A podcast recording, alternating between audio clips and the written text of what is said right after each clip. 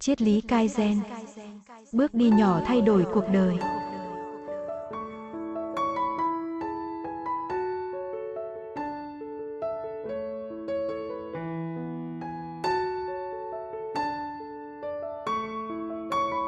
Các bạn đăng ký kênh để nghe thêm nhiều sách nữa nhé.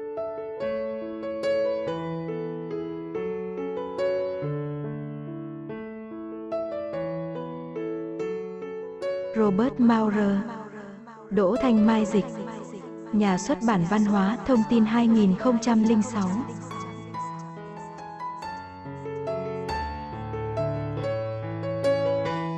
Hãy khám phá sức mạnh của Kaizen, một bí quyết của người Nhật nhằm giành được những thành công lâu bền và lớn lao thông qua những bước đi nhỏ mà vững chắc. Lời tựa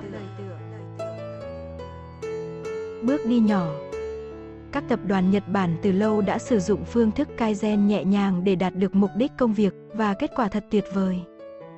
Ngày nay, phương thức này có thể giúp bạn thực hiện ước mơ của chính mình. Hầu hết các ngành tâm lý học và y khoa đều tập trung nghiên cứu tại sao con người lại bị bệnh tật và không thể phát huy hết chức năng trong cuộc sống. Nhưng trong suốt cuộc đời nghiên cứu tâm lý, tôi luôn ngạc nhiên bởi khả năng đánh bật sự thất bại của con người. Khi một người ăn kiêng giảm được 4,5 kg và giữ được thể trạng đó, tôi muốn biết tại sao. Nếu một người tìm được tình yêu sau những năm tháng thất vọng, tôi tò mò để xem bằng cách nào hạnh phúc có thể đến được với họ. Khi một công ty luôn dẫn đầu trong suốt 50 năm, tôi muốn tìm hiểu những quyết định nào đã dẫn đến thành công đó. Và chính vì vậy, hai câu hỏi luôn theo suốt cuộc đời nghiên cứu của tôi. Làm thế nào người ta thành công? Làm thế nào những người thành đạt giữ được thành công đó? Đương nhiên, những người thành công có rất nhiều cách để đạt được như vậy. Tuy nhiên, trong hơn 20 năm nghiên cứu thực tiễn, tôi đã quan sát vô số khách hàng chỉ sử dụng một phương pháp phổ biến để tạo ra sự thay đổi. Họ đều dùng một nguyên tắc chung nhằm cải thiện cuộc sống của họ bằng mọi cách. Họ giảm cân và giữ được như vậy, bắt đầu luyện tập và tuân thủ theo nó, tránh xa cám dỗ vì lợi ích của họ, tạo mối quan hệ bền chặt mối quan hệ tốt đẹp lâu dài, trở nên nề nếp mà không bị quá đà, và cải thiện công việc của mình và cứ tiếp tục như vậy rất lâu sau khi mọi thứ đã vào guồng. Nếu bạn muốn tạo một sự thay đổi, sự thay đổi bền vững, tôi hy vọng bạn sẽ đọc tiếp. Đây là một phương pháp phổ biến, được lưu hành rộng rãi giữa các doanh nhân Nhật Bản hàng chục năm nay và được sử dụng bởi các cá nhân khác nhau trên toàn thế giới. Một bí quyết tự nhiên và tuyệt hảo để đạt và giữ gìn mục tiêu của bạn. Nó len lỏi vào từng kế hoạch chặt chẽ nhất. Và trong cuốn sách này, tôi muốn chia sẻ bí quyết đó với bạn. Nhưng trước tiên tôi muốn bạn gặp Julie. Julie ngồi trong phòng khám, đôi mắt cụp xuống. Cô phải đến trung tâm y khoa Euclia để chữa bệnh cao huyết áp và mệt mỏi. Nhưng nhân viên điều trị và tôi nhận thấy rằng còn có nhiều điều khác nữa đang xảy ra. Julie là một bà mẹ hai con, đã ly dị chồng, chính cô cũng thú nhận rằng bệnh trầm cảm đang đè nặng lên cô. Vị bác sĩ trẻ và tôi rất lưu tâm đến sức khỏe lâu dài của cô. Trọng lượng Julie nặng hơn mức cho phép khoảng 13 kg và mức độ stress cao đã làm tăng nguy cơ bị tiểu đường, cao huyết áp, trầm cảm. Rõ ràng là Julie không hề thay đổi, cô đang dính thêm bệnh về đốt sống và tuyệt vọng. Chúng tôi biết có một cách chi phí thấp, đã được thực tế chứng minh để giúp Julie, không nhất thiết phải dùng thuốc hay mất hàng năm trời trị liệu tâm lý. Nếu bạn hay xem báo hoặc theo dõi tin tức, bạn sẽ đoán được đó là gì, tập thể dục. Các hoạt động cơ thể thường xuyên sẽ giúp cải thiện sức khỏe Julie, khiến cô linh hoạt hơn, vượt qua những ngày đau buồn và làm phấn chấn tinh thần. Tôi từng có lần đưa ra phương pháp trị bệnh không tốn kém mà hiệu quả đối với những người quyết tâm thay đổi. Tập chạy, đạp xe, thuê băng video tập thể dục, từ bỏ thói quen ngủ trưa, dậy sớm trước một tiếng đồng hồ, tuân theo những cam kết vì sức khỏe của mình 5 lần một tuần. Nhưng khi nhìn thấy quầng đen dưới vành mắt Julie, trái tim tôi quặn lại. Chúng tôi có lẽ đã từng khuyên hàng trăm bệnh nhân tập thể dục, nhưng chỉ có vài người trong số họ thực hiện đều đặn. Họ cho điều đó quá tốn thời gian, mồ hôi và mất nhiều công sức. Tôi biết hầu hết mọi người đều ngại phá bỏ những thói quen tiện lợi đã ăn sâu trong họ, dù không phải tất cả họ đều ý thức như vậy. Và Julie đã phải ở đây, khi trước đó, cô liên tục phải làm những việc như giữ trẻ, dọn dẹp nhà cửa và cho con ăn. Khoảng khắc thư giãn duy nhất của cô chỉ có nửa tiếng đồng hồ nằm trên đi văng vào buổi tối. Tôi có thể hiểu chuyện gì đã xảy ra, bác sĩ khuyên cô nên tập thể dục, nhưng Julie cảm thấy cô ta không biết thông cảm. Làm sao tôi có đủ thời gian để làm việc đó cơ chứ? Cô chẳng hiểu tôi chút nào cả. Vị bác sĩ này tức giận khi lời khuyên của cô ta lại bị dẹp qua một bên, và có lẽ thêm cả bi quan như nhiều bác sĩ trẻ đầy triển vọng khác. Làm sao ta có thể phá vỡ cái vòng luẩn quẩn này? Đương đầu khó khăn, quá trình đổi mới. Khi người ta muốn thay đổi, thoạt tiên họ thường sử dụng chiến lược đổi mới innovation. Mặc dù nhiều người nghĩ rằng đổi mới là một bước đột phá sáng tạo, nhưng tôi muốn dùng chính định nghĩa của các trường dạy kinh doanh, nơi những từ như thành công và thay đổi được nhấn mạnh đặc biệt. Theo định nghĩa này, đổi mới là quá trình thay đổi mạnh mẽ. Nói một cách lý tưởng, nó chỉ xuất hiện trong thời gian rất ngắn và đem lại bước đột phá. Đổi mới thường diễn ra nhanh chóng, vĩ đại và hào nhoáng, nó cho kết quả tuyệt vời nhất trong khoảng thời gian ngắn nhất. Mặc dù thuật ngữ này có vẻ mới mẻ với bạn, nhưng ý tưởng đằng sau đó lại rất quen thuộc. Trong thế giới hợp tác này, nhiều sự đổi mới phải bao gồm cả những chiến lược cứng rắn, chẳng hạn như sa thải hàng loạt công nhân nhằm củng cố cơ sở hay những biện pháp tích cực hơn như đầu tư lớn vào công nghệ mới đắt tiền. Bước thay đổi thiết yếu của quá trình đổi mới còn được xem như một chiến lược thay đổi con người vốn rất phổ biến. Nếu Julie muốn cải thiện cân nặng của mình, cô ấy sẽ phải bắt tay vào tập những bài tập nặng mà tôi đã đề cập. Bài tập này đòi hỏi sự thay đổi cuộc sống mạnh mẽ. Julie cần tập nặng 5 ngày một tuần, mỗi lần nửa tiếng. Cô cần sắp xếp lại thời gian biểu của mình nghiêm túc, đối mặt với những cơn đau cơ ban đầu, chuẩn bị ngân sách mua quần áo, giày dép mới, và quan trọng hơn hết, cô phải tuân theo chương trình luyện tập nặng trong những tuần đầu hoặc tháng đầu. Một vài thay đổi cá nhân bao gồm Chế độ ăn kiêng buộc bạn phải vứt bỏ những đồ ăn ưa thích của mình ngay lập tức. Cai nghiện ma túy. Có những chính sách khắc khổ để thoát khỏi nợ nần. Dám bước vào những tình huống xã hội mạo hiểm để thoát khỏi bệnh e thẹn. Đôi khi sự đổi mới tạo kết quả bất ngờ. Đa số chúng ta từng thành công với một trong những thay đổi lớn kể trên. Bạn có thể tự hào mô tả vài ví dụ đổi mới thành công của mình trong cuộc sống như cai và bỏ hẳn thuốc lá. Tôi ủng hộ sự cách tân như một bước tạo chuyển biến. Cuộc sống của chúng ta xoay quanh những điều nhỏ bé, nhưng đáng tự hào và tôn trọng. Tôi thấy nhiều người sai lầm vì cho rằng thay đổi là cách duy nhất để tạo ra cuộc cách mạng. Chúng ta né tránh khó khăn và thách thức, và rồi khi bị ép buộc bởi hoàn cảnh, ta lại cố tạo bước nhảy cải thiện lớn. Nếu bước nhảy đó đưa ta đến vùng có xanh, ta tự tung hô bản thân mình. Nhưng nếu ta trượt ngã, hậu quả đớn đau đem lại thật khủng khiếp. Kể cả nếu bạn là người có kỷ luật chặt chẽ và thành đạt, tôi cá rằng bạn vẫn còn nhớ không biết bao nhiêu lần bạn đã thử thay đổi và thất bại, đôi khi chỉ là chế độ ăn kiêng để tăng cường hay cứu vớt mối quan hệ sắp sụp đổ và làm khổ cả bạn tình. Đó chính là vấn đề của sự đổi mới. Bạn thường xuyên có được thành công trong thời gian ngắn, rốt cuộc lại thấy mình quay trở về điểm xuất phát khi lòng nhiệt tình của mình nguội dần đi. Thay đổi mạnh mẽ giống như leo dốc, bạn có thể kiệt sức trước khi lên đến đỉnh, hay những suy nghĩ về công việc sắp tới làm bạn từ bỏ ý định ngay khi bắt tay vào việc. Có một cách để tạo sự thay đổi tuy con đường có khác một chút, bạn nhẹ nhàng leo dốc đến nỗi không nhận ra mình đang leo. Cách này rất dễ chịu và đơn giản. Điều kiện duy nhất là bạn phải đặt một bước chân đầu tiên lên trước đã. Chào mừng bạn đến với phương pháp Kaizen. Kaizen là tên gọi của phương pháp thay đổi này. Nó được thâu tóm bằng một câu châm ngôn quen thuộc, nhưng đầy uy lực. Ngàn dặm hành trình phải từ bước đi đầu tiên. Lão Tử Mặc dù nghe tên Kaizen có vẻ lạ lẫm, nhưng những bước đi nhỏ tạo sự cải thiện liên tục lần đầu tiên được áp dụng ở Mỹ sau thời kỳ đại suy thoái kinh tế. Khi nước Pháp rơi vào tay phát xít Đức năm 1940, các nhà lãnh đạo Mỹ nhận thấy quân đội đồng minh cần vận chuyển những thiết bị quân sự khẩn cấp. Họ miễn cưỡng hiểu rằng phải gửi cả những quân nhân Mỹ, kèm theo xe tăng, vũ khí và các đồ quân dụng. Các nhà máy ở Mỹ phải nhanh chóng thúc đẩy năng suất và chất lượng sản xuất của các thiết bị. Vấn đề này càng trầm trọng hơn vì thiếu người giám sát chất lượng ở các nhà máy do họ bị sung vào lực lượng quân đội vũ trang Hoa Kỳ, nơi đang bận rộn chuẩn bị chiến tranh. Để khắc phục những khó khăn về thời gian cũng như nhân lực, chính phủ Mỹ đã có những khóa học quản lý gọi là đào tạo kết hợp công việc tuy và đề nghị hợp tác trên khắp nước Mỹ. Ở một thời gian và địa điểm khác, những khóa học này tạo tiền đề cho phương pháp Kaizen. Thay vì hối thúc tạo sự thay đổi lớn để đạt đạt được kết quả theo yêu cầu, các khóa tuy động viên các nhà quản lý từng bước cải thiện liên tục.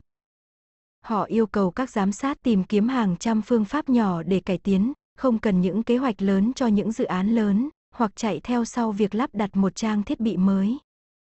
Không có đủ thời gian cho những kế hoạch lớn. Hãy tìm cách cải tiến ngay chính công việc của mình với những thiết bị hiện có. Một trong những người cất tiếng nói ủng hộ sự cải thiện liên tục này là tiến sĩ W. Edward Deming, một nhà thống kê làm việc cho ban kiểm tra chất lượng sản phẩm nhằm giúp đỡ các nhà sản xuất Hoa Kỳ khi họ được đặt trong tình trạng chiến tranh. Tiến sĩ Deming đã hướng dẫn, lôi kéo từng nhân công tham gia vào quá trình cải tiến. Chính áp lực về thời gian đã biến sự tinh tướng và thói hợm hĩnh thành những thứ xa xỉ không chấp nhận được. Tất cả mọi người, từ những người có mức lương thấp nhất đến những người ở vị trí cao, đều được khuyến khích ít nhiều nâng cao chất lượng sản phẩm và hiệu quả sản xuất.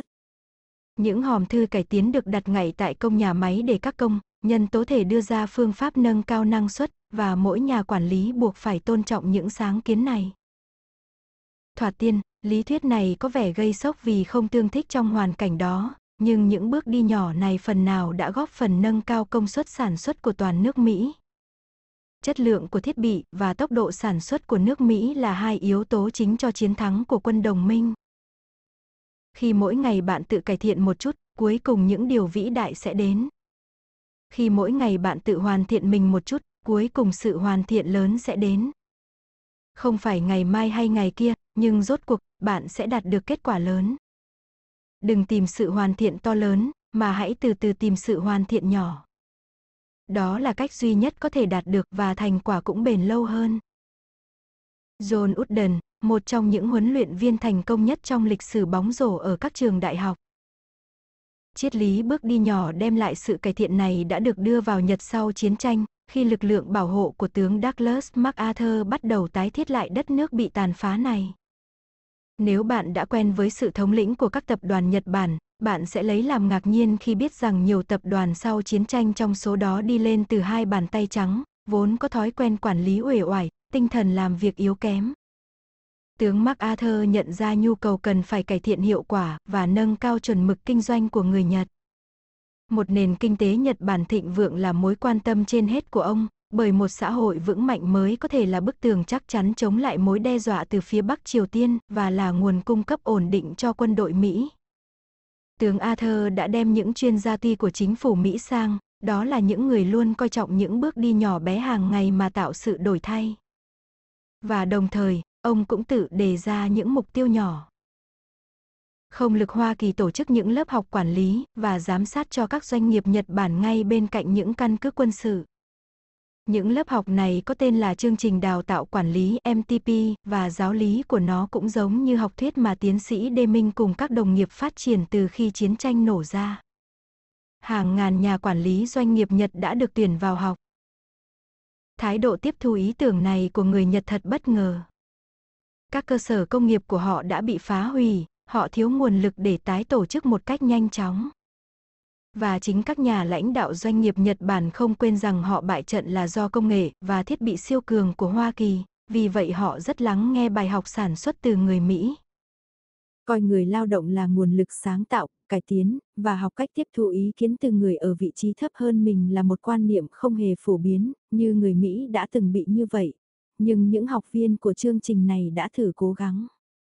Những nhà quản lý, giám đốc các doanh nghiệp bắt đầu làm việc trong các ngành công nghiệp dân sự, nơi họ háo hức phổ biến cẩm nang của những bước đi nhỏ. Tại Mỹ, hàng loạt những chiến lược của tiến sĩ Đê Minh nhằm thúc đẩy quá trình sản xuất phần lớn bị lãng quên khi quân đội trở về nước và việc sản xuất trở lại bình thường. Tuy nhiên, ở Nhật ý tưởng này vẫn là một phần của sự vực dậy văn hóa kinh doanh Nhật Bản. Vào cuối những năm 1950, Hiệp hội Cơ khí và các nhà khoa học Nhật Bản JUSE đã mời tiến sĩ Đê Minh, người đề xướng việc kiểm tra chất lượng, cố vấn thêm về hiệu quả kinh tế và năng suất trên cả nước. Như chúng ta đã biết, các doanh nghiệp Nhật Bản tự tái thiết trên cơ sở của những bước tiến nhỏ bé đã sớm nhảy vọt trong việc nâng cao năng suất. Những bước đi nhỏ này thành công đến nỗi người Nhật tự đặt tên cho nó bằng ngôn ngữ của mình, Kaizen. So sánh giữa học thuyết Kaizen và sự đổi mới học thuyết Kaizen và sự đổi mới là hai chiến lược chính được sử dụng để tạo sự thay đổi. Trong khi đổi mới đòi hỏi những cuộc cải cách mạnh mẽ và chấn động, thì phương thức Kaizen muốn bạn đặt những bước tiến nhỏ, thoải mái để tạo điều tốt đẹp hơn. Trong những năm 1980, học thuyết Kaizen lại bắt đầu quay trở lại Mỹ, chủ yếu trong những ngành ứng dụng kỹ thuật cao. Lần đầu tiên tôi được tiếp xúc với bài tập Kaizen khi tư vấn cho một tập đoàn, với tư cách một người thành đạt, tôi nghi ngờ lý thuyết này và bắt tay vào nghiên cứu nó kỹ hơn. Sau mấy thập niên, tôi khám phá ra việc ứng dụng phương pháp Kaizen dùng những bước đi nhỏ để đạt được thành công cho mỗi cá nhân.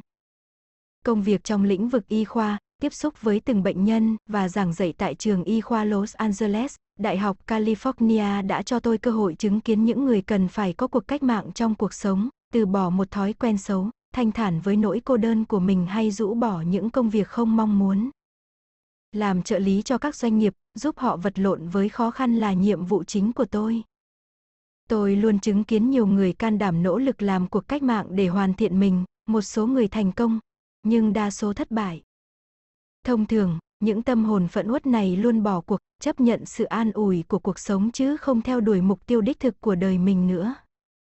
Từng gặp những người dùng bài tập Kaizen trong công việc của mình, tôi băn khoăn liệu Kaizen có chỗ đứng trong văn phòng của các nhà tâm lý học, vì phương thức này không chỉ mang lại lợi ích giản đơn mà còn mở rộng tiềm năng nhận thức, ứng xử và thậm chí cả tinh thần cho những người như Julie. Bước đi nhỏ, bước nhảy lớn. Julie đã gợi ý cho tôi một ứng cử viên hoàn hảo, tạo sự thay đổi từ những thứ nhỏ nhất, ít nguy cơ nhất. Tôi và Julie cùng chờ đợi kết luận của bác sĩ điều trị. Như tôi đã tiên lượng, bà bác sĩ này khuyên Julie nên dành thời gian cho mình nhiều hơn, và tập thể thao. Ngay khi bà ta chuẩn bị đề nghị Julie dành ít nhất 30 phút một ngày, một lời đề nghị dễ vấp phải mô y hoài nghi lẫn sự tức giận, tôi thấy mình như sắp nhảy trồm lên. Thế liệu bà có nghĩ đến việc mỗi ngày dậm chân trước TV chỉ một phút thôi không? Bà bác sĩ đó ném ánh nhìn hoài nghi vào tôi. Nhưng khuôn mặt Julie thoáng bừng tỉnh, cô nói, tôi sẽ thử thế xem sao. Khi Julie quay trở lại để khám, cô cho biết thực sự cô đã dành mỗi tối một phút tập trước TV. Cứ cho là cô ấy chưa thể khỏe lên nhiều với chỉ 60 giây mỗi ngày tập bài tập có cường độ thấp. Nhưng trong lần khám thứ hai này, tôi để ý thấy thái độ của cô đã khác. Thay vì hết nhuệ khí như những người không thể theo được mấy bài tập thể dục, Julie có vẻ hoạt bát hơn, giọng nói và thái độ ít ngập ngừng hơn. Tôi có thể làm gì nữa trong một phút mỗi ngày đây? Cô băn khoăn hỏi. Tôi thực sự xúc động. Vâng, chỉ là một thành công nhỏ, nhưng còn hơn là sự nản lòng mà tôi nhiều lần chứng kiến trước đây. Chúng tôi bắt đầu hướng dẫn cho Julie từng bước để có được cuộc sống lành mạnh hơn, nâng thói quen tập thể dục lên dần từng phút. Trong vòng vài tháng, Julie nhận ra rằng ý nghĩ chống lại việc theo các chương trình tập luyện đã hoàn toàn tan biến. Bây giờ cô đang háo hức muốn tham gia các chương tập aerobics bậc cao một cách đều đặn và nhiệt tình. Cùng lúc này, tôi cũng giới thiệu từng bước Kaizen đến những bệnh nhân khác khá cỡ trung tâm y khoa, khách hàng ở lớp trị liệu tâm lý và cả ở những công ty nơi tôi làm tư vấn. Và khi tôi nói chuyện về những bước đi thực sự nhỏ bé ở đây, thoạt tiên người ta cứ nghĩ đó là những thứ vớ vẩn rắc rối. Thay vì khuyến khích khách hàng từ bỏ những công việc không mong muốn, tôi khuyên họ mỗi ngày dành vài giây tưởng tượng chi tiết một công việc lý tưởng. Nếu một bệnh nhân muốn bỏ cà phê, nên mỗi ngày uống ít đi một ngụm. Một người quản lý hay thất vọng cũng có thể thử trao những phần thưởng giá trị nhỏ, không cần quá lớn, cho người làm công để khuyến khích họ. Việc áp dụng phương pháp Kaizen cho mỗi cá nhân được truyền lại một cách tự nhiên. Doanh nghiệp và nhà máy sản xuất có xu hướng tích lũy các bước cải tiến để thành sự thay đổi lớn. Nhưng tâm lý của mỗi cá nhân có khác nhau.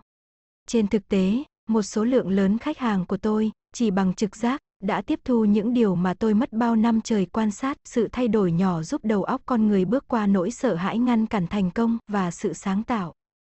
Giống như người học lái xe thực hành ở một bãi đỗ xe trống, đầu tiên ngồi vào xe, thử các thiết bị, sau đó lái thử vài phút, khách hàng của tôi học cách nắm vững những bước nhỏ để thay đổi ở một môi trường an toàn, không bị đe dọa. Thông thường, con người luôn mong muốn phát triển một thói quen tốt, dù đó là một bài tập thể thao như trường hợp của Julie, một chế độ ăn kiêng, dọn dẹp bàn làm việc hay dành thời gian yêu thương, giúp đỡ bạn bè. Rốt cuộc, khách hàng của tôi ngỡ ngàng khi khám phá rằng họ đạt được mục tiêu của mình mà không hề có ý thức mình đang nỗ lực làm việc đó. Điều này xảy ra như thư thế nào? Tôi tin phương thức Kaizen thực sự hiệu quả khi liên kết các neuron thần kinh não, một ý tưởng tôi sẽ đề cập đến ở chương sau, như một khách hàng thường nói với tôi, những bước đi này rất nhỏ đến nỗi tôi không thể thất bại được. Do xu hướng đa số mọi người muốn cải thiện sức khỏe, các mối quan hệ hay nghề nghiệp, cuốn sách này nên dành nhiều chỗ cho những đề tài này. Nhưng những nguyên tắc tôi vạch ra đây có thể áp dụng cho bất kỳ mục tiêu muốn thay đổi nào, từ việc chấm dứt thói quen cắn móng tay đến việc học cách nói không với những lời đề nghị vớ vẩn làm tốn thời gian của bạn. Khi bạn cân nhắc các kế hoạch thay đổi, tôi hy vọng bạn vẫn giữ nguyên triết lý những bước đi nhỏ. Kaizen là phương pháp thú vị và hiệu quả để đạt được mục tiêu cụ thể, nhưng nó cũng tạo ra thách thức lớn để đáp ứng nhu cầu thay đổi cuộc sống liên tục của con người, phải tìm những bước cải thiện nhỏ, nhưng liên tục. Qua hàng thập niên làm việc với rất nhiều người có sức khỏe và nhu cầu khác nhau, tôi đã đưa ra giả thuyết tại sao Kaizen lại có tác dụng khi con người ta thất bại. Tôi xin đưa ra lý thuyết này ở ngay chương đầu tiên. Những chương sau, gồm 6 chiến lược khác nhau, dành cho sự ứng dụng phương pháp Kaizen đối với mỗi cá nhân. Những chiến lược này bao gồm đặt những câu hỏi nhỏ để xua tan nỗi sợ hãi và khơi nguồn cảm hứng. Đưa ra những suy nghĩ nhỏ nhằm phát triển các kỹ năng và thói quen mối mà không phải vận động cơ bắp. Làm những việc nhỏ đảm bảo thành công giải quyết các vấn đề nhỏ, kể cả khi bạn phải đối mặt với khủng hoảng lớn. Tự ban tặng mình hay người khác những phần thưởng nhỏ để tạo kết quả tốt nhất. Nhận ra những khoảnh khắc nhỏ, nhưng quan trọng mà người khác bỏ qua. Dù bạn có coi Kaizen là triết lý hay thực tế, dù bạn muốn thay đổi cả thế giới hay chỉ cần giảm vài cân, bạn có thể dùng cuốn sách này theo cách phù hợp với mình. Một điều chắc chắn rằng, không nhất thiết bạn phải thử tất cả 6 chiến lược đã nêu, nếu bạn thực sự không hứng thú. Tôi lấy làm mừng nếu khách hàng của tôi chỉ dùng một, hai hay ba biện pháp trên, tạo thực đơn dành riêng cho mỗi cá nhân. Trong chương tới, tôi sẽ trình bày cách kết hợp các phương pháp Kaizen để tạo kết quả cho phù hợp với từng cá nhân. Tôi mong bạn suy nghĩ những chiến lược này với tinh thần chia sẻ, dùng những phương pháp phù hợp nhất với bạn. Trong từng chương, mỗi phương pháp Kaizen cụ thể cùng những gợi ý cho việc thực thi nó phù hợp nhu cầu của bạn sẽ được nhấn mạnh. Tôi khuyên bạn nên đọc những trang này và cố gắng bắt đầu từ một, hai bước nhỏ, như bạn dành mỗi ngày vài giây để nghĩ về đồng nghiệp của mình hay đánh răng mỗi tối. Nhưng hãy nhớ khi tiến hành những bước rất nhỏ bé này, kết quả lại không hề nhỏ. Để có được cuộc sống đáng trân trọng, giữ gìn sức khỏe của mình, giữ niềm đam mê, nhận diện nguy cơ và cơ hội trong công việc, theo đuổi một mối quan hệ tốt đẹp với người khác, hay liên tục cải thiện chuẩn mực cá nhân là cuộc đấu tranh nhằm đạt mục đích to lớn, đôi khi trừu tượng và đầy nguy hiểm. Nhưng bây giờ, những gì bạn cần làm là bước một bước nhỏ trước đã. Triết lý Kaizen Bước đi nhỏ thay đổi cuộc đời Chương 1 Tại sao lý thuyết Kaizen lại thuyết phục? Tất cả những đổi thay, dù tích cực đều làm người ta sợ. Nỗ lực đạt được mục đích thông qua những biện pháp mạnh mẽ, triệt để thường thất bại do người ta quá phóng đại nỗi sợ hãi. Nhưng những bước đi nhỏ của Kaizen đã gỡ bỏ phản ứng sợ hãi trong đầu, kích thích suy nghĩ và hoạt động sáng tạo. Thay đổi làm con người sợ hãi. Chính nhân tố con người này rất khó tránh khỏi dù sự thay đổi có vẻ vô nghĩa như đi chơi hộp đêm hay làm gì thay đổi cuộc sống như có con. Việc sợ thay đổi bắt nguồn từ đặc điểm sinh học của não bộ, khi nỗi sợ hãi xảy ra, nó ngăn cản sự sáng tạo, đổi mới và thành công. Xét trên quan điểm tiến hóa, bộ não là một trong những cơ quan khác lạ nhất trong cơ thể con người. Các bộ phận như tim, gan, ruột và các cơ quan khác đều phát triển và duy trì suốt thời gian tiến hóa của con người. Nhưng trong vòng 4, 500 triệu năm vừa qua, não bộ tiếp tục phát triển và biến đổi. Ngày nay, não của chúng ta thực sự có ba khu vực riêng biệt, xuất hiện từ khoảng thời gian cách đây một hoặc 200 triệu năm. Một trong những thách thức đối với con người là phải phát triển hài hòa giữa những vùng não này nhằm tránh những bệnh tật về thể chất và tinh thần. Tận tầng dưới cùng của bộ não chính là não sau, brainstem. Nó tồn tại từ 500 triệu năm trước và được gọi là não bò sát reptilian brain, trên thực tế nó trông giống như bộ não cá sấu. Phần não bò sát này giúp bạn dậy mỗi buổi sáng, giúp bạn ngủ vào ban đêm và nhắc nhở tim bạn đập. Phần trên cùng của cuống não gồm não giữa, midbrain, còn gọi là não động vật có vú, mammalian brain. Khoảng 300 triệu năm trước đây, tất cả các loài động vật có vú, ở bất cứ dạng thức nào, đều có kiểu não này. Phần não giữa điều tiết nhiệt độ bên trong cơ thể, nuôi dưỡng tình cảm, điều khiển phản xạ chống trả, hoặc trốn chạy giúp ta sống sót khi đối mặt với hiểm nguy. Phần thứ ba của não bộ chính là vỏ não cortex, phát triển khoảng 100 triệu năm trước đây. Vỏ não chứa toàn bộ phần còn lại của não, đem đến những điều kỳ diệu cho con người. Văn minh, nghệ thuật, khoa học, âm nhạc tất cả đều nằm ở đây. Đây là nơi diễn ra những suy nghĩ lý trí và khơi nguồn sáng tạo. Khi ta muốn thay đổi hay muốn khởi động quá trình sáng tạo, cần phải tiếp cận khu vực vỏ não. Sự bố trí ba vùng trong não không phải lúc nào cũng ổn thỏa. Ý chí mách bảo chúng ta nên giảm cân, nhưng sau đó, ngồi một lúc, ta ăn hết cả một túi khoai tây chiên. Hay khi ta cố gắng phát huy hết sức sáng tạo cho một dự án mới, đầu óc ta đờ ra như một khối bê tông. Khi chúng ta muốn thay đổi, nhưng nghiệm thấy khó khăn, bạn thường đổ lỗi cho khu vực trung não bị tê liệt, không còn làm việc được nữa. Ở khu vực trung não có cấu trúc hạch hạnh amygdala. Cấu trúc hạch hạnh này tối quan trọng cho sự tồn vong của chúng ta. Nó điều khiển phản xạ chống trả, hoặc trốn chạy, một cơ chế cảnh báo mà các loài động vật có vú khác cũng có. Nó được tạo ra để đánh thức các bộ phận khác trong cơ thể sẵn sàng hành động khi đối mặt với hiểm nguy trước mắt. Nhiệm vụ của nó là làm chậm hoặc dừng các chức năng khác như lý trí và sáng tạo có thể ảnh hưởng đến khả năng chiến đấu hoặc chạy trốn của cơ thể. Phản xạ chống trả hoặc trốn chạy có rất nhiều ý nghĩa. Nếu một con sư tử đang chuẩn bị tấn công bạn, bộ não sẽ không bạn tốn thời gian thận trọng suy nghĩ. Thay vào đó, nó sẽ đóng toàn bộ những chức năng không cần thiết như tiêu hóa, tình dục, suy nghĩ, mà hướng cơ thể vào hành động. Hàng ngàn năm trước đây, khi con người đi khắp những khu rừng rậm và hoang mạc cùng với các loài vật khác, cơ chế này luôn xuất hiện đúng lúc mỗi khi con người có nguy cơ lạc ra khỏi môi trường an toàn và quen thuộc. Do chúng ta không thể chạy nhanh được, khả năng nhìn và đánh hơi không tốt khiến ta dễ trở thành con mồi của những động vật khác, vì vậy sự cẩn thận là điều quan trọng. Phản xạ đánh hoặc bỏ chạy vẫn còn cần thiết đến ngày nay, ví dụ một chiếc xe hơi đi nhầm đường sắp lao vào bạn hay bạn cần thoát ra khỏi một tòa nhà đang bốc cháy. Vấn đề thực sự của hạch amygdala và phản xạ chống trả hoặc trốn chạy hiện nay là nó khởi động chuông cảnh báo bất cứ khi nào chúng ta rời khỏi môi trường an toàn và quen thuộc. Bộ não được cấu tạo để bất cứ một thách thức, một cơ hội hay một nhu cầu mới đều nảy sinh sợ hãi ở những mức độ khác nhau. Khi thách thức là một công việc mới hay gặp một người mới, hạch hạnh cảnh báo các bộ phận khác trong cơ thể sẵn sàng hành động, và quá trình tiếp cận vỏ não, khu vực suy nghĩ của não bộ, bị hạn chế, đôi khi bị khóa chặt. Bạn hẳn còn nhớ trường hợp khách hàng Julie, người chỉ dậm chân trước TV một phút mỗi tối.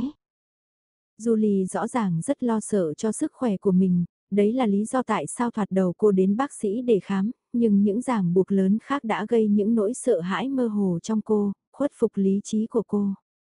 Cô sợ mất việc, lo lắng cho sự an toàn của con cái, lo mình không thể làm một bà mẹ tốt, và, như sau này cô thú nhận, sợ làm bác sĩ thất vọng nếu cô không tuân theo sự chỉ dẫn của bà. Trên thực tế, một bác sĩ trước đây đã từng hối thúc cô phải tích cực tập luyện vài lần một tuần, Nhưng nỗi lo làm bác sĩ thất vọng đã bao phủ lên cô, cô bị áp đảo với suy nghĩ mình hoàn toàn không thể tập được. Tồi tệ hơn, xấu hổ vì không tuân theo hướng dẫn của bác sĩ, cô còn chấm dứt việc đi tìm sự giúp đỡ của các chuyên gia y tế. Thay vào đó, cô dùng TV và hàng đống thức ăn để an ủi mình. Bạn có thể trải nghiệm hiện tượng giống như khi bạn đang làm một bài kiểm tra.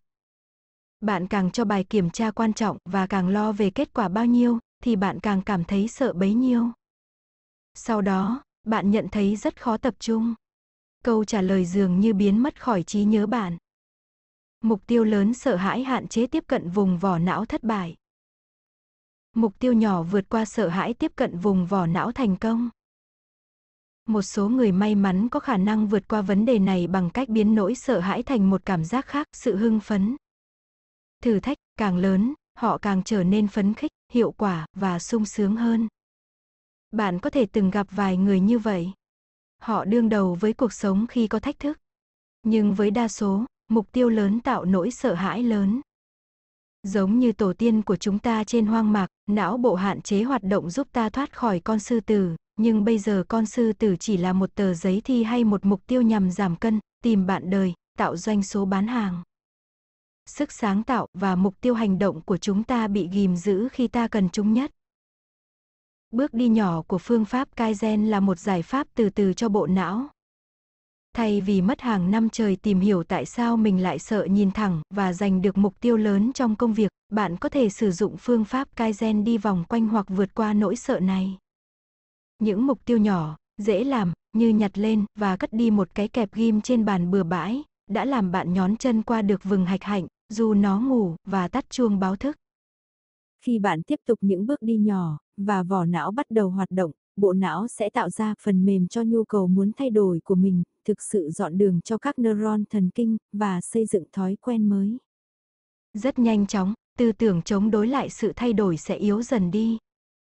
Một khi bạn bị ám ảnh bởi sự thay đổi, phần mềm trong não bạn thúc đẩy bạn tiến vươn tới mục đích chính của mình hơn cả mong đợi. Đó là chuyện thực sự từng xảy ra với Julie. Sau vài tuần tập hạn chế, Julie thực sự ngạc nhiên khi thấy mình tập luyện được bất kể lúc nào. Những bước đi nhỏ đầu tiên đã khiến hệ thống thần kinh thích thú tiếp nhận thay đổi. Kaizen giúp bạn đánh bật nỗi sợ hãi theo cách riêng. Khi bạn hoảng sợ, não được lập trình hoặc bỏ chạy hoặc tấn công, điều này không phải lúc nào cũng là sự lựa chọn thực tế nhất. Ví dụ, bạn là nhà viết nhạc, bạn sẽ không thể viết được nếu không đứng dậy khỏi bàn phím, thoát ra khỏi sự sợ hãi và bế tắc và thay vào đó, đi xem TV. Những việc làm nhỏ bé, chỉ viết vài ba nốt nhạc thôi, sẽ làm thỏa mãn nhu cầu cần viết được cái gì đó và xả bớt áp lực. Khi đồng hồ cảnh báo tắt dần, ta sẽ tiếp cận lại vỏ não, khơi dòng sáng tạo tiếp tục chảy. Làm sao để những bước đi nhỏ trở thành bước nhảy lớn? Não chúng ta được lập trình để chống lại sự thay đổi.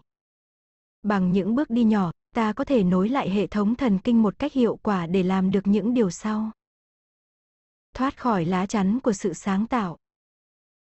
Vượt qua phản xạ chống trả, hoặc trốn chạy. Tạo sự liên kết mới giữa các neuron, vì vậy não có thể hăng hái nhận nhiệm vụ đổi mới, nhanh chóng đạt tối mục tiêu. Áp lực hay lo sợ. Trong thuật ngữ y học hiện đại, người ta gọi cảm giác được tạo ra bởi một thách thức mới hay một mục tiêu mới là áp lực stress.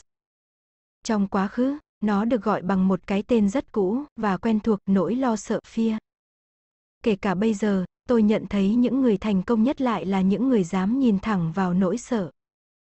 Thay vì nói những từ như lo lắng, áp lực hay khủng hoảng, họ đề cập một cách thẳng thắn rằng họ chỉ sợ trách nhiệm và thách thức. Jack Well, một cựu giám đốc điều hành của tập đoàn điện tử General Electric, những người lãnh đạo ai cũng phải về nhà vào buổi tối và vật lộn với một nỗi sợ, có phải mình sắp thổi tung cái nơi này lên không? Chuck John, người sáng lập hãng PP Lepew và YE Coyote, nhấn mạnh rằng sợ hãi là một yếu tố quan trọng đối với bất cứ công việc sáng tạo nào. Và Sally Wright, nhà du hành vũ trụ, đã không ngần ngại mô tả chân thực nỗi sợ hãi, tất cả những cuộc phiêu lưu, nhất là tới vùng đất mới đều đáng sợ. Tôi cứ băn khoăn tại sao nhiều người nổi tiếng lại thích dùng từ sợ hãi thay cho áp lực hay lo lắng. Câu trả lời đã đến với tôi vào một ngày khi tôi còn làm việc cho Đại học Y khoa UCLA, quan sát quá trình đào tạo bác sĩ. Tôi lại theo chân các bác sĩ gia đình trong suốt một ngày làm việc ở trung tâm y tế, quan sát trẻ con và người lớn bị đủ thứ bệnh. Tôi nhận thấy rằng khi người lớn đến gặp bác sĩ và nói về nỗi đau tinh thần, họ thường chọn những từ như áp lực, âu lo, trầm cảm, ưu tư và căng thẳng. Nhưng trẻ con lại kể về nỗi sợ, buồn bã hay kinh hoàng. Tôi có thể kết luận rằng lý do cho sự khác biệt trong cách chọn từ không liên quan nhiều đến triệu chứng mà liên quan đến mong muốn. Trẻ em thường cho cảm xúc của chúng bình thường. Chúng sống trong một thế giới mà chúng không thể điều khiển được. Chúng khó mà đoán được bố mẹ chúng đang vui hay bực, liệu các thầy cô dễ tính hay nghiêm khắc. Chúng hiểu rằng sợ hãi là một phần của cuộc sống. Đối với người lớn, tôi tin rằng nếu họ sống đứng đắn, họ có thể điều khiển sự kiện xung quanh mình. Khi nỗi sợ xuất hiện, dường như mọi thứ đều sai lệch, vì vậy người lớn vẫn thích gọi nó bằng những cái tên của căn bệnh liên quan đến thần kinh. Sợ hãi trở nên bất kham, có biệt danh áp lực hay lo âu. Phương pháp chế ngự nỗi sợ hãi này không hiệu quả. Nếu bạn nghĩ rằng một cuộc sống tuyệt vời luôn phải theo đúng trình tự thì bạn đang tự chuốc thêm nỗi sợ hãi và thất bại. Nếu bạn cho là dễ dàng có thể có được một công việc, một mối quan hệ hay sức khỏe tốt, bạn sẽ cảm thấy cáu kỉnh và dối bời khi nỗi sợ xuất hiện và bạn phải làm gì để xua tan nó. Chúng ta có lẽ không thể ngờ sẽ dùng những phương pháp phóng đại và tuyệt vọng nhằm loại bỏ sự sợ hãi. Câu chuyện vui sau có thể coi là hiện tượng phản tác dụng, nhưng khá phổ biến. Một người say đang bò tìm chìa khóa dưới ánh sáng của ngọn đèn đường. Một viên cảnh sát tiến gần anh ta và hỏi, anh đang làm gì vậy? Người say líu díu trả lời, tôi đang tìm chìa khóa. Viên cảnh sát tiếp tục hỏi thêm, ông đánh rơi ở đâu? Người say đáp, ở đằng kia, rồi chỉ về phía cuối con phố. Viên cảnh sát gãi đầu, nếu ông đánh rơi chìa khóa ở đằng kia, sao ông lại tìm ở đây? Và người say đáp lại, vì ở đây đèn sáng hơn. Khi cuộc sống trở nên khó khăn và đáng sợ, chúng ta thường tìm những giải pháp ở những chỗ dễ tìm, hay ít nhất ở những chỗ quen thuộc, trong khi câu trả lời lại nằm ở chỗ tối và bất tiện. Vì vậy, một người nào đó không thích sự quen thuộc có thể thay đổi công việc hay nơi ở, cố gắng cải thiện công việc vốn có. Những ai không quan tâm nhiều đến sức khỏe của mình hay đang muốn quên đi cuộc hôn nhân không hạnh phúc thì thường mua nhà mới hoặc mua thêm nhà. Người tự ti có thể lao đến thẩm mỹ viện, có chế độ ăn kiêng tăng cường, và thể dục quá mức, chú trọng vào lượng calo và thức ăn, đưa vào người hơn là tự đối mặt với bản chất của sự việc. Sợ hãi là bài học quý giá. Lan Armstrong Nhưng nếu bạn muốn đối mặt với sợ hãi, bạn có thể tiếp cận nó theo cách nhẹ nhàng. Điều này giúp bạn nhớ lại rằng khi muốn thay đổi, lý trí không phải lúc nào cũng dẫn đường cho hành động, và sợ hãi luôn tràn ngập ở những nơi đời thường nhất. Cứ giả dụ rằng bạn luôn đi muộn trong mấy tuần gần đây. Một buổi sáng thức dậy, bạn đưa ra một quyết định hợp lý, hôm nay mình nhất định phải đến cơ quan đúng giờ. Nhưng có thể có những nỗi sợ mà bạn không lường trước được, như phải đối mặt với một đồng nghiệp hay áp đặt, sẽ ngăn bộ não bạn hoạt động, làm bạn viện lý do cần phải gọi điện thoại hay giặt một đống đồ trước khi ra khỏi nhà. Thực sự, sự sợ hãi làm bạn vô tình phá vỡ những ý định tốt đẹp của mình. Đừng để những khối đá tảng như vậy làm bạn mặc cảm hoặc tức giận mà từ bỏ ý muốn cải thiện mình. Xung đột là bản chất tự nhiên của con người, nếu người ta có thể điều khiển hành vi của mình dễ dàng, chúng ta có lẽ sẽ là một loài vật dịu dàng, và trên trang nhất của các tờ báo buổi sáng hẳn sẽ khác nhiều. Thay vào đó, hãy tận dụng những lúc khó khăn để nhớ rằng sợ hãi là quà tặng cho con người, thức tỉnh chúng ta mỗi khi gặp thử thách. Ta càng bận tâm nhiều về việc gì đó, ta càng gặp nhiều mộng mị, và nỗi sợ càng xuất hiện nhiều hơn. Nếu cứ nghĩ về nỗi sợ là như vậy thì sẽ giúp ta bớt căng thẳng. Trên những đoạn đường khúc khuỷu, nếu coi nỗi sợ là bình thường và dấu hiệu của hoài bão, chúng ta sẽ hy vọng và lạc quan hơn. Đây là những phẩm chất cần thiết làm tăng ý chí để bước những bước nhỏ vượt qua sợ hãi. Thay vì giận mình lại đến muộn lần nữa, hay buồn bã cho rằng mình không thể đi làm đúng giờ, ta nhẹ nhàng chấp nhận nỗi sợ hãi và ảnh hưởng của nó. Sau đó, ta sẽ từ từ tiến từng bước nhỏ một, tưởng tượng đang có một cuộc nói chuyện thú vị với một đồng nghiệp khó tính. Cuối cùng, những bước nhỏ này sẽ xây dựng những thói quen mới trong đầu bạn.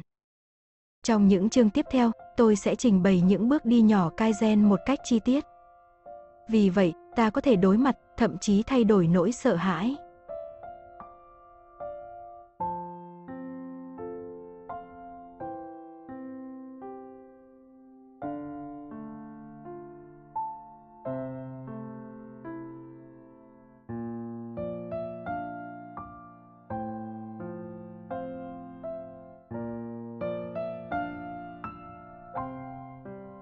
Chương 2 Đặt những câu hỏi nhỏ Những câu hỏi nhỏ tạo môi trường suy nghĩ sáng tạo và vui vẻ. Khi bạn dùng những câu hỏi nhỏ hỏi người khác, bạn đã tự tạo sức mạnh sáng tạo cho họ bằng cách tự đặt những câu hỏi nhỏ, bạn đã đặt nền tảng cho phương pháp Kaizen để đổi mới chính mình. Một trong những cách tuyệt vời nhất để lên chương trình cho bộ não của mình là sử dụng một chiêu thức Kaizen, đặt những câu hỏi nhỏ. Tôi đã biến ý tưởng này thành hiện thực khi một công ty sản xuất mời tôi giúp đỡ ban điều hành cải thiện một số nhóm làm việc kém hiệu quả. Tôi quan sát người điều hành của một trong những nhóm này, tên anh ta là Patrick, điều khiển một cuộc họp. Patrick đi tới đi lui dồn đập trước mặt những người làm công, giọng hét ra lửa, lớn tiếng hỏi họ mỗi người các anh có cách gì để làm cho công ty ta vươn lên hàng đầu. Kiểu hỏi này đã trở thành thói quen đối với Patrick cả trong những cuộc họp lẫn cuộc nói chuyện bình thường. Patrick hy vọng mỗi nhân viên sẽ thấm nhuần quan điểm về trách nhiệm và lòng tự hào. Anh ta nghĩ rằng anh ta đang tăng thêm sức mạnh cho họ để tạo ra những sản phẩm, dịch vụ mới cũng như tiết kiệm chi phí. Nhưng ngược lại, những người làm công thấy phát rét. Họ rõ ràng không hề thoải mái, cắm mắt xuống sàn nhà, nhấp nhổm trên ghế. Tôi còn để ý thấy bàn tay của một người run lên, không biết do sợ hay tức giận. Lát sau, tôi nghe thấy những người này thật thà phàn nàn, thế ông Patrick muốn gì ở chúng ta? Tại sao chúng ta cứ phải có sáng kiến mới? Đấy là việc của ông ta. Chúng ta có đủ thứ để làm rồi. Patrick chỉ nhận được vài sáng kiến, ví dụ như thuê thêm, nhân công để hoàn thành công việc, mua thêm thiết bị mới thay thế những thiết bị lạc hậu, nhưng lại quá đắt đỏ, và phi thực tế, và thực sự chỉ là vỏ bọc thay lời phàn nàn của công nhân. Đáp lại lời kêu gọi khẩn thiết cần cải tiến của Patrick, trong 3 tháng đầu, số ngày nghỉ ốm tăng thêm 23%. Tôi bàn với Patrick rằng tôi đồng ý với chiến lược cơ bản của anh ấy dùng chính người lao động như một nguồn sáng kiến mới. Trong giới làm ăn ở Nhật, người ta sử dụng nguyên tắc Kaizen cơ bản là khuyến khích mỗi người lao động hãy kiên cường vì cả công ty, một phương pháp giúp cắt giảm chi phí, mang lại lợi nhuận, làm gắn bó và tăng năng suất của người lao động. Tuy nhiên, phương pháp này có hiệu quả không phải bởi sự hô hào thất thường để thay đổi cả một công ty mà bởi những yêu cầu nhỏ, giới hạn trong một phạm vi nào đó. Tôi khuyên Patrick nên mềm giọng hơn và thay cách dùng từ. Trong cuộc họp sau, Patrick bình tĩnh hơn và hỏi từng người một các bạn thử nghĩ xem bạn có phương pháp nhỏ nào cải tiến quá trình sản xuất ở nhà máy ta không? Trước sự ngạc nhiên của anh ta, tất cả góc gương mặt đều hướng về anh ta, suy nghĩ về câu hỏi hơi khác ngày thường này, và bắt đầu ngồi thẳng người lên tham gia thảo luận. Cả số lượng và chất lượng của những câu trả lời đều được cải thiện rõ rệt. Một nhân viên còn nói luôn rằng vào quê mỗi ngày, những mảnh vụn kim loại thừa đã bị đem đổ đi và hỏi xem sao nhà máy không tìm người mua chúng. Sự thực là sau đó nhà máy đã bán phế thải kim loại này. Một người khác nhận thấy rằng hầu hết những người mới vào nhà máy, trong vòng 6 tháng đều mắc lỗi sử dụng máy móc. Anh ta tình nguyện dành 2 tiếng đồng hồ hướng dẫn mỗi người mới vào nhằm giúp tiết kiệm thời gian và tiền bạc. Việc hướng dẫn này có lợi cả đôi đường. Người thứ ba gợi ý nên dành 5 phút trong mỗi cuộc họp nhân viên hàng tháng để cảm ơn những người đã giúp đỡ họ. Ý tưởng này đã được thực thi ngay lập tức và phổ biến ngay tại xưởng sản xuất, nơi công nhân có thể được khen ngợi ngay tại chỗ chứ không cần phải đợi đến lúc họp. Ngay sau đó, cả tinh thần lẫn hiệu quả làm việc đã tăng lên. Người lao động không chỉ thỏa mãn vì nhà máy áp dụng sáng kiến của họ và thay đổi thói quen làm việc hàng ngày mà còn có cảm giác vui sướng vì khắp nơi mọi người đều tham gia và năng động trong công việc. Số ngày nghỉ ốm giảm và trở lại mức bình thường. Chuyện gì xảy ra vậy? Cuộc sống quanh ta được định hình bởi việc đặt ra câu hỏi, từ chối hỏi, hay chưa bao giờ nghĩ rằng phải hỏi. Sam Kin Não bạn yêu thích những câu hỏi. Hãy thử làm một thí nghiệm sau. Ngày mai ở chỗ làm hay bất cứ nơi đâu, hỏi một cô bạn xem xe ô tô đỗ cạnh xe cô có màu gì nhé. Cô bạn đó hẳn sẽ nhìn bạn một cách hóm hình và thú nhận rằng cô không để ý. Ngày hôm sau, rồi ngày hôm sau nữa, hãy lặp lại câu hỏi đó. Nhưng đến ngày thứ tư hay năm gì đó, người bạn đó sẽ không còn sự lựa chọn nào khác khi cô ấy đỗ xe vào bãi, não cô sẽ nhắc cô rằng sắp có một người ngớ ngẩn là bạn hỏi một câu ngớ ngẩn, và cô ta buộc phải lưu trữ câu trả lời vào ngân hàng dữ liệu ngắn hạn trong não. Bằng cách này, bạn phải phần nào biết ơn hạch hỏi hải mã hippocampus nằm ở não động vật có vú mammalian quyết định thông tin nào cần lưu trữ hoặc cần tìm lại. Chức năng chính của bộ phận lưu trữ hạch hỏi hải mã là lặp lại, vì vậy hỏi đi hỏi lại một câu hỏi làm não bạn không còn cách nào khác là phải chú ý và tìm câu trả lời. Những câu hỏi như xe đỗ cạnh xe bạn có màu gì, hóa ra lại có hiệu quả và hữu ích trong việc hình thành ý tưởng và giải pháp hơn việc dùng những mệnh lệnh kiểu nói cho tớ biết xe đỗ cạnh xe cậu màu gì. Kết quả thu được từ những lần làm việc không chính thức với các bệnh nhân và sự hợp tác của khách hàng cho thấy đặt câu hỏi đã khuyến khích não bộ nhiều hơn. Não của bạn muốn được vui chơi. Một câu hỏi có thể đánh thức và làm phấn khích não. Nó thích nhận câu hỏi, kể cả những câu buồn cười hoặc kỳ quặc và lật đi lật lại câu hỏi đó. Nếu lần sau bạn lên máy bay, hãy làm một cuộc khảo sát hoạt động của các hành khách xung quanh. Tôi đánh cuộc bạn sẽ thấy nhiều người đang chơi trò đố chữ. Giải đố ô chữ bao gồm nhiều chuỗi câu hỏi giúp tiêu khiển bộ não tránh sự nhàm chán trong suốt chuyến bay dài. Hãy để ý thái độ thiếu tập trung của một đứa trẻ đối với những lời giáo huấn kiểu, đây là con chó, so với ánh mắt nó mở to khi bạn đặt câu hỏi, kể cả khi bạn là người phải trả lời, đây là gì? Đây là một con chó, xét về mặt trực giác, các bậc cha mẹ đều biết nên đặt câu hỏi, rồi trả lời, rồi hỏi lại lần nữa, và xem trẻ con có nhớ được không. Họ hiểu rằng bộ não yêu thích câu hỏi. Tôi luôn thấy hiệu quả khác biệt rõ rệt giữa câu hỏi và câu mệnh lệnh, không phải chỉ trong các cuộc họp thương mại, mà còn trong cả bối cảnh quan hệ cá nhân và y học. Ví dụ, ta luôn quen với việc chờ người khác chỉ bảo làm thế nào để cải thiện sức khỏe, đọc thuộc lòng những bài học này trong giấc ngủ. Ăn 5 bữa chủ yếu là rau quả mỗi ngày, giảm lượng đường đưa vào và chuyển hóa mỡ, tập thể dục đều đặn, uống đủ nước, vân vân và vân vân. Nhưng những mệnh lệnh này rõ ràng không lôi kéo chúng ta như tỷ lệ béo phì, bệnh tim và tiểu đường trên toàn quốc. Tôi nhận ra rằng bệnh nhân trong khu điều trị tại nhà ở Ukla thành công hơn trong việc thực thi những hướng dẫn về sức khỏe khi được gợi ý nên dùng những câu hỏi Kaizen.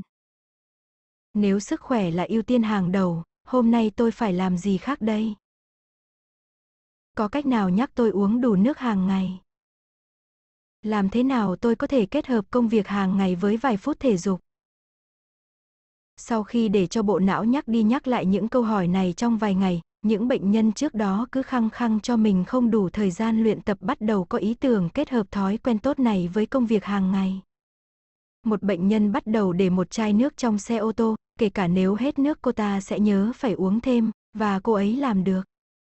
Một người phụ nữ khác có lịch làm việc kín đến nỗi không có thời gian theo một chương trình giảm cân nào đã quyết định đặt bữa đều đặn ở một tiệm ăn, nhưng yêu cầu người phục vụ chia đôi số thức ăn đó vào hai túi thức ăn trước khi giao cho cô. Bằng cách này, cô sẽ không ngó ngàng gì đến nửa thức ăn kia khi về phòng. Người thứ ba cho rằng thái độ tích cực sẽ đem lại sức khỏe nên cô ấy nảy ra ý kiến hát bài đồng dao Hallelujah vui vẻ trong khi đánh răng mỗi sáng. Mỗi người phụ nữ này đều cho hay họ bây giờ biết cách chọn thức ăn hơn và giảm dần nỗi thèm ăn, đơn giản chỉ vì những câu hỏi phù hợp luôn được nhắc đi nhắc lại trong đầu họ, giúp họ có ý thức đối với sức khỏe của mình hơn sung sướng và phấn khởi bởi phương pháp sáng tạo của chính mình chứ không theo lời áp đặt của bác sĩ, họ hăng hái tìm thêm những cách khác để cải thiện sức khỏe của mình. Phải thừa nhận rằng, họ vẫn chưa tập đủ thời gian thể dục cần thiết hoặc ăn theo hướng dẫn dinh dưỡng, nhưng những người phụ nữ này đang trên con đường đi tới thành công. Trong chương Bước những bước đi nhỏ, tôi sẽ thảo luận làm thế nào những hành động thậm chí rất nhỏ, như để một cái chai không trong xe ô tô lại có thể giúp đạt được những mục tiêu tưởng chừng bất khả thi. Và bây giờ chúng ta đã hiểu lợi ích của việc đặt những câu hỏi nhỏ. Nhón chân bước qua sợ hãi. Não bạn yêu thích câu hỏi và sẽ không từ chối chúng. Trừ khi câu hỏi quá lớn tạo ra sợ hãi. Kiểu câu hỏi như làm sao tôi có thể gầy đi, giàu lên, lấy được chồng, vợ vào cuối năm nay. Hay sản phẩm mới nào có thể mang lại hàng triệu đô la cho công ty? Là những câu hỏi lớn và gây cảm giác sợ hãi. Giống như câu hỏi của Patrick đối với nhân viên đã tạo sự khiếp đảm cho bất cứ người nhận nào, kể cả khi ta có tự hỏi mình câu đó. Thay vì trả lời một cách vui vẻ, não của chúng ta cảm nhận sự sợ hãi, đã đè nén sức sáng tạo, đóng chặt cửa tới vỏ não, khu vực suy nghĩ của não khi ta cần nó nhất. Một trong những sức mạnh của bộ não, khả năng tự khóa khi gặp nguy hiểm, đã thành một cản trở gây tê liệt. Bằng cách đặt những câu hỏi nhỏ, nhẹ nhàng, ta khóa phản xạ chống trả hay trốn chạy. Những câu hỏi Kaizen như tôi có thể tiến hành bước đi nhỏ nhất nào để đạt hiệu quả, hoặc mỗi ngày tôi có thể dành 5 phút làm gì để giảm món nợ trong thẻ tín dụng của tôi, hoặc tôi có thể tìm nguồn thông tin về các lớp dành cho người lớn trong thành phố như thế nào đây? Sẽ giúp ta vượt qua nỗi sợ. Chúng cho phép não tập trung vào giải quyết vấn đề và cuối cùng là hành động. Thường xuyên đặt câu hỏi sẽ giúp não ghi nhớ câu hỏi đó, lật đi lật lại vấn đề và rốt cuộc tạo ra những câu trả lời hay, hữu ích. Mặc dù cơ chế của sự sáng tạo, não tạo ra ý nghĩ mới, còn là lĩnh vực chưa khám phá được của khoa học, nhưng tôi đã dành mấy chục năm kinh nghiệm của mình giúp đỡ mọi người thoát khỏi sự gò bó và tuân thủ để đến với sáng tạo. Tôi tin rằng những hành động đơn thuần như đưa ra những câu hỏi như trên thường xuyên và kiên nhẫn chờ đợi câu trả lời sẽ làm vỏ não hoạt động. Câu hỏi phải không quá đòi hỏi, không gây sợ hãi, phải nhẹ nhàng vui vẻ. Vì vậy khi đặt những câu hỏi nhỏ, hạch hạnh nơi phản xạ chống trả, hoặc trốn chạy xuất hiện sẽ ngủ, và vỏ não, nơi luôn chờ thời điểm tốt, thức dậy và hoạt động. Nó sẽ xử lý và hấp thụ câu hỏi, rồi bằng cách kỳ diệu riêng, sản sinh ra câu trả lời khi đã sẵn sàng. Có thể vào lúc ta đang tắm, đang lái xe hay đang rửa bát. Albert Einstein đã từng một lần hỏi rằng tại sao tôi lại nảy ra những ý tưởng hay nhất khi đang cạo râu. Tôi ngờ rằng chính ông đã từng tự hỏi mình những câu hỏi nhỏ, vâng, rất nhỏ về bản chất của vũ trụ, hàng ngày, hàng tuần hoặc hàng tháng trước khi ý tưởng nảy ra trong đầu ông. Suyệt, đừng đánh thức hạch hành amygdala. Đặt những câu hỏi nhỏ, bạn sẽ giảm được nguy cơ đánh thức hạch hành amygdala và đánh mất sức mạnh của sự sợ hãi. Khi nỗi sợ lắng xuống, não có thể tiếp nhận câu hỏi và nảy ra câu trả lời. Câu hỏi nhỏ và sức sáng tạo. Nếu bạn từng phải giải quyết những vấn đề đòi hỏi nhiều sức sáng tạo như viết một bài diễn văn, bạn sẽ thấy nhiệm vụ này ám ảnh bạn đến mức như thế nào? Bạn chất đầy giấy trắng vào máy in, rót một cốc cà phê nóng, mồ máy tính ra, và tự hỏi. Mình nên mở đầu thế nào để thu hút sự chú ý của khán giả nhỉ? Hay làm thế nào mình có thể thuyết phục đám nhân viên đang hồ nghi kia chấp nhận kế hoạch mới mà mình sẽ trình bày đây? Và rồi bạn nhìn chăm chăm vào màn hình trắng tinh, thấy bồn chồn, miệng khô ngắt, đầu ong ong. Kể cả khi bạn không nhận ra điều đó, phản xạ chống trả, hoặc trốn chạy trong bạn đang trỗi dậy, cảm giác mà bạn gọi là làm tác ý thực sự chỉ là sự sợ hãi. Câu hỏi bạn đặt ra cho mình thực sự quá lớn và gây khiếp đảm. Bạn đã đánh thức hạch hạnh và vỏ não đã bị đóng lại. Michael Ondaatje, tác giả cuốn truyện bệnh nhân người Anh, thường sử dụng những câu hỏi nhỏ khi bắt tay vào viết tiểu thuyết. Tôi không định sẵn những ý tưởng đồ sộ trong đầu. Ông nói, bạn sẽ nghe nhiều nhà văn lớn khác phụ họa theo câu nói này. Ông cũng không bắt đầu bằng một câu hỏi lớn như, nhân vật nào sẽ gây ấn tượng cho người đọc đây? Thay vào đó, ông đưa ra vài sự kiện, một vụ rơi máy bay hay một cuộc nói chuyện giữa một bệnh nhân và y tá trong đêm, và tự hỏi mình những câu hỏi cực kỳ vặt vãnh, ai là người trên máy bay? Sao anh ta lại ở đó? Sao máy bay rơi? Vào năm nào? Ông cho biết câu trả lời cho những câu hỏi này là những mảnh vụn, mảnh vụn của bức tranh mosaic đầy màu sắc, chúng được thêm dần vào, và bạn sẽ thấy quá khứ của các nhân vật hoặc ta tạo ra quá khứ cho họ. Câu trả lời này cuối cùng dẫn dắt ông đến những nhân vật hoàn hảo, thực tế, và những cuốn tiểu thuyết được giải thưởng. Thậm chí khi bạn không phải là một tiểu thuyết gia tham vọng, những câu hỏi nhỏ có thể bí quyết Kaizen giúp vơi bớt sợ hãi làm xẹp đi khả năng sáng tạo trong những lĩnh vực khác của cuộc sống. Hãy xem lò vi sóng được phát minh như thế nào. Uri Spencer không ngồi trong nhà, gõ ngón tay lên chán, suy nghĩ. Làm, làm, làm thế nào ta có thể phát minh một thiết bị nhà bếp mang tính, đột phá trên thế giới. Spencer, một kỹ sư ở vùng Raytheon, một hôm khi đang làm việc đã vô tình để thanh kẹo quá gần một số thiết bị radar. Thanh kẹo tan ra, ông liền tự hỏi mình tại sao sóng radar lại có tác động lên thức ăn. Câu hỏi nhỏ này dẫn đến nhiều câu hỏi nhỏ khác mà câu trả lời cuối cùng làm thay đổi cách tôi, và bạn dùng bữa tối. Bạn muốn làm một công việc sáng tạo. Viết một bài thơ hoặc bài hát, vẽ một bức tranh, mơ về một công việc hoàn hảo, hay đưa ra một giải pháp cho vấn đề ở cơ quan. Nhưng bạn chẳng biết nên bắt đầu từ đâu. Đầu óc bạn luôn trống rỗng. Trong những lúc như thế này, phương pháp Kaizen giúp bạn tập hợp sức mạnh của nguồn cảm hứng, mặc dù bạn không thể bắt não mình phải tạo ra ý tưởng sáng tạo, bạn có thể lập trình để nó đi vào hoạt động bằng cách đặt những câu hội nhỏ. Dưới đây là vài câu hỏi nhỏ phổ biến mà khách hàng của tôi đã sử dụng để có sự sáng tạo. Hãy cảm thấy thoải mái khi tiếp nhận chúng. Bất cứ câu hỏi nào bạn sử dụng, bạn hãy hỏi trên tinh thần nhẹ nhàng và kiên nhẫn. Khi bạn mạnh tay hối thúc chính mình, nỗi sợ hãi sẽ cản trở quá trình sáng tạo. Tôi có thể đóng góp điều gì cho thế giới này với chỉ một quyển sách, một bài thơ hay một bức tranh? Tôi có thể hỏi ai để xin sự giúp đỡ hay nguồn cảm hứng? Tôi có quá trình, tài năng, đội ngũ làm việc sáng tạo nào đặc biệt không? Công việc nào làm tôi hưng phấn và phát huy hết năng lực của tôi? Hãy nhớ, nếu bạn nhắc lại câu hỏi trong vài ngày hay vài tuần, hay bao lâu cũng được, hạch hồi hải mã, phần não lưu trữ thông tin sẽ không còn cách nào khác ngoài việc tiếp nhận nó. Bằng cách riêng này, theo như chế độ định sẵn, não sẽ bắt đầu cho ta câu trả lời. Câu hỏi nhỏ xoa dịu những nỗi sợ phức tạp. Một ví dụ cho việc sử dụng câu hỏi nhỏ là trường hợp hợp cô Grace. Cô là một phụ nữ tài năng, thông minh, tự điều hành doanh nghiệp của riêng mình, nhưng luôn bực tức vì không thể có và duy trì được một tình yêu lãng mạn như mong muốn. Khi tôi lắng nghe Grace, tôi không hiểu liệu sợ hãi có phải là rào cản đối với người phụ nữ đầy tự tin này. Như chúng ta đã biết, sợ hãi thường là lý do tại sao người ta không thể đạt được điều mình muốn.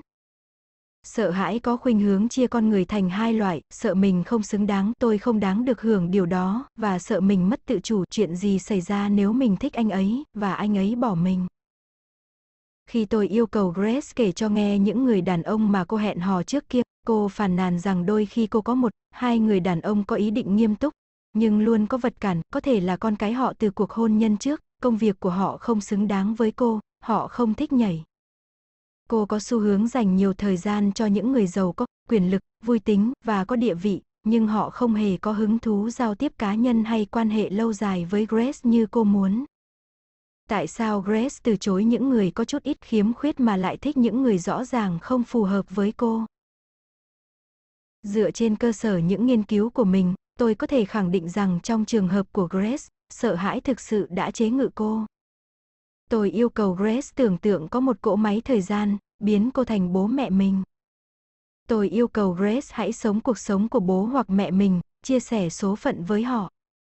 Phản ứng của Grace cho thấy sự phiền muộn của cô tôi không muốn ở vị trí của cha hoặc mẹ tôi. Cô nói không chút ngập ngừng. Chẳng nhẽ không còn lựa chọn thứ ba. Khi chúng tôi cùng nói chuyện với nhau, tôi dần hiểu thêm rằng mẹ cô, người bạn tâm tình và người yêu thương cô hết mực, đã biến thành con người khác mỗi khi chồng bà về nhà. Trong đôi mắt thơ ngây của Grace lúc đó, mẹ cô trở nên rúm gió, sợ sệt và ngoan ngoãn trước mặt chồng. Grace tự hứa với mình rằng cô sẽ không để bất kỳ ai cõng bức mình như cha cô đã làm với mẹ. Cô vẽ ra trong đầu về một người đàn ông có địa vị cao, và giàu có, người mà cô có thể không bị phụ thuộc. Tuy nhiên, cho đến bây giờ, Grace vẫn chưa thể tạo mối liên kết giữa những gì não cô muốn, một mối quan hệ yêu thương, gắn bó, và lời cam kết cô tự hứa lúc còn bé, không chịu ngoan ngoãn phục tùng điều mà một mối quan hệ yêu đương gắn bó cần phải có. Cô bắt đầu nhận thấy vấn đề của mình ngày càng phức tạp hơn cô tưởng, và cô sợ rằng mình phải chấp nhận điều đó. Chúng tôi đều đồng ý rằng liệu pháp trị liệu cho thời thơ ấu của Grace sẽ tốt cho cô, nhưng trên hết Grae muốn có một người bạn đời để chia sẻ mọi vấn đề cá nhân. Để giải quyết vấn đề, tôi đã dùng từng bước nhỏ giúp Grace chế ngự được nỗi sợ. Những bước lớn sẽ làm cô sợ và có tác dụng ngược lại. Là một thương nhân, Grace cảm thấy thích thú với ý tưởng cải thiện tình hình bằng bước đi nhỏ, và cô đồng ý làm theo lời khuyên của tôi, kể cả khi nghe điều đó có vẻ tầm phào và lố bịch. Tôi đề nghị Grace mô tả nghề yêu thích của cô và dự định về công việc trong 3 năm tới. Cô tự tin mô tả kỹ lưỡng mục tiêu, mơ ước và phương hướng để đạt được những mục tiêu đó. Rồi tôi yêu cầu cô mô tả người đàn ông lý tưởng vào một ngày đẹp trời bước ra. Cô không thể làm được điều đó. Nỗi sợ vì anh ta bỏ đi và cuộc sống lãng mạn của cô sẽ bị tổn thương lớn đến nỗi cô thậm chí không thể tưởng tượng ra được một ngày hạnh phúc, có người đàn ông thực thụ yêu cô. Chúng tôi để Grace tự hỏi mình những câu hỏi nhỏ, không mang tính đe dọa, giúp cô nuôi dõng trong đầu hình ảnh một người đàn ông tốt, đồng thời phải tránh cho cô những phản ứng sợ hãi. Thoạt tiên cô dành mỗi ngày 2 phút tự hỏi mình, người đàn ông lý tưởng của mình sẽ như thế nào đây? Trước sự ngạc nhiên của Grace, lúc đầu câu hỏi này quá khó, cô phải luyện tập rất nhiều để có câu trả lời. Tuy nhiên khi câu hỏi đã ăn sâu vào trong trí tưởng tượng của mình, cô đã tự tin hơn và có thể trả lời chân thực hơn. Rồi tôi yêu cầu cô mỗi ngày gọi vào hộp thư thoại của tôi và trả lời một câu hỏi khác cô muốn cử chỉ chăm sóc nhỏ nào mà người bạn đời lý tưởng dành cho cô. Câu hỏi này rất dễ trả lời đối với những người trưởng thành trong những gia đình mà bố, mẹ là tấm gương cho con cái về lòng nhân ái và sự tôn trọng. Nhưng với Grace, điều đó quá khó. Tôi muốn Grace hãy mơ về, nhưng người đàn ông đích thực của cô.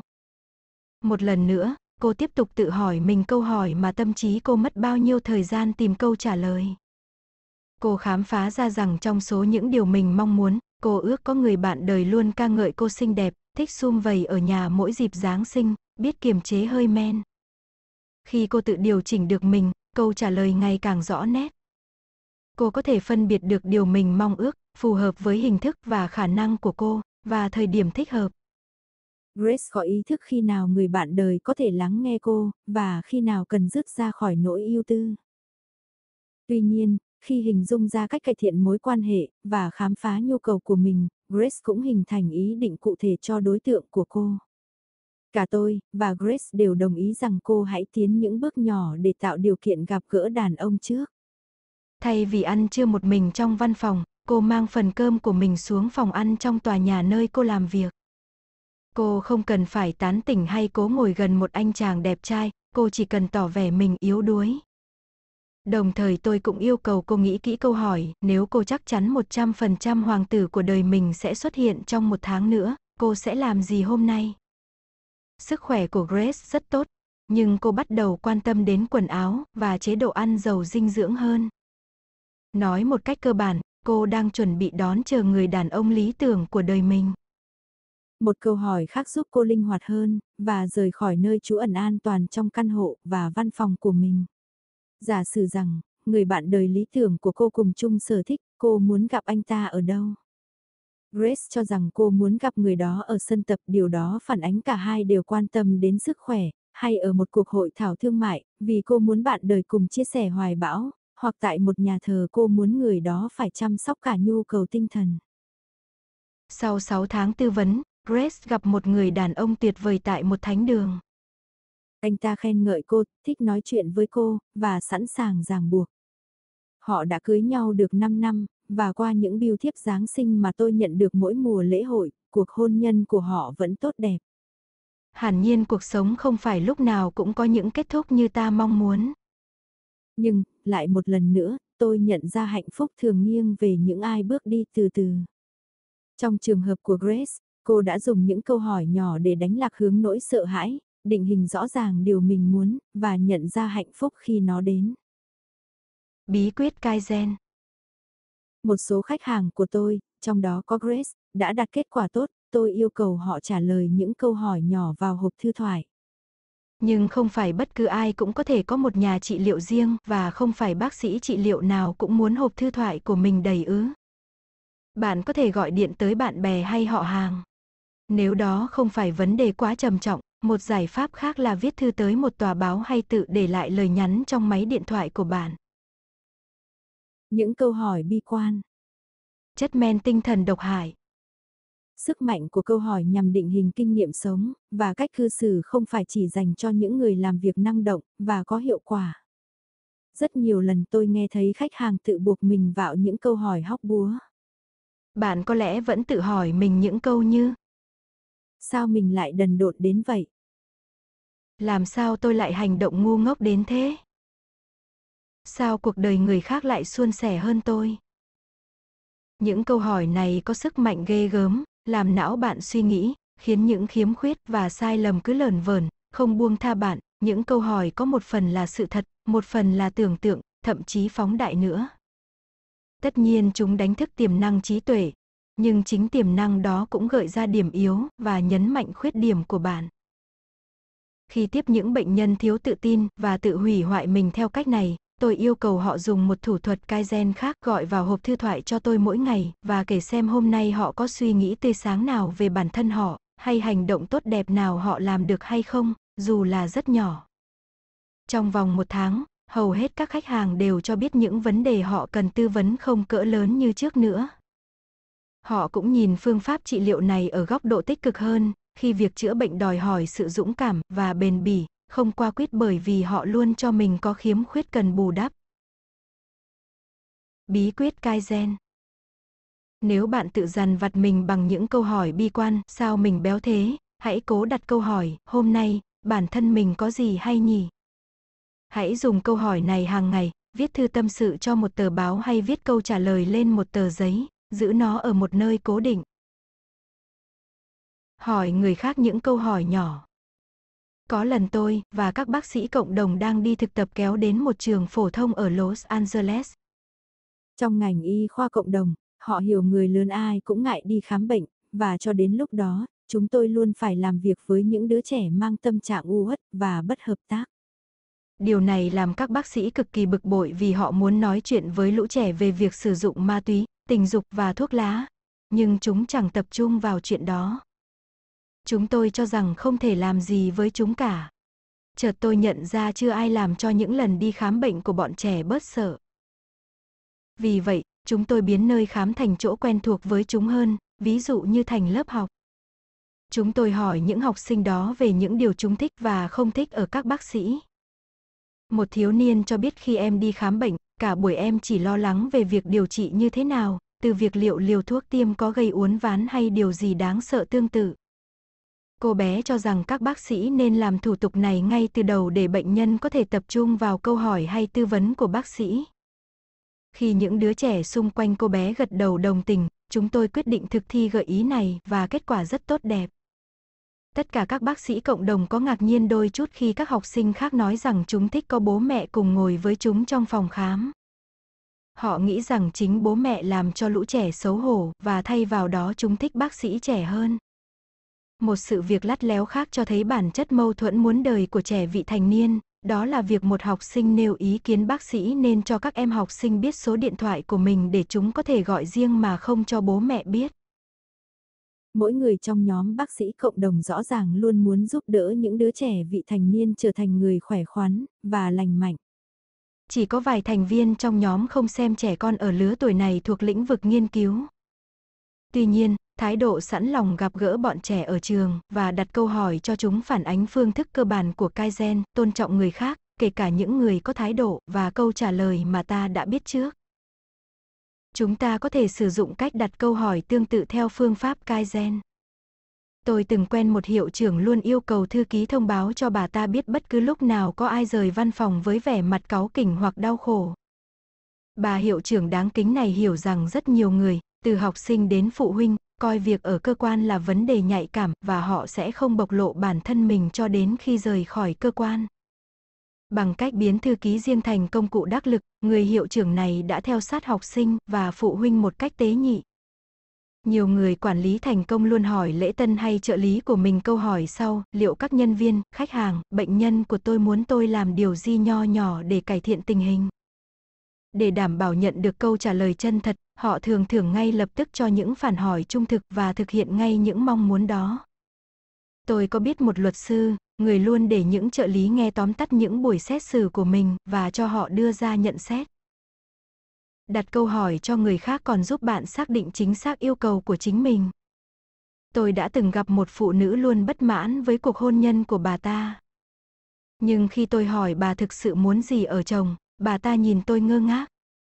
Người phụ nữ này đã từng nuôi hai con ăn học đại học, chăm sóc cha mẹ trong những năm cuối đời, hậu thuẫn chồng trong công việc. Bà đã hoàn thành sứ mạng của mình, nhưng lâu nay bà chỉ lo phục vụ nhu cầu của chồng con đến nỗi gần như phát điên. Bà giận cái cách chồng bà đối xử với mình, nhưng bà hầu như không thể nói rõ bà muốn chồng bà đối xử với mình thế nào. Chính vì vậy bà thường xuyên hỏi những bà bạn hạnh phúc điều gì khiến chồng bạn làm bạn hạnh phúc.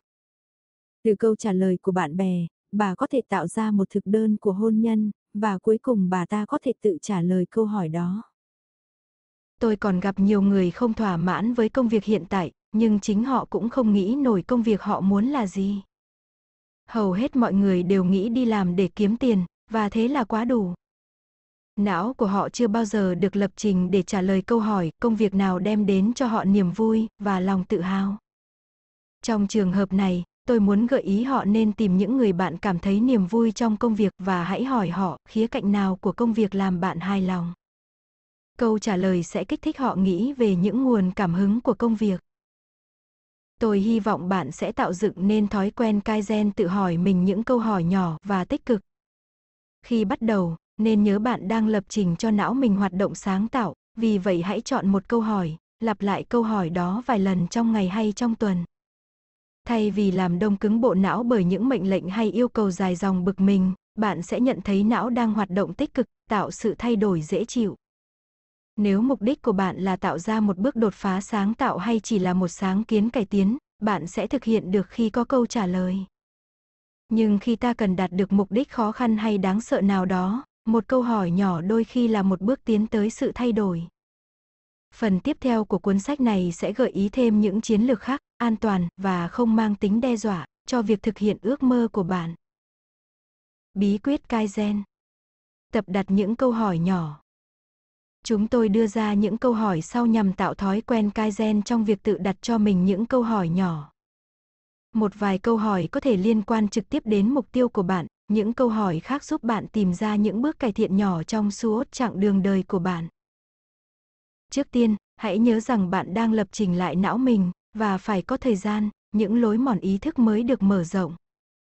Vì vậy hãy chọn một câu hỏi nhỏ, liên tục lặp lại vài lần trong ngày hay trong tuần. Hãy cố gắng đặt câu hỏi cho bản thân mình đều đặn mỗi sáng, trong lúc uống cà phê, mỗi khi bước vào xe, hay trước khi đi ngủ. Hãy viết câu hỏi của mình lên một tờ giấy nhắc việc post-it nốt, rồi dán vào bàn đầu giường hoặc bảng phi tiêu, hay ấm pha cà phê. Tôi chỉ xin đưa ra dưới đây vài ý tưởng giúp bạn khởi động. Hãy thật thoải mái khi bắt đầu nhé. Nếu bạn thấy khổ sở, nhưng không rõ tại sao, hãy tự hỏi mình câu này, nếu tôi biết chắc mình không thể thất bại, tôi có thể làm gì khác đây? Kiểu câu hỏi lạ thường này giúp não bạn yên tâm đưa ra câu trả lời trung thực, và nó còn có thể tạo ra vài câu trả lời gây bất ngờ làm rõ mục đích chính của bạn. Có một phụ nữ từng xa lầy trong công việc và khám phá ra rằng cô ta nên bỏ việc, học nghề kiến trúc phong cảnh. Điều này có thể gây sốc cho mọi người xung quanh khi biết rằng cô ấy thực sự làm việc này chỉ để lấy can đảm chào xếp vào mỗi buổi sáng. Nếu bạn đang cố đạt được một mục tiêu nào đó, hãy tự hỏi lòng mình mỗi ngày ta có thể đi dần dần từng bước nhỏ nào đến mục tiêu của ta. Dù bạn thì thầm trong suy nghĩ hay hét to câu hỏi của mình, xin hãy bao dung với bản thân như bạn đã làm với những người yêu dấu. Hãy nhớ lại trường hợp của Patrick, giám đốc sản xuất, người đã nhận ra rằng cách nói cường điệu và gây bực tức sẽ chẳng thể tạo ra câu trả lời sáng tạo. Trong kinh doanh, ai cũng biết một công ty không bao giờ được tự mãn mà phải tìm hướng cải thiện mình. Tôi luôn mong mọi người dùng triết lý này trong những mối quan hệ với bạn bè, công việc, thay vì thói quen hưởng thụ từ người khác. Nếu bạn vẫn luôn bằng lòng với cuộc sống, nhưng vẫn muốn mình đạt được điều gì đó tốt đẹp hơn, hãy tự hỏi mình những câu tương tự câu hỏi đã nêu ta có thể dần dần từng bước cải thiện sức khỏe của mình như thế nào, hoặc mối quan hệ, nghề nghiệp, các lĩnh vực khác. Đây là câu hỏi mở, giúp não có nhiều điều cần suy nghĩ. Bạn hãy chờ những câu trả lời bất ngờ nhé. Chúng ta thường tập trung chú ý vào những nhân vật mà ta cho là quan trọng, một nhân viên chủ chốt, một đứa bé hay người bạn đang có tâm sự mà sao nhãng những người có thể sẽ cho ta sự hiểu biết quý giá. Hãy tự hỏi mình, liệu còn có người bạn nào trong cuộc đời này lâu lắm rồi mình chưa nghe giọng nói và tin tức gì nhỉ? Mình có thể hỏi họ những câu hỏi nhỏ nào đây? Câu hỏi sau đây dành cho những ai còn có mâu thuẫn dai dẳng với người khác, dù đó có thể là sếp, là nhân viên, gia đình bên chồng, vợ, hay hàng xóm của bạn và bạn đang cố vượt qua chuyện này. Mỗi ngày, hãy tự hỏi mình, người này hay người kia có điều gì tốt vậy? Bạn sẽ sớm minh mẫn nhìn kỹ được điểm mạnh cũng như điểm yếu của người đó. Nếu bạn đang có xu hướng nhìn đời một cách bi quan và tiêu cực, hãy đặt câu hỏi cho mình, bản thân tôi, vợ chồng, công ty của tôi có chút gì đặc biệt không? Nếu cứ liên tục tự hỏi mình như vậy, bạn đã lập trình cho não của mình tìm kiếm những điều phải và hay, và cuối cùng, bạn có thể dựa vào những khía cạnh tươi sáng đó, tiến hành một chiến dịch tiếp thị mới ở nơi công sở hay những ý tưởng nào đó cho hoạt động gia đình.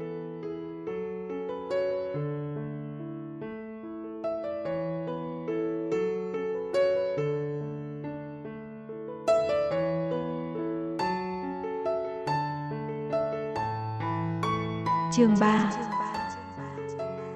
Đề ra những suy nghĩ nhỏ Bí quyết tạo lối mòn tâm thức Mind Sculpture này sử dụng lối suy nghĩ nhỏ giúp bạn phát triển những kỹ năng xã hội, tinh thần và thể chất mới, chỉ bằng cách tưởng tượng chính bạn đang thực hiện điều đó. Chúng ta biết rằng cách hay nhất tạo sự thay đổi trước tiên phải bước lên phía trước, lòng tràn đầy hy vọng rằng với đà này ta có thể vượt qua sợ hãi và chống đối. Ý tưởng này lấy từ khẩu hiệu rất phổ biến cứ làm đi đã. Trong công việc, lúc hẹn hò, khi thuyết trình trước người khác, chúng ta được động viên cứ tảng lờ mọi chuyện cho xong.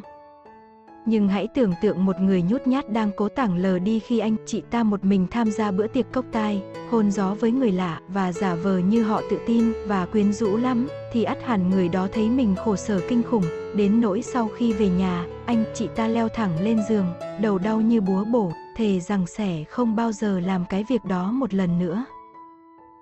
Nhưng chúng ta cũng thở phào nhẹ nhõm khi biết rằng còn có cách khác gần như không đến nỗi hành hạ nhau như vậy để tự luyện mình thực thi những nhiệm vụ khó khăn trên, kể cả khi bạn nghĩ bản chất và khả năng của bạn không phù hợp với những điều đó. Phương pháp này, còn gọi là tạo lối mòn tâm thức, có thể giúp bạn trong cuộc đua khó khăn, làm quen với người khác giới, hay nói chuyện với sếp hiệu quả hơn. Tạo lối mòn tâm thức Một kinh nghiệm toàn diện bạn có thể từng nghe thuật ngữ hình tượng tác động Guided Imagery, một thuật ngữ được sử dụng trước tạo lối mòn tâm thức. Trước kia, khi hướng dẫn bệnh nhân tưởng tượng hình ảnh, các nhà tâm lý học thường yêu cầu họ nhắm mắt lại, thở sâu, hình dung mình đang đứng trong dạp chiếu bóng, đối mặt với màn hình. Sau đó, bệnh nhân được yêu cầu tự soi mình trong màn hình, thực hiện bất cứ điều gì mà họ cảm thấy tự tin và hoàn hảo, như vung cây gậy đánh gôn hay diễn thuyết trước người khác. Phương pháp này thu được một số kết quả còn hạn chế. Sau này, hình ảnh đo thoát vị Position Emission Topography, PET khẳng định rằng các bài tập thể dục chỉ làm sáng một khu vực nhỏ trong não, khu vực vỏ não nhận hình ảnh nơi thông tin về hình ảnh được xử lý. Lý thuyết tạo lối mòn trong tâm thức do Lan Robertson phát triển là kỹ thuật mới hơn bao hàm quá trình thấm nhuần toàn diện, nhưng sử dụng các giác quan tưởng tượng. Nó đòi hỏi người thực hiện phải coi mình như đang thực sự tham gia hành động, sử dụng không chỉ thị giác, thính giác, khiếu giác mà còn cả xúc giác nữa. Trong tạo lối mòn tâm thức, người ta tưởng tượng sự chuyển động của các cơ, việc tăng, giảm cảm xúc. Trường hợp của Steve Beckley, người giành huy chương vàng môn ném lao Olympic là một ví dụ điển hình của phương pháp tạo lối mòn tâm thức. Trong một lần tập luyện, anh ta trượt chân ngã và sưng mắt cá chân. Thay vì một kỳ nghỉ tạm thời do vết thương, Bách quyết định tự tập luyện trên giường, dùng tạo lối mòn tâm thức. Vì vậy, thay vì ngồi trước màn hình, xem băng video những bài biểu diễn trước kia của mình, Bách hình dung anh đang thực sự ở trong sân vận động và đang thi đấu. Giống như những người đã từng sử dụng hình tượng tác động trước kia, Bách Ly đã dùng khả năng hình dung hình ảnh của mình. Bạn có thể làm tương tự như vậy bằng cách tưởng tượng trong tay mình cầm cây lao, đám đất đen ở dưới chân, đám đông trên khán đài, và bầu trời xanh thẳm ở phía trước. Nhưng phương pháp tạo lối mòn tâm thức còn đòi hỏi Bách Ly sử dụng hết các giác quan khác, tưởng tượng các cơ bắp, xương và da cảm nhận như thế nào sau mỗi bước chuyển động nhỏ rồi dẫn tới cú ném hoàn hảo. Anh còn nhớ lại hình ảnh chiếc lao giết lên trong không khí, tiếng hò reo của huấn luyện viên và cả mùi cỏ nữa. Bách Ly thực hiện hành động này liên tục trong tâm trí. Khi vết thương ở mắt cá chân lành và có thể tập với một chiếc lao thật, anh ngạc nhiên vì mình có thể tiếp thu bài tập chính xác dù bị tai nạn làm gián đoạn. Tôi có thể bắt tay vào việc được ngay. Bách Ly không hề bị mất phong độ cũng như sức mạnh. Ian Robertson, một trong những chuyên gia hàng đầu thế giới về phục hồi chức năng não, trong cuốn tạo lối mòn tâm thức, đã đưa ra giả thuyết trong quá trình hình thành lối mòn, não không biết rằng nó đang thực hiện động tác giả. Não bộ của Bách Ly đã gửi những thông điệp chính xác tới các cơ để thực thi những cú ném lao hoàn chỉnh. Bộ não và cơ thể anh ta đã thực hiện một cách hiệu quả hành động này liên tục mà không mắc phải một sơ suất nào cả. Khi Bách Ly phục hồi sau chấn thương, tâm trí và thể chất của anh ta đã ở trong trạng thái sẵn sàng cho một mùa giải thành công. Chỉ mất vài phút luyện tập tinh thần, sử dụng tất cả các giác quan, các chất hóa học trong não sẽ thay đổi. Nó nối liên lạc giữa các tế bào và tạo một hệ thống motor phức hợp các kỹ năng giao tiếp. Nếu tập đầy đủ, người ta sẽ nắm vững các mô hình mới.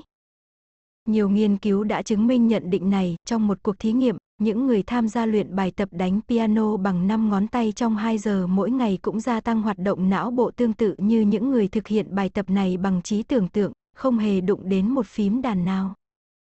Theo cách này, bạn vẫn có thể thực thi một nhiệm vụ khó khăn chỉ bằng cách tập luyện tưởng tượng, nhằm tránh những sợ hãi không cần thiết thường hay đi kèm với những bước đi đầu tiên. Bạn có thể luyện não từ những điều nhỏ, dần dần phát triển thành những kỹ năng mới cần thiết cho công việc của mình.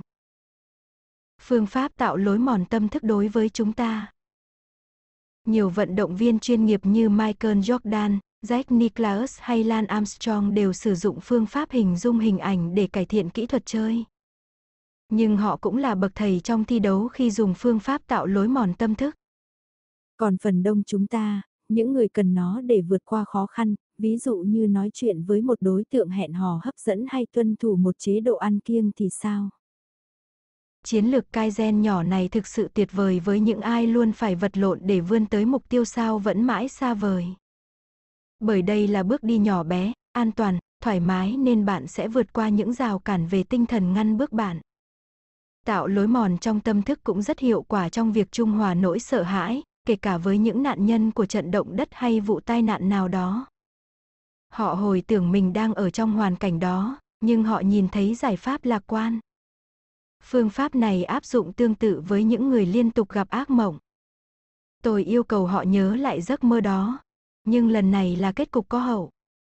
Hàng chục bệnh nhân của tôi dùng phương pháp này, và cơn ác mộng hay quá khứ đau buồn đã biến mất trong vài ngày. Bạn cũng có thể rút ra bài học từ một phụ nữ tôi gặp sau lớp học phương pháp Kaizen. Khi đến gặp tôi, cô ấy gần như dân dấn nước mắt. Cô ấy đang phải chịu đựng cơn buồn ngủ, một sự rối loạn của cơ thể khi phản ứng lại stress. Các phương pháp y học hiện nay có thể chữa trị vấn đề này, nhưng cô ấy không thể dùng tân dược được. Cô ấy giải thích rằng, hồi còn đi học, cô đã từng dùng thuốc cho một căn bệnh không liên quan tới tình trạng hiện nay của cô và hậu quả cô bị phản ứng phụ nghiêm trọng đe dọa đến tính mạng. Kể từ đó, cô không tài nào nuốt được bất cứ viên thuốc nào. Khi nghĩ đến thuốc, trong đầu cô hình dung ra cảnh tượng một loạt các phản ứng khủng khiếp xảy ra. Tôi đề nghị cô hãy để não mình tạo giải pháp thay thế cho hình ảnh trên bằng cách tưởng tượng cô dùng thuốc rất tốt và cơ thể nhận được phản ứng tốt. Viễn cảnh này đã làm cô bình tĩnh vượt qua nỗi sợ, và thời kỳ tạo lối mòn tâm thức đã giúp cô nuốt được mấy viên thuốc đó. Tạo lối mòn tâm thức không phải lúc nào cũng đạt hiệu quả nhanh chóng, nhưng rất đáng tin cậy và tuyệt vời. Tôi đã chứng kiến nhiều người sử dụng phương pháp này để vượt qua cơn sợ hãi trong quá trình điều trị y khoa. Có được phản ứng bình tĩnh trong những tình huống khó chịu, thay vì bùng nổ cơn giận dữ. Học cách kiểm soát số phận của mình. Vượt qua sự lười biếng tập thể dục giữ gìn sức khỏe. Diễn thuyết trước đám đông trôi chảy hơn. Michael, giám sát cho một công ty lớn, đã chia sẻ một kinh nghiệm sâu sắc và quý báu đối với chúng ta về phương pháp này. Dưới đây là câu chuyện của anh. Phòng nhân sự nơi công ty mà Michael làm việc đưa ra cho tôi một yêu cầu lạ lùng. Họ muốn tôi thuyết phục Michael ngồi lại và tiến hành báo cáo nhân sự hàng năm. Michael đã tránh những báo cáo này lâu đến nỗi anh ta vi phạm nguyên tắc của công ty. Tuy nhiên, mặc dù có sức ép từ trên đưa xuống và sự phàn nàn từ dưới đưa lên, anh ta vẫn trì hoãn nhiệm vụ đó. Nhuệ khí trong văn phòng anh ta giảm sút và những nhân viên tài ba khác đều bày tỏ mong muốn chuyển sang phòng khác. Tuy nhiên, Michael lại là người tài ba hiếm có nên người ta không muốn sa thải anh, nhưng kỹ năng quản lý của anh ta cần được nhanh chóng cải thiện. Người ta thông báo với Michael rằng anh ta nên hợp tác với tôi. Nhưng Michael lại khăng khăng với tôi rằng anh ta quá bận rộn, không có thời gian làm báo cáo hoặc không muốn mất thì giờ giải thích tại sao. Ở vị trí của mình, Michael có thể tự biện hộ, lịch làm việc của anh ta dày đặc, nhưng đấy không phải là lý do xác đáng. Tôi ngờ rằng anh ta có đủ thời gian làm báo cáo, nếu muốn. Nhưng Michael là người khó giao tiếp. Anh ta đang phải đối mặt với vấn đề mà những nhân viên khác không ưa, và thấy chẳng cần thiết phải uốn thời gian báo cáo công việc của những nhân viên khác khi họ làm việc rất tốt rồi. Anh ta thuộc trường phái suy nghĩ không ai đi khen người chỉ làm đúng việc mình được giao. Vì vậy, bản báo cáo đó vẫn nằm dưới cùng danh sách công việc của anh ta. Tôi đành phải tìm cách giúp Michael thay đổi quan điểm đối đầu thành đối thoại, và phải tìm ra phương án nào để một con người cực kỳ tận tụy này chấp nhận được. Tôi lại mặc cả với anh ta. Mục đích của tôi là giúp anh có hứng thú với các bản báo cáo đánh giá hàng năm. Tôi nghĩ tôi có thể làm được việc này nếu anh cho tôi 30 giây mỗi ngày trong vòng 3 tháng tới. Nếu không hiệu quả, anh có thể nói với phòng nhân sự anh đã thực hiện tất cả những đề nghị của tôi và hoàn thành hết trách nhiệm. Lời đề nghị nho nhỏ của tôi không cho Michael cơ hội từ chối được nữa. Trong tháng đầu tiên, Michael dành 30 giây mỗi ngày thực hiện phương pháp tạo lối mòn tâm thức. Tôi yêu cầu anh ta tưởng tượng mình đang khen ngợi một nhân viên cụ thể cùng phòng bằng giọng nhiệt thành, cứ như thể anh nhân viên đó không hề mắc một sơ suất nào trong công việc. Michael phải hình dung mình đang đứng trước người đó, tư thế thư giãn, thoải mái, giọng nói, âm thanh, mùi vị xung quanh như thế nào. Tôi muốn Michael bắt đầu lời khen ngợi bằng việc đưa ra vài lý do. Giống như hầu hết mọi người, đối với Michael, khen ngợi dễ hơn chê bai rất nhiều. Tuy nhiên, tôi biết được rằng hậu quả của những lần phiền phức trong phòng của Michael âm ỉ lâu đến nỗi bậy giờ anh ta chỉ coi những nhân viên khác là những kẻ chuyên đi gom chuyện rắc rối. Mặt khác, các nghiên cứu tâm lý cho thấy những người bị đánh giá thấp thường không bằng lòng khi bị chỉ trích và bỏ ngoài tai những lời khuyên. Bằng cách luyện tập tạo lối mòn tâm thức, Michael không chỉ biết thích nghi khi gặp phải những tình huống khác lạ mà còn làm tăng thêm sự hài lòng và hiệu quả lao động của các nhân viên khác. Tôi yêu cầu Michael áp dụng bài tập này cho mọi người trong gia đình anh. Tôi cho rằng sự im lặng của anh trong gia đình làm những người yêu quý anh cảm thấy buồn phiền và họ sẽ đánh giá cao bài tập Kaizen nhỏ này. Tôi bảo Michael mỗi lần hãy dành 30 giây tưởng tượng mình đang khen ngợi vợ và ba con. Một tháng sau, tôi đề nghị Michael tiếp tục tưởng tượng không chỉ những lời khen mà còn cả những lời phê phán nữa. Anh ta mường tượng cảnh mình đang đứng trước một nhân viên, cảm nhận cơ mặt chuyển động và tư thế cói mở của nhân viên đó khi Michael thông báo bằng một giọng nghiêm túc. Tôi còn đòi Michael phải thực sự khen tặng một ai đó trong nhà thật to. Sau tuần thứ hai của tháng thứ nhì điều trị, điện thoại nhà tôi reo lên, vợ tôi và lũ trẻ hỏi tôi có chuyện gì không vậy. Michael nói giọng hồ hởi. Gia đình anh đã đáp lại những lời khen bằng tình yêu thương và sự nồng ấm mà phương pháp tạo lối mòn tâm thức và Kaizen đã thực sự đem đến phép màu cho anh ta. Còn bây giờ, tôi gợi ý, hãy gọi cho tôi mỗi ngày một lần, để lại lời khen và điều chê trách một nhân viên nào đó trên hộp thư thoại của tôi nhé. Anh ta có thể luyện giọng nói của mình theo cách này, và tôi thường đáp lại bằng bình luận cụ thể và đưa ra lời khuyên liệu giọng anh ta đã đạt được mức độ trung tính cần thiết hay chưa. Phương pháp tạo lối mòn tâm thức cùng với những bước đi nhỏ, linh hoạt lặp lại của ý thức đã giúp Michael học được một số kỹ năng mới. Nó còn giúp anh cảm giác thanh thản và hưởng thụ thành quả khi áp dụng chúng. Sau 3 tháng làm việc cùng nhau, dù muộn, nhưng anh ta đã có bản báo cáo mà không cần thúc giục. Ngoài ra, anh ta còn hay nán lại ở hành lang 15 hay 20 giây khen ngợi người khác. Trong suốt thời gian qua, năm nào tôi cũng nhận được biêu thiếp chúc mừng của Michael. Trong thư, anh viết gia đình hạnh phúc hơn bao giờ hết và tinh thần làm việc của cả phòng luôn rất cao. Bí quyết Kaizen Làm thế nào để tạo lối mòn tâm thức? Bất cứ mục tiêu của bạn là gì, tạo lối mòn tâm thức là một cách hay để dễ dàng tiếp cận phương pháp Kaizen. Tôi xin chia tạo lối mòn tâm thức thành những bước nhỏ cụ thể sau. Tách biệt từng nhiệm vụ mà bạn cho là khó khăn hay làm bạn không thoải mái. Hãy dành ít nhất một tháng trước khi bạn thực hiện hoạt động này. Quyết định xem bạn sẽ dành mỗi ngày mấy giây cho việc tạo lối mòn tâm thức. Hãy đảm bảo rằng bạn chỉ để dành mấy chục giây, chứ không phải phút hay giờ, thời gian bắt buộc còn ngắn để bạn có thể dễ dàng thực thi những yêu cầu đó mỗi ngày. Việc lặp lại rất quan trọng. Khi đã sẵn sàng luyện tập phương pháp này, hãy ngồi hoặc nằm ở một nơi tĩnh lặng, thoải mái và nhắm mắt lại. Tưởng tượng rằng bạn đang ở một tình thế khó khăn hay bất lợi, hãy nhìn mình một lượt từ đầu đến cuối. Bạn nhìn thấy gì? Khung cảnh xung quanh có những gì? Có ai ở đó không? Trông họ như thế nào? Hãy nhìn biểu hiện nét mặt, tư thế, quần áo họ mặc. Bây giờ hãy mở rộng trí tưởng tượng tới các giác quan còn lại của bạn. Những âm thanh, mùi vị, cảm giác xung quanh bạn. Đừng cử động một cơ nào hết, tưởng tượng bạn đang thực hiện nhiệm vụ của mình. Bạn sẽ dùng từ nào đây?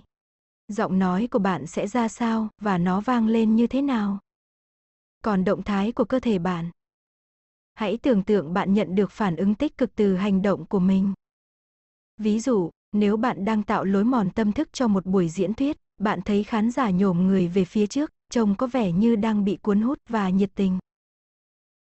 Hãy lắng nghe âm thanh sột soạt của tiếng bút chì vì có vài thính giả đang say sưa ghi chép. Khi tạo lối mòn tâm thức đã trở thành thói quen hay thậm chí niềm vui, bạn sẽ nhận ra rằng mình đang nhiệt tình thực hiện một công việc mà trước đây bạn cho là khó khăn. Nhưng nếu bạn chưa thực sự đạt được như vậy thì cũng không sao cả. Đừng bao giờ bắt ép các bước Kaizen, nó chỉ thực sự hiệu quả nếu mọi thứ thay đổi theo cách thức nhẹ nhàng, thoải mái. Thay vào đó, hãy tăng thêm thời gian tạo lối mòn tâm thức, nhưng một lần nữa, nên nhớ, chỉ tăng dần dần, có lẽ khoảng 30 giây thôi. Bạn chỉ được tăng thời gian và các bước khi thấy bài tập trước chưa có hiệu quả. Nếu bạn còn có những lý do quan ngại việc tập luyện này, hay nếu bạn hay quên, bạn nên giảm thời gian tập luyện. Một khi bạn thấy thoải mái khi sử dụng phương pháp tạo lối mòn tâm thức có thể mất vài ngày, vài tuần hoặc lâu hơn nữa, hãy hình dung một cảnh tượng tồi tệ nhất và bạn sẽ thực sự phản ứng lại như thế nào. Một diễn giả có thể cảm thấy lo lắng đến nỗi mồ hôi túa ra trên mặt khi nhìn thấy khán giả của mình mất hứng thú, và nghe thấy họ nói chuyện gì dầm. Anh ta có thể hình dung ra lời phát biểu, cử chỉ và cảm giác của mình trong tình huống đó. Khi bạn đã sẵn sàng nhận nhiệm vụ thực sự, hãy cố gắng di từng bước nhỏ trước đã. Lấy ví dụ của vị diễn giả nói trên, hãy cứ coi như mình đang nói to trong một căn phòng trống hay trước những khán giả nhiệt tình. Bước đi đầu tiên, hay bất cứ bước đi nào. Bạn có thể sử dụng bất cứ bước tạo lối mòn tâm thức nào trong Kaizen để tạo sự thay đổi. Nhiều người sử dụng phương pháp này khi họ biết công việc cụ thể là gì, nhưng chưa thể chuẩn bị về mặt tinh thần cho công việc đó. Lấy ví dụ như thế này nhé, nếu bạn biết bạn cần phải ăn thêm nhiều rau nữa, bạn hãy dành khoảng 15 giây mỗi ngày để chỉ đơn giản tưởng tượng mình đang ăn và thưởng thức một ít cải xanh. Khi việc này trở thành thói quen và ham mê, hãy tăng thời gian lên 30 giây hay bất cứ khoảng thời gian nào phù hợp với bạn. Sau đó bạn có thể dùng các phương pháp Kaizen khác để tưởng tượng mình ăn một, hai bông cải nhỏ, những bí quyết này sẽ được đề cập trong chương tới. Nhưng cũng như bất kỳ phương pháp Kaizen nào, tạo lối mòn tâm thức có thể được sử dụng ở bất cứ giai đoạn nào của quá trình thay đổi. Tạo lối mòn tâm thức rất phù hợp với bạn trong khoảng thời gian dưỡng bệnh hay khi các kế hoạch của bạn đang chồng chéo lên nhau, khiến bạn không thể thực hiện được bất cứ việc nào. Kể cả sau khi thành công, bạn vẫn có thể sử dụng phương pháp này bất cứ khi nào bạn muốn tập luyện một thói quen hay một kỹ năng mới để làm tươi trẻ tinh thần mình. Bí quyết Kaizen dưới đây là vài gợi ý cho việc áp dụng phương pháp tạo lối mòn tâm thức để đạt được mục tiêu nhất định. Xin hãy nhớ, những câu hỏi nhỏ đem lại sức mạnh tạo ý tưởng cho phương pháp này.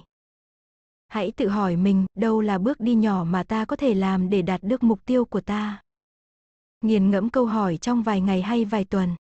Khi đã có câu trả lời, bạn có thể dùng biện pháp tạo lối mòn tâm thức hình dung mình đang thực hiện bước đi đó. Nếu bạn muốn kiểm soát khẩu phần ăn của mình, hãy tưởng tượng mình đang ngồi trước bàn ăn, một chiếc đĩa còn một chút thức ăn. Trông món ăn đó như thế nào? Mùi vị của nó ra sao? Bây giờ hãy tưởng tượng bạn đang đặt thìa xuống bàn kể cả trên đĩa vẫn còn một ít. Tiếng thìa chạm mặt bàn nghe như thế nào? Hãy nhặt chiếc khăn ăn từ trên lòng, chạm vào từng sợi vải. Đặt nó trên bàn, lắng nghe âm thanh, cảm nhận từng cơ bắp chuyển động khi bạn kéo ghế ra sau, nhẹ nhàng đứng dậy, dối bước ra khỏi bàn ăn. Nếu cơn giận dữ tự huyễn hoặc mình ngăn bước bạn thay đổi, hãy thử làm việc này nhé, cứ cho là bạn đang ở trong tình huống mình luôn phán xét hay khe khắt với bản thân. Vì người hay tự phê phán hay tỏ ra độ lượng với người khác, hãy hình dung mình đang an ủi một người bạn hoặc một đứa trẻ cũng đang mắc lỗi hoặc có khiếm khuyết giống bạn. Lắng nghe người đó tự dằn vặt mình như bạn vẫn hay làm với trình bạn, kiểu như tôi là một kẻ tồi tệ hay tôi chẳng bao giờ làm được việc gì cả. Bây giờ bạn đang ở vị trí an ủi người đó. Hãy cảm nhận tình thương và mối quan tâm bạn dành cho người đang phải chịu đựng bạn sẽ dùng cử chỉ và lời nói nào? Nếu bạn muốn hàn gắn một mối quan hệ đã đổ vỡ, trước tiên hãy nghĩ về người đã bấm nút làm bạn nổi điên lên hay trốn tránh người đó. Rồi tưởng tượng cảnh người đó đang cư xử một cách khó chịu, còn bạn đang phản ứng theo cách mà bạn cho là tuyệt vời nhất. Cơ thể bạn nói gì? Liệu nó có bình tĩnh lại hay sẽ nổi đóa lên? Bạn sẽ nói gì và dùng giọng điệu, tư thế nào? Nhiều người trong chúng ta cần học cách thư giãn. Hãy mường tượng lại những việc làm bạn hay tức giận và mất bình tĩnh, ví dụ như bị kẹt xe giữa đám đông có thể kích thích những phản ứng tiêu cực. Rồi tưởng tượng mình đang ở trong tình huống đó, cố giữ thái độ bình tĩnh và khách quan đối với sự việc. Nếu bạn đang muốn cải thiện phản ứng của mình đối với việc kẹt xe, hãy đặt mình ở trong tình huống đó, hãy thư giãn các cơ bắp, thở đều và sâu, bạn sẽ bình tĩnh dần trở lại kể cả khi những tài xế xung quanh bóp còi inh ỏi hoặc cư xử thô lỗ. Tưởng tượng mình đang đối tốt với với họ và có lẽ còn để họ vượt trước mình.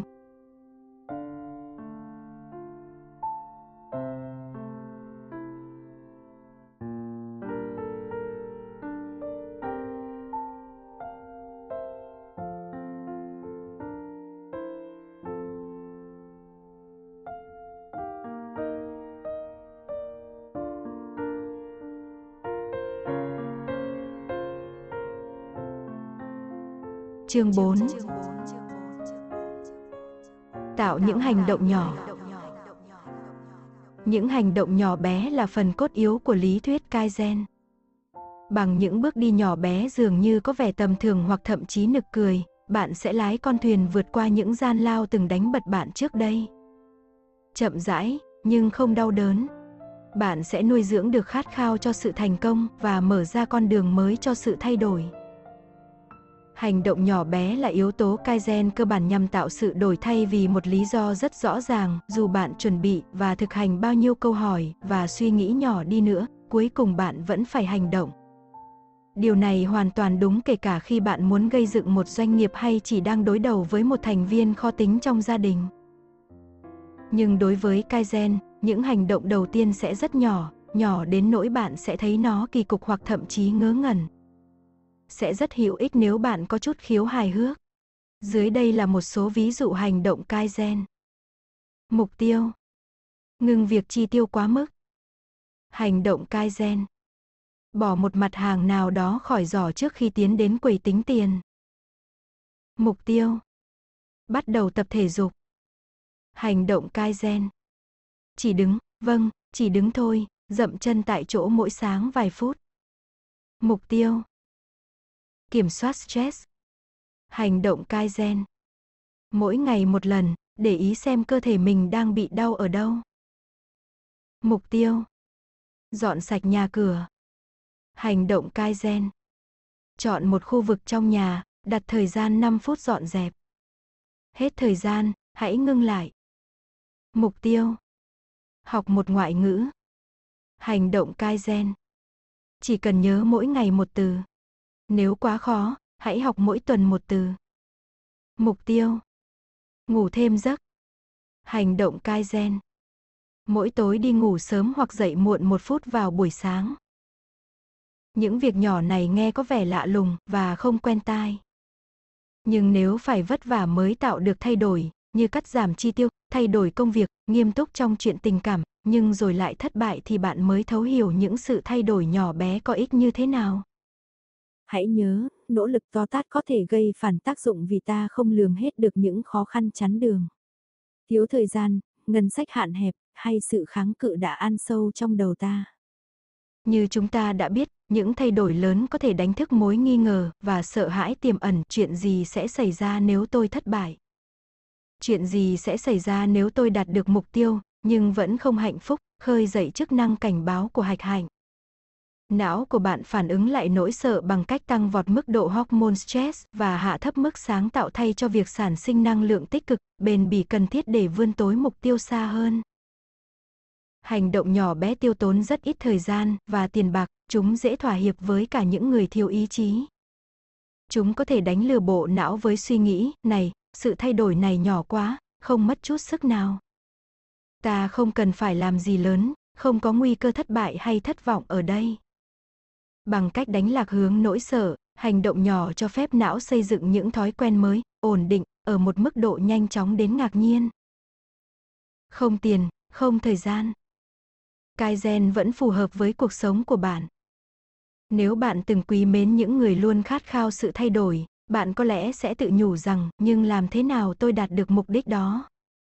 Tôi chẳng còn đồng nào để dành, và tôi cũng chẳng còn thời gian để ngồi nghĩ từ sáng đến tối nữa. Hãy can đảm lên. Giống như mọi thứ tốt đẹp nhất trên đời này, những bước đi nhỏ bé đều không tiêu tốn gì của bạn cả. Và vì chỉ mất một, hai phút thực hiện nên chúng có thể phù hợp với bất kỳ thời gian biểu nào. Như đã nêu, tôi lẽ chỉ cho bạn thấy một vài hành động Kaizen nhỏ bé, chỉ mất mỗi ngày vài phút, có thể cứu cả một bệnh viện y khoa khỏi thảm họa tài chính. Khi khoa khám bệnh ngoại trú gọi điện cho tôi, họ đang gặp vấn đề nghiêm trọng. Số lượng bệnh nhân đăng ký điều trị rất ít, và điều này có thể gây hậu quả trầm trọng về mặt tài chính. Các bệnh nhân đang điều trị tại khoa không đánh giá cao dịch vụ ở đây. Khi được yêu cầu điền vào bản khảo sát lý do, đa số phàn nàn họ phải chờ quá lâu. Kể cả khi bạn không phải là chuyên gia y tế, bạn cũng biết hiện giờ, mất nhiều thời gian chờ đợi là việc thường gặp ở các phòng mạch. Vấn đề này dường như không thể giải quyết được do các trường hợp cấp cứu luôn phát sinh hàng ngày. Ví dụ, một bệnh nhân ban đầu chỉ định điều trị chứng phát ban, nhưng sau đó lại được phát hiện một triệu chứng khác nghiêm trọng hơn như hoa mắt hay tức ngực, và một buổi khám bình thường trở nên dài hơn, chiếm hết thời gian khám bệnh của những người khác. Vấn đề dai dẳng này gây nhiều phiền toái cho những bệnh nhân eo hẹp về thời gian đến nỗi bệnh viện phải xem xét đến một số giải pháp. Các nhân viên đề nghị đầu tư một chương trình phần mềm đắt tiền mà họ cho rằng có thể giúp họ quản lý bệnh nhân tốt hơn và các bác sĩ có thể phân bổ thời gian cho mỗi lượt khám hợp lý hơn. Một ý kiến khác đưa ra nên thuê một y tá thực tập để sàng lọc bệnh nhân qua điện thoại kỹ càng hơn, xác định chính xác thời gian khám. Các bác sĩ còn đề ra ý tưởng cử một bác sĩ đón tiếp bệnh nhân mới đến, một ý tưởng không hợp lý, vì nếu bác sĩ mải đón bệnh nhân mới đến sẽ không thể chăm sóc bệnh nhân đang đau ốm vừa nhập viện. Không một giải pháp nào có vẻ khả thi hay phù hợp với ngân sách hạn hẹp của phòng khám. Đời sống mỗi ngày ở khoa này ngày càng căng thẳng, nhiều người phải làm việc quá sức, bác sĩ, y tá, tiếp tân luôn đổ lỗi cho nhau vì sự phân công công việc cứ thu hẹp dần và khách hàng cảm thấy bất mãn. Phòng khám đang thực sự phải đối mặt với thách thức lớn. Nhưng tôi lại không nản lòng vì Kaizen vốn dĩ đã có lợi thế trong môi trường y khoa. Trong trường hợp này, giải pháp tuyệt vời nhất là dùng tiểu pháp điều trị hiệu quả, phương pháp đem lại kết quả mà không mạo hiểm. Bác sĩ không bao giờ tiến hành phẫu thuật nếu còn dùng thuốc chữa được, và họ cũng không muốn dùng thuốc nếu chỉ cần nghỉ ngơi hay thay đổi lối sống. Tất cả những gì tôi muốn là hướng dẫn. Mọi người điểm lại mọi công việc phân chia theo thứ tự càng quen thuộc và nhỏ càng tốt. Tôi triệu tập tất cả các nhân viên lại, yêu cầu họ mô tả những kinh nghiệm hay và dở với tư cách là khách hàng. Hầu hết mọi người đều đề cập đến những vấn đề chính như máy tính hỏng, phức tạp trong ngân hàng, và các vấn đề khác nữa. Rồi một người cho biết lần được làm khách hàng tuyệt vời nhất là TV nhà anh ta hỏng. Đó có phải là kinh nghiệm hay nhất của anh ta không? Tôi hỏi. Anh ta cho biết điều làm anh ta hài lòng nhất là nhân viên dịch vụ khách hàng xin lỗi vì chuyện hỏng hóc và khách hàng phải đợi lâu trên điện thoại mới gặp được nhân viên. Hai ngày sau, người nhân viên đó có gọi lại, hỏi xem vấn đề đó đã được giải quyết chưa. Những người khác cũng đồng ý rằng những chuyện phiền toái nhất cũng có thể dễ dàng được hóa giải bởi một lời xin lỗi hay một câu nói quan tâm. Họ nói ai cũng biết xe tốt cũng có lúc bị hỏng hoặc nhân viên nhà băng cũng phạm phải sai lầm. Một sự việc có thể trở nên tốt hay xấu phụ thuộc vào mấy phút thông tin bạn giải thích cho các bên liên quan.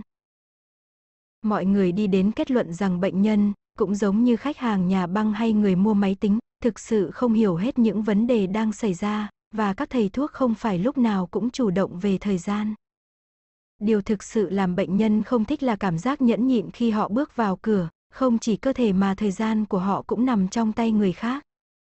Đây là giây phút tuyệt vời cho câu hỏi Kaizen, làm thế nào bạn cải thiện được cảm giác chờ đợi của bệnh nhân mà không tốn kém cũng như chỉ mất của bạn có vài giây thôi. Tôi không ngạc nhiên khi các nhân viên nhiệt tình muốn vượt qua thử thách này. Họ quyết định rằng mỗi bước sau đây sẽ rất dễ dàng thực hiện trong trường hợp bệnh nhân phải chờ đợi. Nhân viên lễ tân sẽ đứng ra giải thích lý do với bệnh nhân và đưa ra khoảng thời gian bác sĩ có thể tiếp được họ. Bệnh nhân có thể có giải pháp chọn lựa là khám với bác sĩ khác hoặc hẹn lần khác. Các y tá và y sĩ sẽ xin lỗi từng bệnh nhân phải đợi trước cửa phòng khám. Bác sĩ sẽ xin lỗi khi bệnh nhân bước vào phòng khám. Trước khi bệnh nhân rời phòng khám, bác sĩ sẽ cảm ơn họ vì đã chọn dịch vụ ở đây. Cuối cùng lễ tân sẽ cảm ơn một lần nữa khi bệnh nhân bước ra khỏi cửa. Những thay đổi này chỉ gồm mấy câu ngắn gọn, chủ yếu tôi xin lỗi và cảm ơn, nhưng rõ ràng là những bước đi nhỏ nhất. Nhưng ngay sau khi nhân viên áp dụng những thay đổi đó, các cuộc khảo sát từ phía bệnh nhân cho thấy tỷ lệ hài lòng đã tăng lên gấp đôi, và số lượng bệnh nhân chê bai dịch vụ giảm 60%.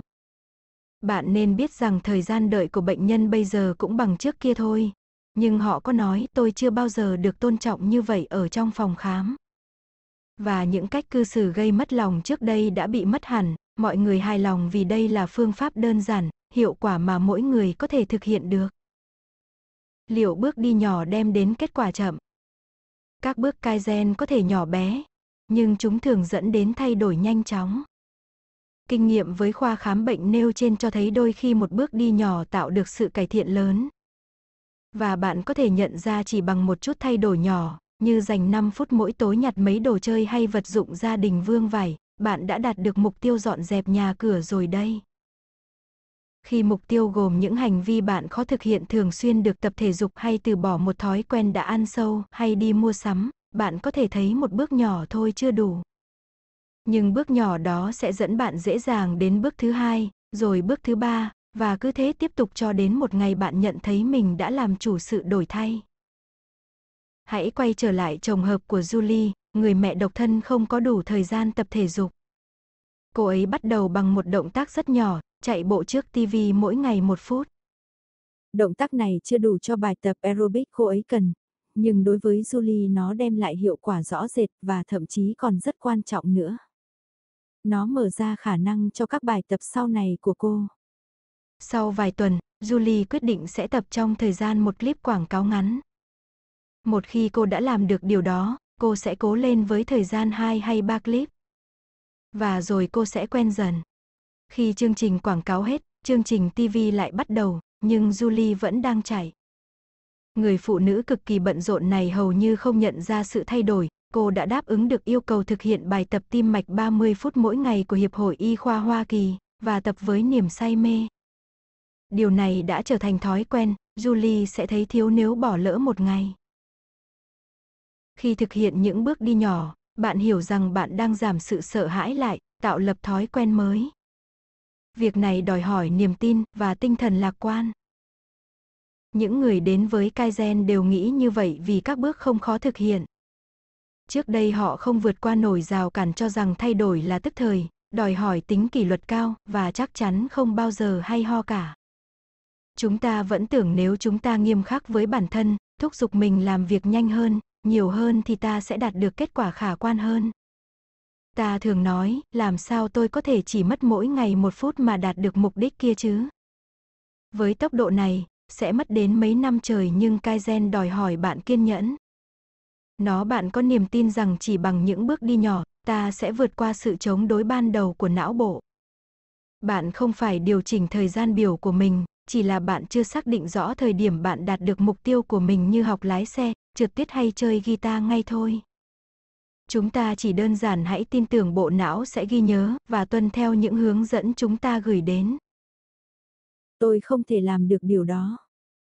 Làm sao phương pháp Kaizen tiêu tan sự chống đối? Cứ mỗi dịp năm mới, hàng triệu người lại lên danh sách dự định công việc cho năm tới, họ muốn giảm cân, trở nên ngăn nắp, học cách không chế stress, vân vân, và họ lên kế hoạch thay đổi bản thân vào ngay ngày hôm sau. Nhưng chẳng bao giờ họ có đủ ý chí cho những cuộc cải cách bất ngờ như vậy, ít nhất trong một thời gian ngắn. Các cuộc khảo sát cho thấy mọi người đa số tiến hành những cuộc cải cách này liên tục trong 10 năm, một phần tư số người được hỏi đã bỏ bê kế hoạch này trong vòng 15 tuần đầu và để phủ bụi trong những năm tiếp theo. Nhiều năm trước đây, tôi có đến dự một buổi giảng bài của một chuyên gia giảm đau pain expert nổi tiếng. Mặc dù thuốc và thiết bị y tế không thể lúc nào cũng chế ngự được cơn đau, nhưng những liệu pháp về tinh thần như ngồi thiền cũng giúp người bệnh giảm đáng kể sự đau đớn. Chuyên gia này còn khuyên thính giả của mình mỗi ngày dành một phút ngồi thiền tại nhà. Quá ngạc nhiên, tôi tìm gặp ông ta sau buổi giảng và hỏi tại sao chỉ một phút thiền thôi cũng giúp ích được. Bằng một giọng từ tốn, ông ta hỏi tôi có biết môn thiền ra đời cách đây bao lâu không? Khoảng 2 hay 3 ngàn năm. Tôi đáp, đúng đấy. Ông ta nói với tôi. Vì vậy thính giả của tôi đã từng biết đến nó trước khi ngồi ở đây. Những người yêu thích nó đã từng đọc sách hoặc mời thầy về dạy. Đối với những khán giả khác, thiền là ý tưởng tồi tệ nhất họ từng biết đến. Tôi muốn họ về nhà dành một phút chứ không phải 30 phút ngồi thiền. Họ sẽ thấy thích và không thể thiếu nó được đâu. Và tôi tin ông ta nói đúng. Nghệ thuật thuyết phục luôn cho thấy sức mạnh của phương pháp Kaizen có thể làm tiêu tan sự phản kháng mạnh mẽ nhất. Một lần, chúng tôi tiến hành nghiên cứu vui, tình nguyện viên yêu cầu nhóm hộ gia đình ở một khu dân cư phía nam California treo tấm biển nhỏ lái xe an toàn lên cửa sổ nhà họ. Đa số mọi người đồng ý. Tình nguyện viên chọn một khu vực khác tương tự, nhưng không yêu cầu họ treo biển. Hai tuần sau, các hộ gia đình ở hai khu vực được hỏi liệu các tình nguyện viên có thể treo một tấm bảng thông báo to có nội dung y hệt trên ở sân trước. Để biến lời ghi trên tấm bảng ít gây chú ý, chữ cái trên đó được viết rất xấu. Nhóm hộ ở khu vực thứ hai từ chối treo bảng thông báo trên chiếm đến 83%, vì họ cho rằng tấm biển che khuất căn nhà họ, tuy nhiên, nhóm thứ nhất đồng ý với việc đó lên đến 76%. Chỉ bằng bước đi nhỏ đầu tiên yêu cầu treo tấm biển nhỏ lên cửa sổ, tỷ lệ hộ chấp thuận yêu cầu treo bảng thông báo lớn đã tăng lên gấp hơn 4 lần. Những cuộc nghiên cứu khác cho thấy một hành động nhỏ ban đầu cài phù hiệu cho một tổ chức từ thiện, trông đồ cho một người lạ trên bãi biển đã xóa đi hầu hết ngăn cản để đến với hành động lớn hơn, quyên tặng từ thiện số tiền lớn, can thiệp nếu đồ đạc của người lạ đó bị ăn trộm. Bây giờ bạn đã hiểu những hành động nhỏ có thể làm tiêu tan lực ngăn cản bạn đến với sự đổi thay như thế nào rồi chứ?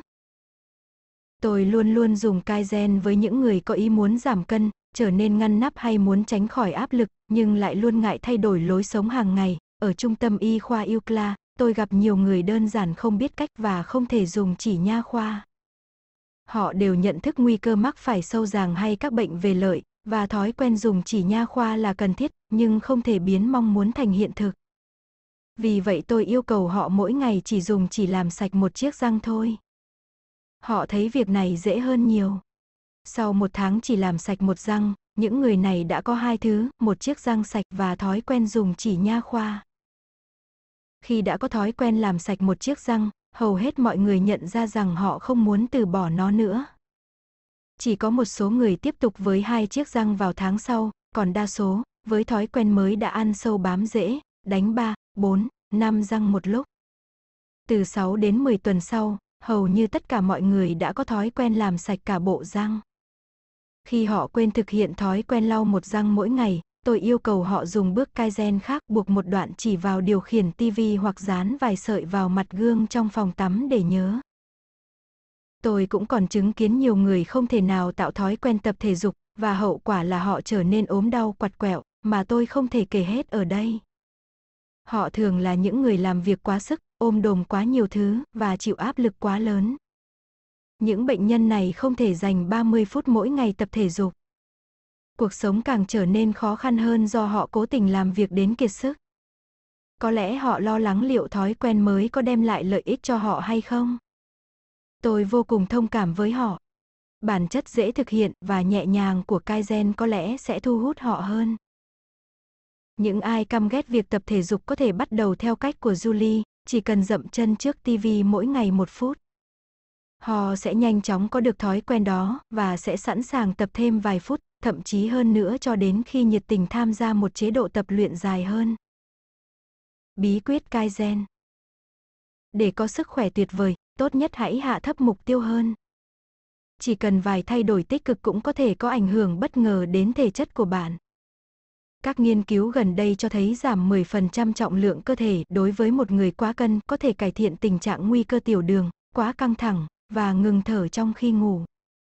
Một nghiên cứu tại trường đại học Adelphi chỉ ra rằng những người dành 4 phút mỗi ngày, 4 ngày một tuần dùng máy tập thể dục nhịp tim tối đa lên đến 70%, sẽ tăng khả năng vận động lên thêm 10%, ngang với tỷ lệ những người tập thể dục 20 phút một ngày. Tôi từng tiếp một phụ nữ có ý muốn tập thể thao và bà ta thậm chí còn mua hẳn một máy tập đắt tiền về nhà. Tuy nhiên, bà vẫn còn lưỡng lự chưa thể tập. Tôi không thể bắt mình làm việc đó được, bà ấy nói như vậy. Vì vậy người phụ nữ này đã tìm đến Kaizen. Trong suốt tháng đầu tiên, bà ta chỉ đứng trên băng tập, đọc báo, và nhấm nháp cà phê. Tháng tiếp theo, sau khi nhấm nháp xong tách cà phê, bà ta đi bộ khoảng một phút, rồi tăng dần thêm mỗi tuần một phút. Trong mấy tháng đầu, việc làm này bị nhiều người coi là nực cười. Nhưng thực sự không phải vậy. Bà ấy đang tập một thói quen mới. Rất nhanh sau đó, hành động nực cười biến thành thói quen vững chắc chạy bộ mỗi ngày một dặm. Hãy nhớ việc từ từ tạo dựng một thói quen vững chắc hay đi ngược với quan niệm chung của nhiều người mà thông thường họ chỉ hăng hái tập luyện trong vòng vài tuần đầu, rồi sau đó lại quay về chiếc ghế bành êm ái. Khi bạn định dùng những bước nhỏ tạo sự thay đổi, nên nhớ dù bạn có dự tính cẩn thận thế nào, bạn cũng sẽ vấp phải bức tường kháng cự. Đừng bỏ cuộc. Thay vào đó, hãy tính lại độ lớn của bước đi. Hãy nhỏ rằng mục tiêu của bạn là vượt qua sự sợ hãi, và bạn hãy làm cho mỗi bước đi thật nhỏ, đến nỗi hầu như không mất chút công sức nào. Khi những bước đi này trở nên dễ dàng, trí não ta sẽ vượt, thậm chí nhảy vọt qua lực cản để vươn tới mục tiêu. Trong từng khoảnh khắc, Kaizen luôn tạo sự thay đổi chậm chạp, đòi hỏi những bước đi nhỏ trong suốt hành trình. Nếu bạn thấy bực bội vì bước tiến quá nhỏ, hãy tự hỏi mình, chẳng gì thì thay đổi nhỏ vẫn còn hay hơn nhiều so với trước đây sao? Một ví dụ rất hay về trường hợp một phụ nữ tại Anh đã minh họa cho chiến lược này. Năm cô 13 tuổi, cô nhận ra rằng 4 thìa đường cho vào tách trà mỗi ngày sẽ không tốt cho cơ thể. Bằng sức mạnh và ý chí, cô đã giảm được 3 thìa mỗi ngày. Nhưng đến thìa cuối cùng, thói quen đó vẫn ngoan cố. Khi cô nhận ra nỗ lực của cô không đủ mạnh để chống cự lại thìa cuối cùng, cô đã bỏ một hạt đường ra khỏi thìa trước khi đổ vào tách. Ngày hôm sau, cô lại cố bỏ đi hai hạt đường. Cô tiếp tục như vậy, mỗi ngày bớt đi một, hai hạt cho đến một năm sau, không còn hạt đường nào cả. Cô bé đó năm nay đã 45 tuổi, và khi nhớ lại câu chuyện này, bà ta vẫn uống trà mà không cần thêm đường. Giải pháp năm mới theo phong cách Kaizen. Dưới đây là một số giải pháp năm mới phổ biến, kết hợp cùng với hàng loạt các bước đi Kaizen đã giúp vài khách hàng của tôi trên con đường tài thành công. Để quyết định đâu là bước đi phù hợp với mình, bạn nên xem thêm bí quyết Kaizen, bước đi nhỏ đầu tiên của bạn ở trang 82. Ý định chế độ ăn lành mạnh hơn. Bước đi nhỏ. Bỏ đi miếng thịt đầu tiên của món ăn chứa nhiều mỡ. Thực hiện trong một tháng. Bước đi này giúp bạn ăn ít hơn trong khẩu phần ăn của mình. Tháng tiếp theo, bỏ đi miếng thứ nhất và thứ hai. Trong vòng một tháng nữa, bỏ đi ba miếng và cứ tiếp tục như vậy cho đến khi không còn miếng nào nữa hoặc bạn không muốn ăn món đó nữa. Một khi bạn đã bỏ được món đó, hãy ăn chậm với các món khác. Trong khi ăn, bỏ các thức ăn khác chứa nhiều chất béo, để tay lên lòng, nhai kỹ. Chỉ gắp thức ăn khi đã nuốt xong miếng trước. Ý định tập thể dục. Bước đi nhỏ. Nếu bạn không thể nhấc mình ra khỏi ghế bành, hãy mua một dây kéo để vặn trong khi xem TV hoặc bóp một quả bóng tennis. Việc này giúp đốt cháy vài calo và làm cơ thể bạn quen với việc vận động. Khi đã sẵn sàng, đi bộ xung quanh khu nhà mình mỗi ngày một lần hoặc leo một tầng cầu thang thay cho thang máy. Mỗi ngày đi bộ qua thêm một dãy nhà, hoặc thêm một tầng cầu thang nữa cho đến khi bạn củng cố được thói quen này. Để tăng ham muốn tập thể dục, bạn có thể nghĩ thêm một hoạt động bạn muốn tham gia, bơi, trượt tuyết, tennis. Tìm một bức tranh hấp dẫn về hoạt động đó, dán lên tủ lạnh, trên nóc tivi hay ở góc gương. Ý định tiết kiệm tiền. Bước đi nhỏ. Đặt mục tiêu tiết kiệm 1 đô la mỗi ngày. Bạn có thể chỉnh lại danh mục mua bán hàng ngày. Ví dụ bạn hãy mua cà phê nguyên chất thay cà phê sữa. Bạn cũng có thể đọc báo miễn phí trên mạng thay vì mua báo giấy ở quầy. Hãy cất đi mỗi đô la tiết kiệm được. Một chiến thuật khác để tiết kiệm một đô la mỗi ngày là chia sẻ sở thích với một người bạn. Mua một cốc cà phê lớn và rót làm hai. Mua một tờ báo và đọc chung. Nếu bạn đã để dành được mỗi ngày một đô la, đến cuối năm bạn sẽ có 365 đô la. Hãy bắt đầu lên danh sách bạn muốn làm với số tiền thừa này và đưa thêm mỗi ngày một ý tưởng. Bạn sẽ học được cách tính cho tương lai, cho những mục tiêu tài chính lớn hơn chứ không chỉ những thú vui tức thời, rẻ tiền. Ý định gặp gỡ thêm nhiều người. Bước đi nhỏ. Nghĩ đến một nơi bạn có thể đến, có thể là nhà thờ, một lớp học dành cho người lớn, hoặc một lớp học thể thao để gặp gỡ những người có cùng sở thích với bạn. Hãy viết ra tên những nơi đó. Hàng ngày, hãy nghĩ thêm một địa điểm hoặc người nào đó và đưa vào danh sách. Hãy nhớ, đây không phải là danh sách việc cần làm, bạn chỉ đang đưa ý kiến mà thôi. Hãy nghĩ đến người nào đó có cuộc sống sung túc và hạnh phúc. Hỏi xem họ hay gặp bạn bè ở đâu. Nếu bạn thích ý tưởng tham gia một câu lạc bộ nào đó, nhưng bận rộn quá, hãy giữ mức độ tham gia ban đầu thưa thốt thôi. Bạn có thể lên kế hoạch chỉ tham dự một buổi họp mặt và tự hứa với mình sẽ chỉ ở đó 10 làm hay 20 phút.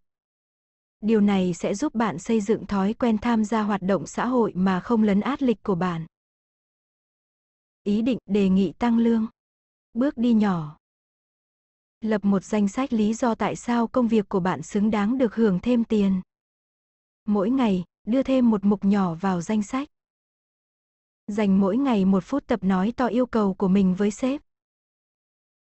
Tăng thời gian này lên cho đến khi bạn cảm thấy tự tin. Trước khi đề nghị tăng lương, hãy tưởng tượng sếp sẽ phản hồi lại rất tệ, nhưng dù sao khi bước ra khỏi cửa, bạn thấy rất thành công, tự hào vì mình đã cố gắng. Bước này, mang phong cách của tạo lối mòn tâm thức, giúp bạn chế ngự được nỗi lo sợ ám ảnh. Ý tưởng, sử dụng thời gian một cách hiệu quả. Bước đi nhỏ. Lên danh sách những hoạt động chiếm nhiều thời gian của bạn, nhưng không hiệu quả. Xem TV, dạo cửa hàng, đọc những thứ vô bổ là những nguyên nhân gây lãng phí thời gian. Lập danh sách những hoạt động mà bạn cảm thấy có ích hơn những hoạt động hiện nay. Mỗi ngày, viết thêm một ít vào danh sách. Một khi bạn đã xác định những hoạt động nào có ích hơn, hãy tiếp tục và thử, nhưng bằng thái độ cân nhắc, an toàn. Nếu bạn muốn viết một bài báo, hãy làm đi, nhưng tự hứa chỉ viết 3 câu mỗi ngày. Nếu bạn muốn tham gia một lớp yoga, bạn có thể bắt đầu bằng việc ngồi ngoài hành lang lớp học, ngắm các học viên khác đi lại. Bạn sẽ nhanh chóng thấy mình bị cuốn hút vào các hoạt động và hầu như không nhận ra mình đã dành ít thời gian xem TV hơn. Mỗi ngày, hãy viết tên của một người mà bạn nghĩ rằng họ đang có cuộc sống hữu ích. Sau đó, hãy liệt kê những công việc họ làm có gì khác bạn. Kaizen loại bỏ hẳn thói quen xấu. Khi người ta từ bỏ một thói quen nghiện ngập vô bổ, một trong những thách thức lớn nhất có lẽ là việc tái phạm nó. Không cứ là nghiện thuốc lá, thức ăn, rượu hay bất cứ thứ gì khác, kể cả khi tưởng chừng đã bỏ được những thứ đó trong vài tháng, người ta lại trượt dài và ngựa quen đường cũ. Tuy nhiên chúng ta vẫn còn hy vọng. Tôi đã chứng kiến nhiều người có thể bỏ hẳn những thói quen đó bằng những bước đi nhỏ.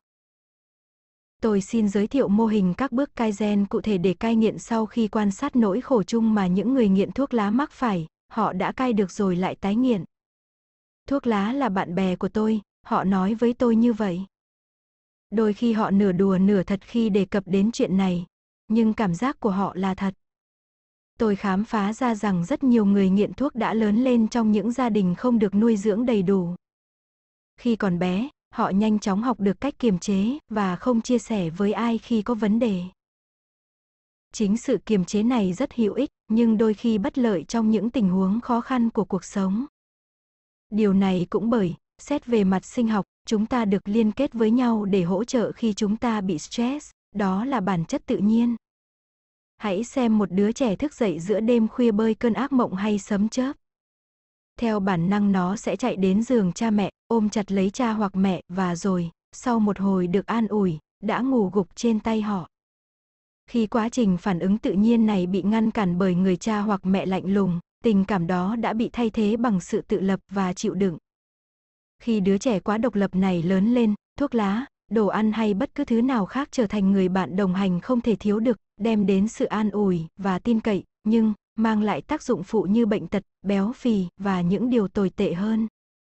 Nếu một người như vậy cố gắng cắt cơn nghiện mà không cần sự giúp đỡ của người khác, chắc chắn họ không thể thành công. Sống mà không có bạn như thế này thật đáng sợ. Tôi muốn mô tả cuộc đời của Rachel, một nữ khách hàng chạc 45 tuổi, khi còn nhỏ, Rachel đã cương quyết không dựa vào ai. Bà ta tự nhủ phải độc lập về tài chính, và Rachel đã có thể mua nhà, xin việc mà không cần sự giúp đỡ của bất cứ ai. Nhưng đồng thời bà ta cũng phát triển tính cách không nhận sự an ủi từ người khác. Rachel cũng có vài người bạn mà bà ta thích chơi, nhưng chưa bao giờ tin ai hay giải bày chuyện riêng tư. Mối quan hệ của bà với đàn ông cũng trở nên xa vời. Nhưng Rachel lại cần sự giúp đỡ, đó là thuốc lá. Khi mọi việc trở nên khó khăn, bà ta gạt hết những người bạn tốt sang một bên và bắt đầu hút thuốc. Chất nicotine giúp bà thăng hoa mỗi khi trầm cảm và bình tĩnh khi lo lắng. Rachel đến gặp tôi vì bà ta biết cần phải cai hẳn thuốc. Các vấn đề hô hấp thường xuyên làm bà cảm thấy sợ. Rachel thường xuyên bỏ thuốc được một, hai tháng. Nhưng, như bạn thấy đấy, bà ấy lại sa ngã. Tôi biết có kê cho bà ấy công nghệ cai thuốc tiên tiến nhất đi nữa cũng không có ích gì. Rachel rõ ràng rất quyết tâm cai nghiện. Nhưng một trong những điều cần thiết là liệu người đó có cần giúp khi gặp khó khăn hoặc sợ hãi hay không. Nếu Rachel muốn thành công, bà ấy phải học cách tin tưởng, tìm một người bạn đồng hành và tâm tình để thay cho thuốc lá. Chúng ta biết rất rõ bà ấy không thể mất hàng năm trời dùng phương pháp trị liệu tâm lý hoặc cũng không đủ kiên nhẫn để đợi, những liệu pháp tăng cường như vậy quá lớn, dễ gây chấn động. Bước đi nhỏ đầu tiên mà Rachel tiến hành là gọi vào hộp thư thoại của tôi mỗi ngày một lần. Tất cả những gì bà phải làm chỉ là câu nói, xin chào, tôi là Rachel. Bà ngạc nhiên khi nhận ra bước đi nhỏ bé này khiến bà phải suy nghĩ. Rồi bà nhận ra giá trị của nó, cuộc đời bà chỉ trốn tránh sự lệ thuộc, hành động gọi vào hộp thư thoại đã vi phạm nguyên tắc sống của bà, không cần nhờ đến ai hết. Khi bước đi này trở nên dễ dàng hơn, tôi yêu cầu bà ta gọi điện cho tôi trước khi bà hút thuốc. Đây không phải bước làm cho Rachel thấy hổ thẹn mà bỏ thuốc. Chúng tôi đã thỏa thuận rằng Rachel có thể hút bao nhiêu điếu tùy thích, bà ấy chỉ chào trước khi hút thôi. Xin chào, Rachel đây. Tôi đang chuẩn bị hút một điếu nhé. Vì Rachel có suy nghĩ không cầu cạnh tình cảm người khác nên tôi cố gắng tạo cho bà ta thói quen theo cách ít gây sốc nhất. Tôi đang giúp hình thành mối quan hệ giữa Rachel và người bạn tốt của bà ta. Chúng tôi làm việc này trong vòng một tháng. Sau đó, tôi yêu cầu Rachel viết ra tâm tư của mình gửi đến một tờ báo. Các nghiên cứu cho thấy những người chút bầu tâm sự với mục tâm tình của báo cũng sẽ nhận được lợi ích về mặt tâm lý tương đương với những người tâm sự với bác sĩ tâm lý, bạn bè hay linh mục. Tôi tin việc tâm sự trên báo rất hữu ích đối với nhiều người. Các nghiên cứu tâm lý cũng chỉ ra rằng việc khách hàng dành 15 đến 20 phút mỗi ngày viết thư gửi tòa soạn rất có lợi, nhưng Rachel không thể có ngần ấy thời gian cho việc đó được. Vì vậy, ngay từ đã tôi chỉ yêu cầu bà ấy dành 2 phút mỗi ngày.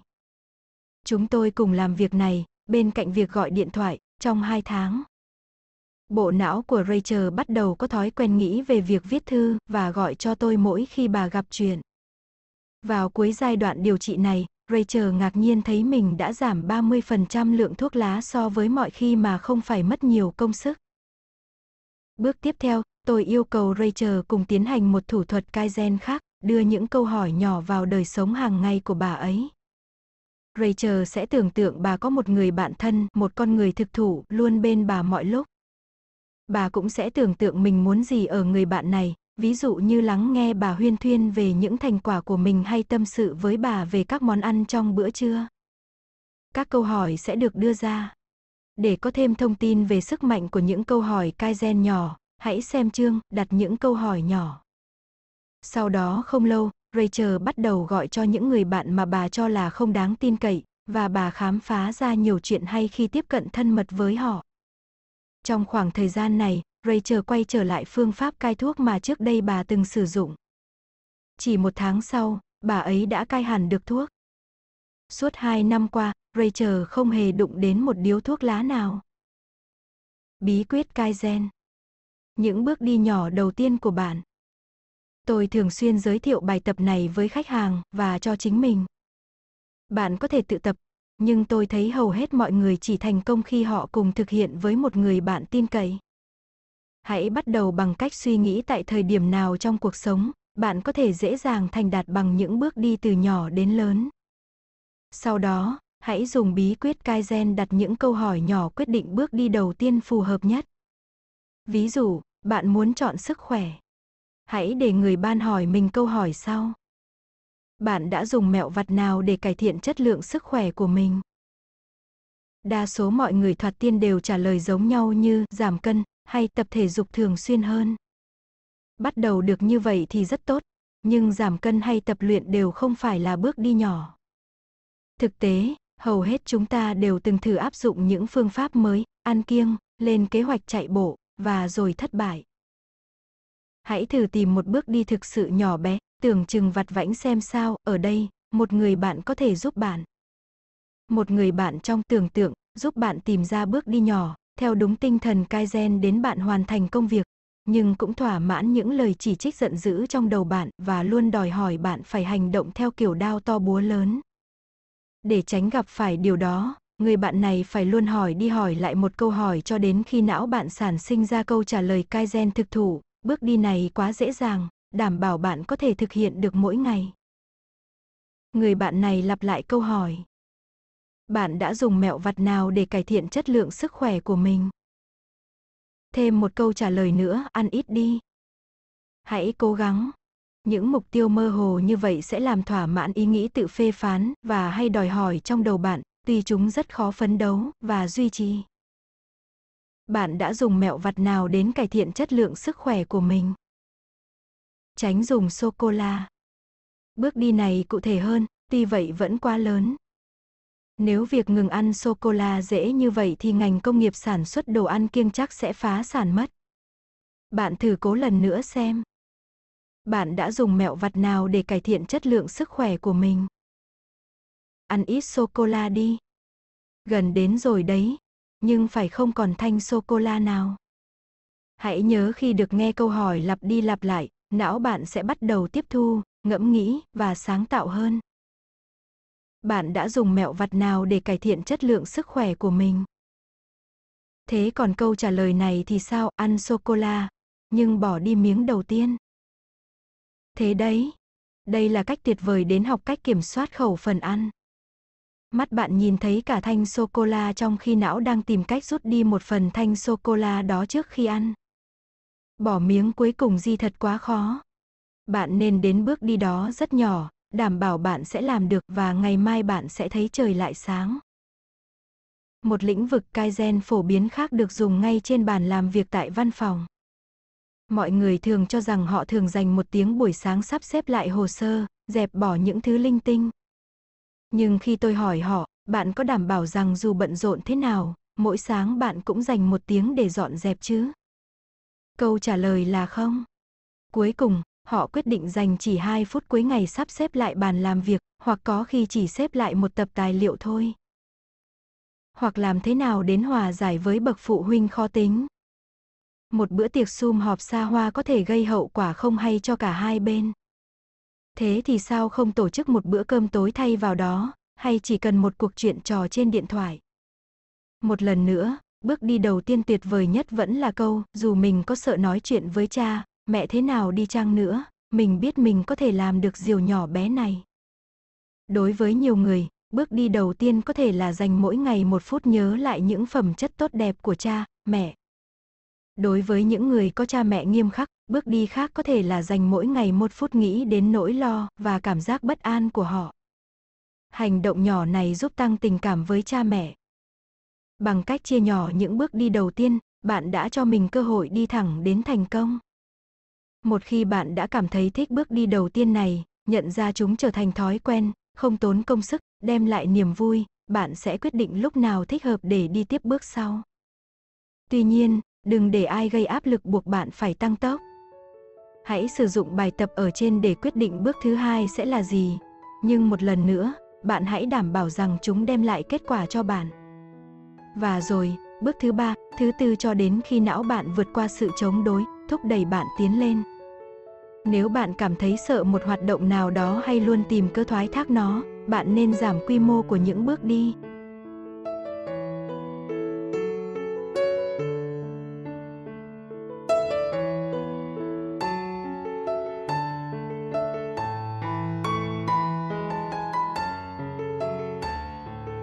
Chương 5 Giải quyết những vấn đề nhỏ Chúng ta quen với việc chung sống cùng những khó chịu nhỏ đến nỗi chẳng dễ dàng nhận ra nó thì đừng nói gì đến việc sửa chữa sai lầm. Nhưng những khó chịu này cuối cùng lại rất lớn, cản bước ta đi. Bằng cách tự rèn luyện và giải quyết những vấn đề nhỏ, bạn có thể tránh khỏi những liều thuốc đắng sau này. Trong những năm tái thiết sau Thế chiến thứ hai, công ty Toyota khởi đầu một cải cách táo bạo. Một nhà quản lý tài năng của công ty, Taiichi Ono, dám thay đổi một trong những phương thức cơ bản của dây chuyền sản xuất. Trước đó, gần như tất cả các công ty ô tô đều theo một quy trình công nghệ giống nhau, lần lượt từng người thợ lắp gầm xe xuống dưới dây chuyền lắp ráp đến làm việc.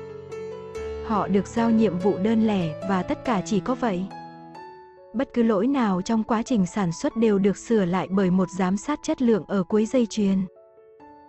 Oh ono, người chịu ảnh hưởng tư tưởng của tiến sĩ W. Edward Deming, lại có ý kiến khác. Oh ono đã đặt một dây thừng nhỏ ở mỗi vị trí dọc theo dây chuyền lắp ráp, và bất kỳ công nhân nào phát hiện ra lỗi đều có thể kéo dây thừng, làm cho cả dây chuyền ngừng lại.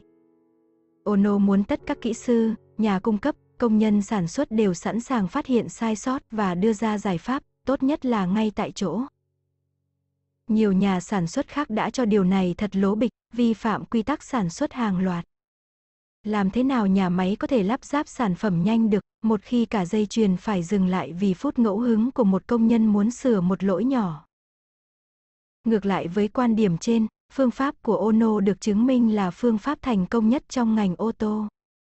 Sửa một lỗi nhỏ ngay tại chỗ có thể ngăn lỗi lớn về sau. Mặc dù vậy, thật đáng buồn vì không phải doanh nghiệp nào cũng học được kinh nghiệm từ Toyota. Hãng Ford và Firestone đã bỏ qua những vấn đề nhỏ của lốp xe suốt mấy năm trời, cuối cùng, cứ 3 tỷ dặm tổng số xe Ford Explorer đi được lại có một lốp bị hỏng. Chỉ đến khi rất nhiều người chết và các phương tiện thông tin đại chúng tập trung chú ý, những công ty này mới buộc phải công nhận hậu quả con số thông kê 1 trên 3 tỷ. Một ví dụ đau buồn khác là thảm họa tàu vũ trụ Columbia năm 2003. Trong vài chuyến bay trước, những mảnh bọt cách nhiệt đã bị vỡ ra từ thân tàu. Do không để lại tai nạn lớn nào, NASA cho rằng vấn đề này là chuyện bình thường trong các chuyến bay vũ trụ, cho đến khi lớp bọt cách nhiệt rơi thêm lúc tàu Columbia cất cánh, làm hỏng rìa chóp cánh tàu, dẫn đến hư hại khi quay về trái đất và giết chết tất cả bảy nhà du hành vũ trụ. Còn chúng ta, trong khi vội vàng đạt tới mục tiêu, đã bao lần phát hiện ra sự cố, nhưng lại coi đó là bình thường, chỉ để tránh không đối mặt với chúng. Khi đang cố gắng thay đổi, chúng ta rất dễ bị dụ dỗ bỏ qua những dấu hiệu cảnh báo nhỏ như có chuyện rồi đấy. Bạn nên chậm lại đi, lùi lại và xem xét kỹ lưỡng. Nhưng nếu ta tránh những vấn đề nhỏ này, chúng sẽ lớn dần lên trở thành rắc rối lớn buộc ta phải dừng lại toàn bộ công việc, mất nhiều thời gian và phiền toái xử lý. Nếu để tâm vào những lỗi nhỏ bây giờ có thể giúp ta tiết kiệm nhiều năm sửa chữa. Bí quyết Kaizen Học cách phát hiện lỗi nhỏ. Thông thường, hậu quả luôn được phát hiện vào thời điểm cuối cùng, chúng ta chỉ nhận thấy vết nứt trên trần nhà sau khi mưa ngấm vào lớp thạch cao. Nhưng chúng ta có thể tự luyện cho mình nhìn thấy rõ những dấu hiệu cảnh báo. Hãy thử bài tập sau để làm sắc bén khả năng phát hiện vấn đề nhỏ. Nhớ lại một lỗi lầm lớn mà bạn mắc phải trong cuộc đời mình. Bây giờ hãy dành thời gian ngẫm nghĩ liệu có những dấu hiệu cảnh báo nào cho thấy mọi việc xảy ra không đúng như kế hoạch hoặc mong muốn của bạn. Bạn phải tiến hành những biện pháp nào để sửa chữa lỗi lầm? Bạn có phải dừng lại toàn bộ dây chuyền và bắt đầu lại từ đầu? Bạn có bỏ qua vấn đề nào nhằm đạt được kết quả đúng thời hạn không? Hãy xác định một lỗi nhỏ hôm nay mà bạn mắc phải, đừng nổi giận với bản thân vì lỗi này. Nếu được thực hiện hàng ngày, hành động đơn lẻ này sẽ nâng cao nhận thức của bạn về lỗi nhỏ. Còn bây giờ hãy tự hỏi mình liệu lỗi nhỏ bạn phát hiện trong mục 2 có gây ra lỗi lớn, hay ít ra có nguy cơ phát triển nhanh không? Ví dụ, nếu bạn để chìa khóa xe không đúng chỗ, bạn sẽ phải bới tung mọi thứ lên, hoặc ít nhất nó cũng làm bạn dối trí. Bằng cách để tâm đến những lỗi như thế này, bạn đang giảm đi hậu quả của nó. Nếu bạn cảm thấy một lỗi nhỏ có thể dẫn đến những vấn đề lớn về sau này, hãy tự hỏi mình tôi có thể dùng bước đi Kaizen nào để cứu văn tình hình. Hãy tự nhủ liệu bạn có gây phiền hà cho người thân trong gia đình, bạn bè, đồng nghiệp hay khách hàng. Nhận thức mới này sẽ làm giảm nguy cơ bạn sơ suất lần sau, nhưng bạn cũng nên tự hỏi liệu lỗi lầm này có tạo ra hậu quả lớn hơn. Nếu bạn biết gắn lỗi lầm của mình với vấn đề lớn hơn, bạn đã tự khuyến khích mình làm việc tốt hơn rồi đấy. Khi sai lầm không còn là lựa chọn. Đa số mọi người không ưa thất bại, nhưng đối với một số người và công ty, thất bại còn quan trọng hơn việc đổ tiền cho những tham vọng táo bạo, vội vàng. Nó thậm chí còn liên quan đến mạng sống của đa số nữa. Các nhà tâm lý học đã tiến hành kiểm tra các chiến lược được cho là hoàn hảo mà nhiều tổ chức đã sử dụng. Kết quả tìm được cho thấy trong đời sống hàng ngày, không nhất thiết phải cố gắng hết sức để tránh phạm sai lầm. Tiến sĩ các Ewick, nhà tâm lý học thuộc trường Đại học Thương mại Michigan, đã đưa ra một nghiên cứu thú vị. Đối tượng nghiên cứu của ông là những người làm việc trong phòng cấp cứu, vận chuyển trên máy bay, bộ phận không lưu, trung tâm phản ứng hạt nhân và cứu hỏa. Ông xếp những người này thuộc nhóm hoàn toàn đáng tin cậy SAOS, công việc của họ quan trọng và chính xác đến nỗi họ không được phép sai sót. Một trong những đặc điểm chung của nhóm người này, tiến sĩ Huyig cho biết, là nổi bật bởi khả năng phát hiện ra những dấu hiệu cảnh báo nhỏ nhất và đưa ra hành động mạnh mẽ, quyết đoán. Ví dụ, những phi công lái máy bay trên bong chiến hạm lực lượng hải quân Hoa Kỳ đều được lựa chọn kỹ càng gồm những người có thần kinh thép và óc phán đoán bình tĩnh. Tất nhiên còn có các phong tiện kỹ thuật điều khiển tự động giúp đảm bảo chuyến bay an toàn. Nhưng khi bạn phải hạ cánh trên bong tàu giữa biển khơi thì một lỗi nhỏ, dù cực nhỏ cũng có thể gây thảm họa. Các sĩ quan và thủy thủ đoàn không được phép coi hệ thống tự động luôn chạy hoàn hảo. Thay vào đó, họ phải theo dõi từng chi tiết nhỏ nhất có thể dẫn đến hư hỏng. Họ lắng nghe cả giọng nói căng thẳng của phi công khi bay lượn trên không để xả nhiên liệu thừa. Họ đi tuần nhiều lần mỗi ngày tìm xem có vật thể lạ, bất cứ thứ gì có thể vướng vào động cơ, kiểm tra kỹ lưỡng vì bất cứ chuyện gì cũng có thể xảy ra. Họ còn chú ý cao độ mỗi lần hạ cánh. Trong khoang lái, có bốn loại dây nối y với phần đuôi máy bay.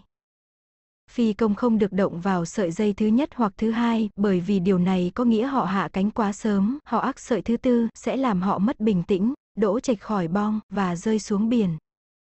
Chạm vào sợi dây thứ ba là tốt nhất. Những lần hạ cánh mà chạm vào sợi thứ nhất, thứ hai hay thứ tư đều được nhắc nhở, nhờ vậy phi công và đội bay có thể phát hiện và chỉnh hướng lái lệch.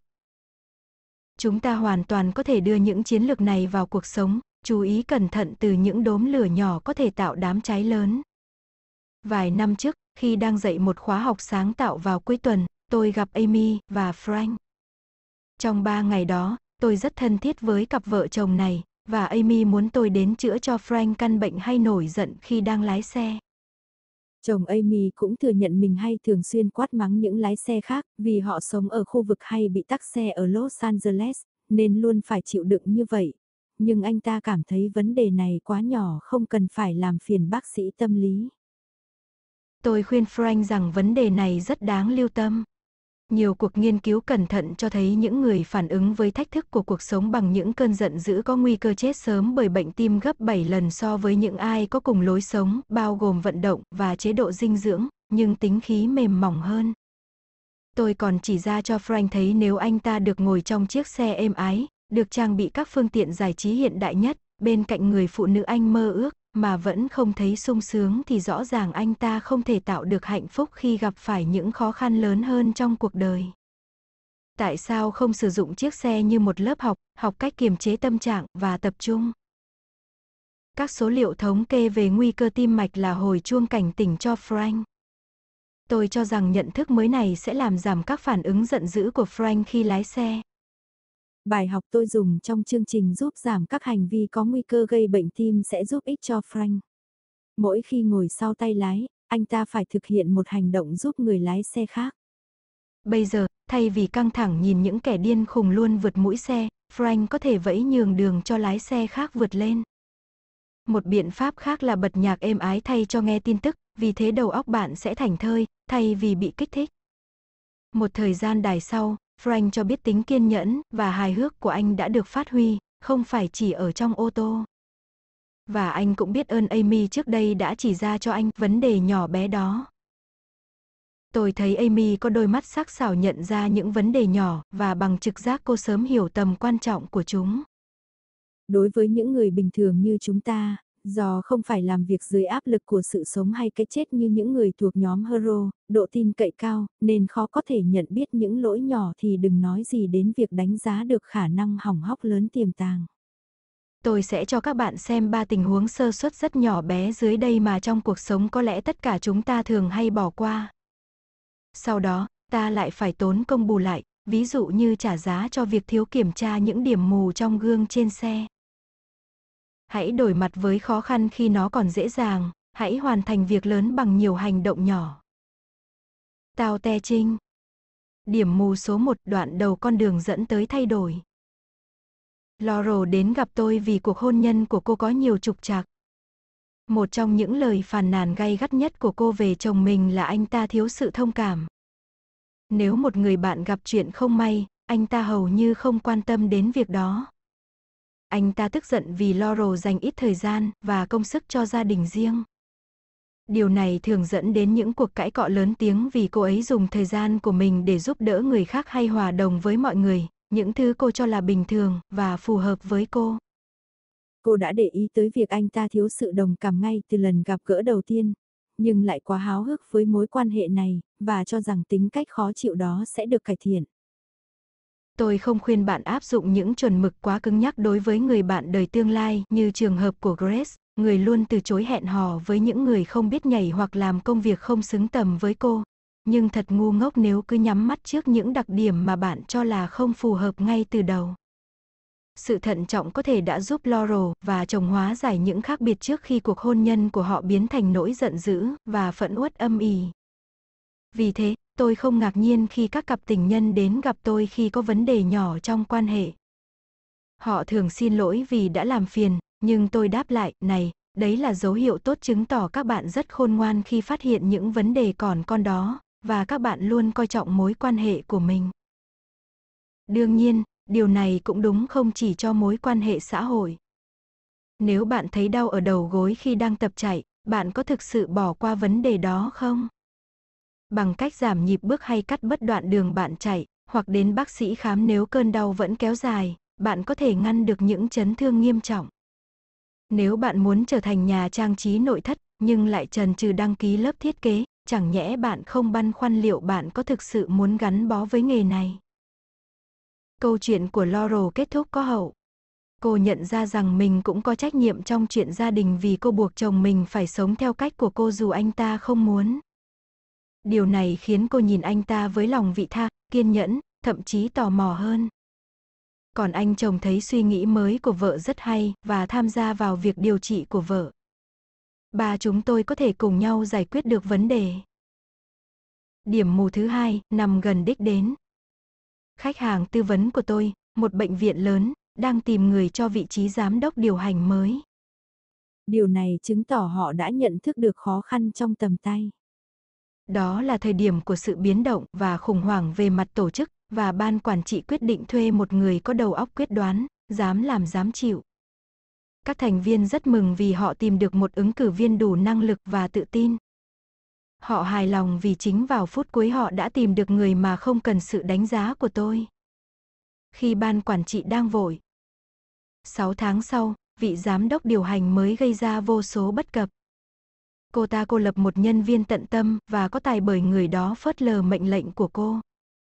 Cô ta đưa ra những yêu cầu cho thấy sự thiếu hiểu biết về nhân viên. Ví dụ, cô muốn có bản báo cáo hàng tuần xem nhân viên mình sử dụng thời gian như thế nào, làm họ thêm bận rộn bên cạnh những công việc thông thường. Thêm vào đó, cô ta cắt giảm số lượng điều dưỡng, dù cho đội ngũ nhân viên phản đối. Vài tuần sau đó, một bệnh nhân đã chết vì không đủ nhân viên trông nom. Những vụ kiện cáo và giữ ổn định bệnh viện đã tiêu tốn còn nhiều tiền hơn cả lương những điều dưỡng viên bị cho nghỉ việc. Thất bại của vị giám đốc điều hành này là do không lắng nghe và nhìn thấu đáo vấn đề, một kết cục có thể nhìn thấy trước, từ những vấn đề nhỏ ngay trong cuộc phỏng vấn, lại biến thành một sai lầm chết người. Tuy nhiên, từ những sai lầm này, ban quản trị tiếp tục tìm kiếm ứng cử viên triển vọng khác và tự họ cũng thừa nhận ứng cử viên cũ không được việc gì cả, họ lại phải bắt đầu từ con số không. Bí quyết Kaizen Những dấu hiệu cảnh báo sau luôn xuất hiện bất ngờ, đừng bỏ qua bất cứ biểu hiện nào. Tính cách khó chịu của người bạn mới hẹn hò, ví dụ thô lỗ với nhân viên phục vụ hay uống quá nhiều nước. Mỗi khi gặp một người vừa chia tay người yêu, tôi thường hỏi anh, chị đã từng nhận thấy những dấu hiệu báo trước nào chưa, như nóng tính, lạnh lùng, phàm phu phục tử. Phần lớn những người này thừa nhận, vâng, họ có nhìn thấy những khiếm khuyết đỏ sau lần hẹn hò thứ ba hoặc thứ tư gì đó. Đương nhiên, thật không khôn ngoan nếu từ chối bất cứ ai có khiếm khuyết nhỏ nhất nếu vậy, tất cả chúng ta sẽ cô đơn. Nhưng bạn hãy tự hỏi, liệu cậu có nhận ra vấn đề không? Liệu anh, cô ấy có trách nhiệm và muốn sửa đổi không? Liệu rằng lỗi nhỏ này có phải vấn đề lớn mà chúng ta cần nói chuyện với nhau không?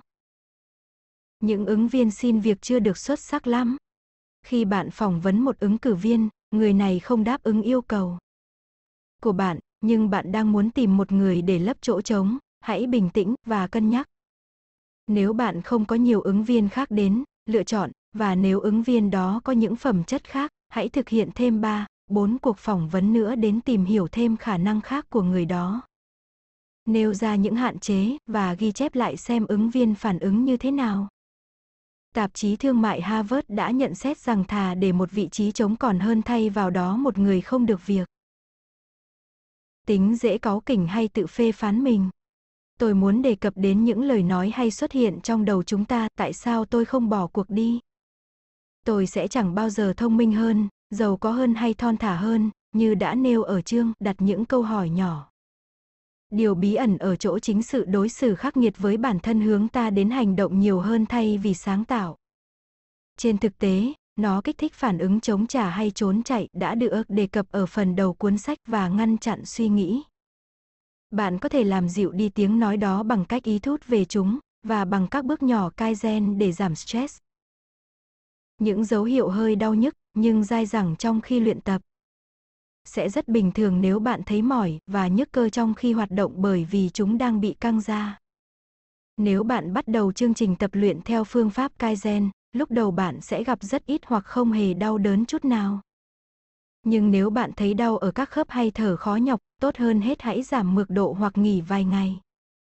Nếu cứ bỏ qua cơn đau, bạn có thể bị chấn thương nặng và kế hoạch giữ form người của bạn sẽ bị đổ vỡ. Nếu cơn đau vẫn tiếp tục hoặc bạn thấy tức ngực khi ra ngoài, hãy đến gặp bác sĩ ngay. Một cảm giác thoáng qua, nhưng bất an về một chuyện gì đó. Nếu bạn cảm nhận được bước đi hay mục đích trong đầu bạn có điều gì không ổn, hãy khôn ngoan tôn trọng bộ não của mình. Bằng cách sáng suốt để làm đến việc này, bạn có thể dập tắt giám lửa nhỏ trước khi nó bùng lên. Điểm mù thứ ba, một cuộc khủng hoảng toàn diện. Đôi khi rất khó có thể phát hiện ra vấn đề nhỏ bởi vì, thật nghịch lý khi chúng ta cứ đổ diệt những chuyện cực kỳ phức tạp là nguyên nhân của những thiệt hại khủng khiếp. Điều này đúng đối với hôn nhân, công việc, nghiện ngập, các tập đoàn lớn và thậm chí cả những bệnh dịch trên thế giới. Nhiều người Mỹ không hề biết rằng bệnh kết lị đã giết chết hàng triệu trẻ em trên thế giới mỗi năm. Nói một cách cụ thể, nó tương đương với việc cứ 4 tiếng đồng hồ lại có một chiếc máy bay chở đầy trẻ em bị rơi. Các chuyên gia y tế thế giới và các tổ chức chính phủ đã và đang nỗ lực nhằm giảm bớt sự xuất hiện của bệnh dịch trên diện rộng và đưa ra các giải pháp đỡ tốn kém như cải thiện hệ thống đường nước tới khu vực bị nhiễm bệnh hay đưa liệu pháp chống mất nước tới các cơ sở y tế đang điều trị cho các em. Những biện pháp này rất khả thi và hữu ích, nhưng họ hoàn toàn không ngờ tới một vấn đề rất nhỏ, những đôi tay bị nhiễm bẩn. Ở những nước nơi bệnh kết lị ở trẻ phổ biến, xà phòng đều có mặt trong mỗi ngôi nhà, nhưng chỉ khoảng 15 đến 20% mọi người rửa tay trước khi chạm vào thức ăn của trẻ em. Khi giữ vệ sinh tay chân sạch sẽ, chúng ta sẽ giảm được 40% các ca bệnh kết lị chỉ cho mọi người thấy rõ rửa tay sạch sẽ dễ dàng hơn nhiều so với lắp đặt hệ thống nước mới hay chữa trị sau khi dịch bệnh xảy ra. Phương pháp trấn áp tội phạm ở thành phố New York là một ví dụ khác.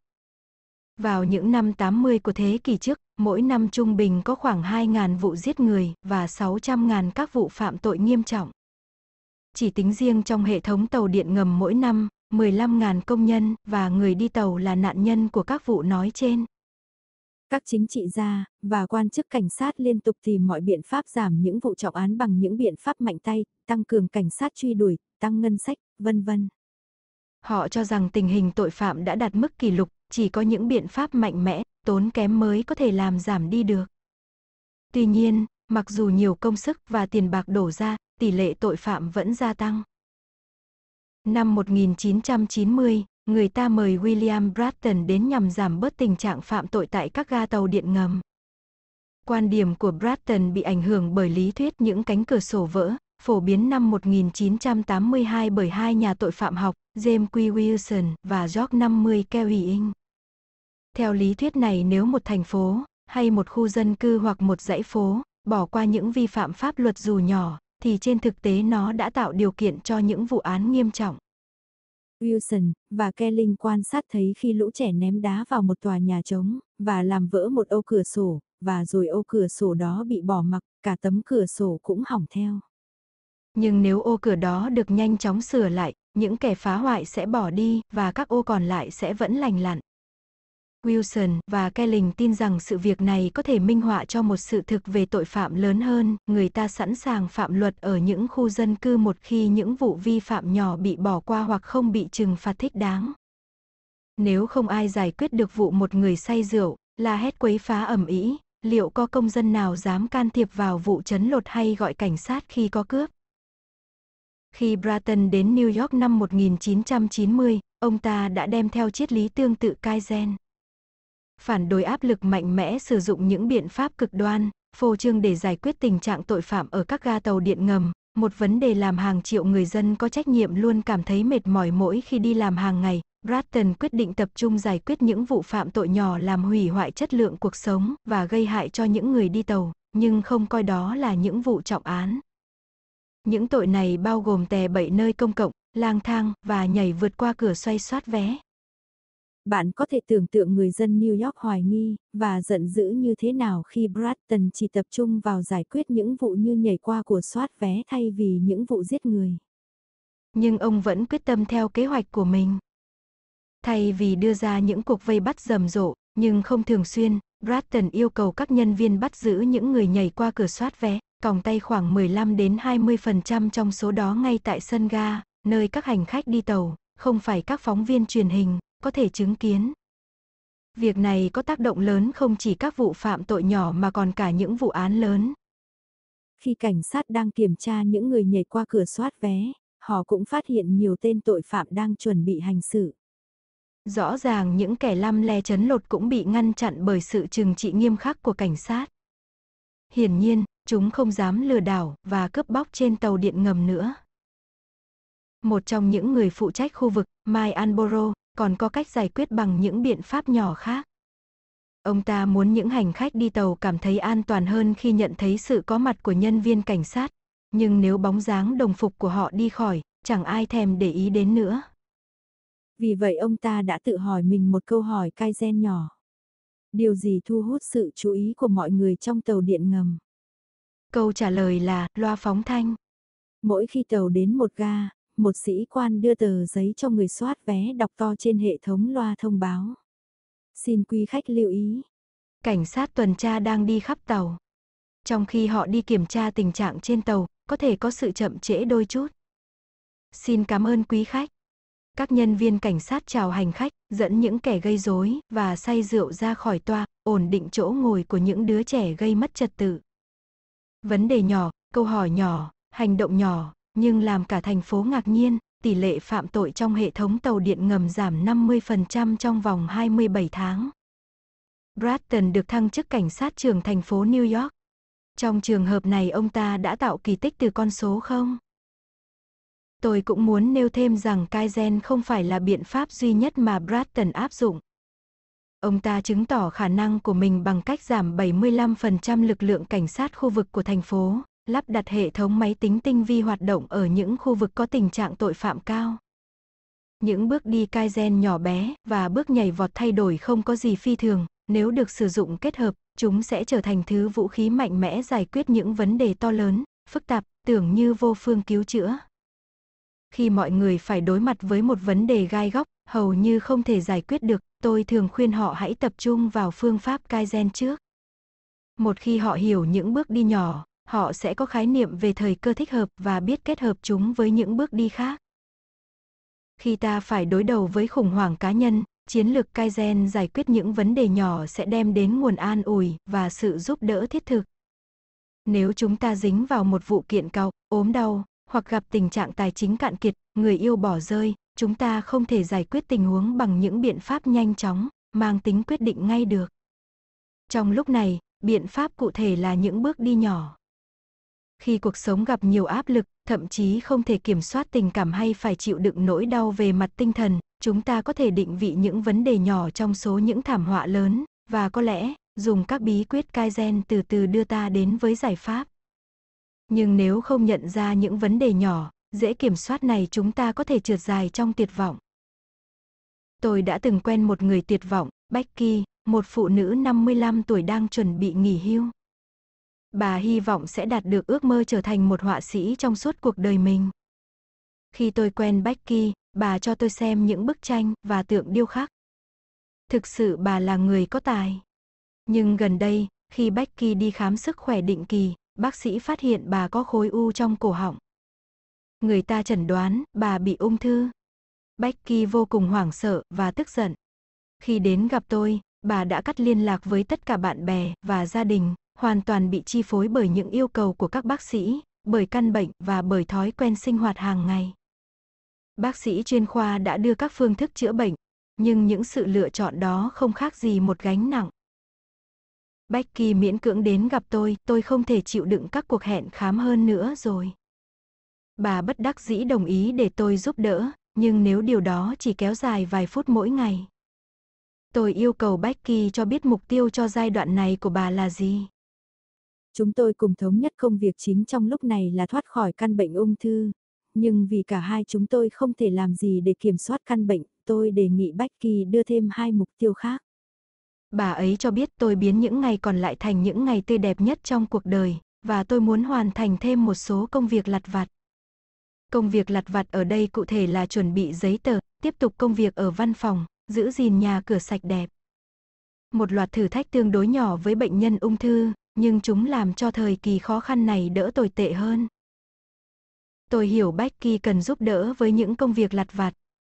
Bà ấy ôm đồm quá nhiều thứ mà ngay cả một người khỏe mạnh cũng không thể giải quyết hết được.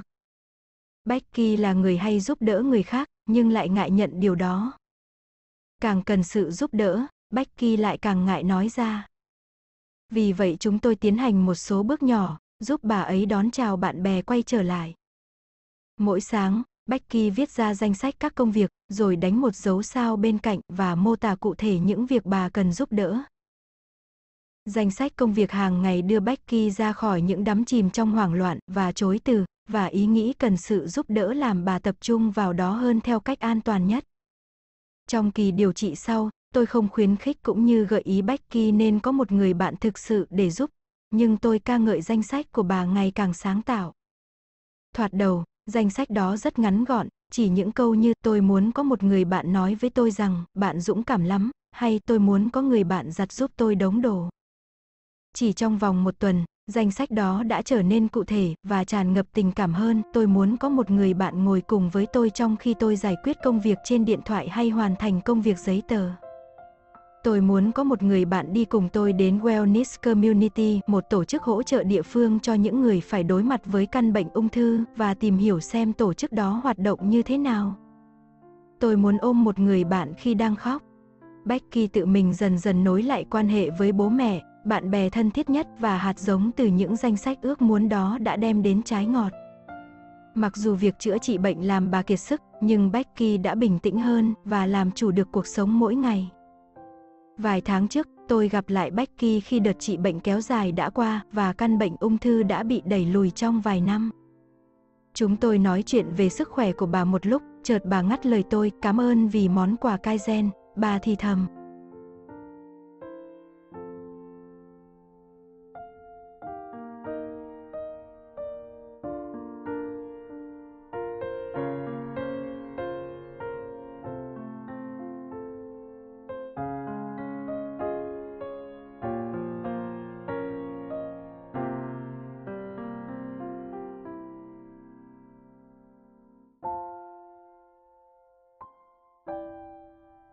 Chương 6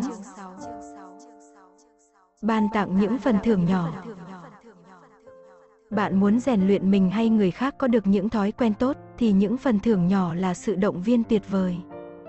Chúng không chỉ ít tốn kém và tiện lợi mà còn kích thích những động lực bên trong cho sự thay đổi lâu bền. Phần thưởng nhỏ không chỉ là sáng kiến hữu hiệu để hoàn thành công việc, đặc biệt với những việc khó khăn, mà còn là phương pháp tối ưu. Trên thực tế, phần thưởng luôn được sử dụng để trao tặng cho nhiều sáng kiến ở các công ty cũng như trong đời sống cá nhân của chúng ta. Hãy xem một công cụ hợp tác đầy thâm ý, hộp thư góp ý của nhân viên. Ở những nơi biết phát huy tốt, như gợi ý kéo dây trong dây chuyền sản xuất của Taiichi Ono ở chương trước, đã khuyến khích công nhân tìm và báo cáo lại các vấn đề ngay từ đầu. Ở Nhật, những chương trình góp ý kiến, một bí quyết Kaizen phổ biến, được 3 phần tư công nhân hưởng ứng. Tuy nhiên, tại Mỹ, những chương trình này cũng có khi chỉ xem như một hộp có chữ ở trên, hoặc một vấn đề quá long trọng, nhận được tỷ lệ tham gia thảm hại, thông thường giỏi lắm cũng chỉ đạt không quá 25%. Tại Nhật Bản, 90% ý kiến của người làm công được áp dụng, nhưng ở Mỹ, tỷ lệ thực thi chỉ có 38%. Tại sao lại có sự khác nhau như vậy? Nội lực thúc đẩy sự khác biệt chính giữa các công ty Nhật và Hoa Kỳ trong các chương trình đóng góp ý kiến là mức độ khen thưởng đối với người làm công. Ở Mỹ, thông thường, nhân viên sẽ được thưởng một khoản tiền mặt lớn tương xứng với số tiền họ tiết kiệm cho công ty. Đây là giải pháp hay, hợp lý, nhưng hầu như thất bại. Nó chỉ khuyến khích nhân viên tập trung vào những ý tưởng to lớn, hoành tráng sao cho xứng với tiền thưởng.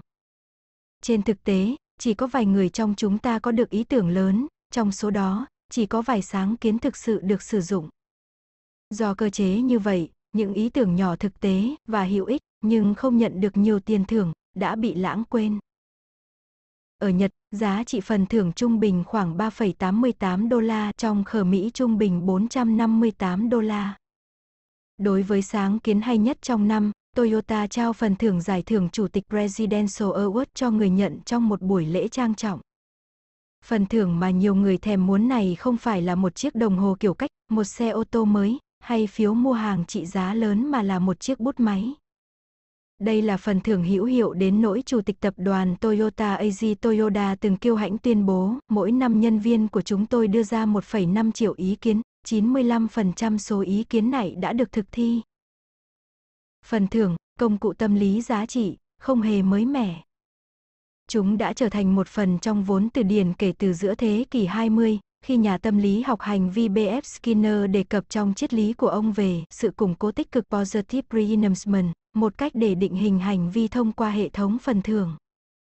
Nó chỉ khác vái phương thức Kaizen ở mức độ các nhà quản lý Nhật Bản ưa chuộng những phần thưởng nhỏ không phải vì họ tiết kiệm dù Kaizen luôn khuyến khích chúng ta đánh giá đúng giá trị thực mà vì họ sử dụng một nguyên tắc cơ bản của con người, phần thưởng càng lớn, càng nhiều nguy cơ cản bước tới thành công hoàn hảo.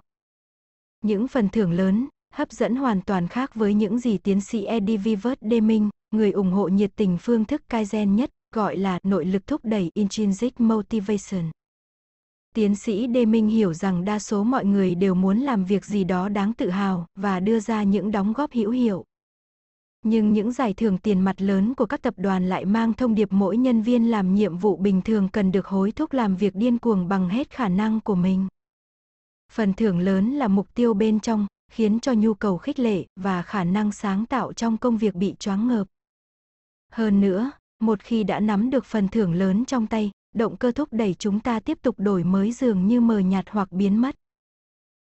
Phần thưởng nhỏ lại là sự khích lệ bên trong, bởi chúng thực sự là sự công nhận chứ không phải thành quả vật chất, cho thấy công ty hay lãnh đạo đánh giá cao mong muốn được đóng góp và cải tiến của mỗi nhân viên.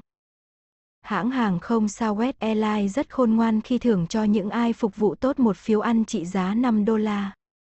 Nhân viên của họ tự thưởng cho nhau bằng cách viết bài lên, báo cáo thành tích. Nếu bạn xem những chính sách khuyến khích này như chiếc kẹo tầm thường để dụ trẻ em nghèo, hãy thử hỏi đồng nghiệp hay bạn bè mình, điều gì làm bạn cảm thấy mình được đánh giá cao. Danh sách kết quả sẽ bao gồm những thứ rẻ tiền hoặc cho không như nghe thấy sếp nói cảm ơn, cấp trên khen ngợi, ai đó mang cà phê đến khi bạn làm muộn giờ. Cảm ơn nhiều, bạn nhé. Đâu là lý do phổ biến khiến người ta bỏ việc trong lực lượng hải quân Hoa Kỳ? Không phải lương quá thấp hay những tháng dài lênh dênh trên biển. Theo nghiên cứu gần đây của thuyền trưởng D. Michael Abrasoi trong cuốn Con thuyền của chúng tôi, những thủy thủ khi giải nghệ thường phàn nàn nhiều nhất về cảm giác bị đánh giá thấp trong công việc khi tại ngũ. Để giữ quân, nhiều sĩ quan hải quân hàng đầu hiện nay đã chú trọng đến việc ban thưởng nhỏ dưới hình thức một lời tuyên dương hay sự khen thưởng công khai. Trong đời sống bình thường, những phần thưởng nhỏ bày tỏ lòng biết ơn và cảm giác hài lòng đối với những ai làm tốt công việc. Nếu những chiến lược này được sử dụng trong quan hệ bạn bè hay hôn nhân, cùng với chút hài hước, cả người tặng lẫn người nhận đều có lợi. Do đa số chúng ta phải chịu đựng lịch làm việc trồng chéo và áp lực tài chính, lời nói cảm ơn từ một ai đó dành tặng cho ta cũng là phần thưởng rồi. Tôi biết một cặp vợ chồng, người chồng có nguy cơ bị bệnh tim cao. Người vợ cùng dự buổi khám bệnh và nghe thấy bác sĩ khuyên chồng mình nên giảm lượng thức ăn như khoai tây chiên. Cô ta biết rằng điều này rất khó với ông chồng, vì vậy cô đề nghị được giúp đỡ bác sĩ.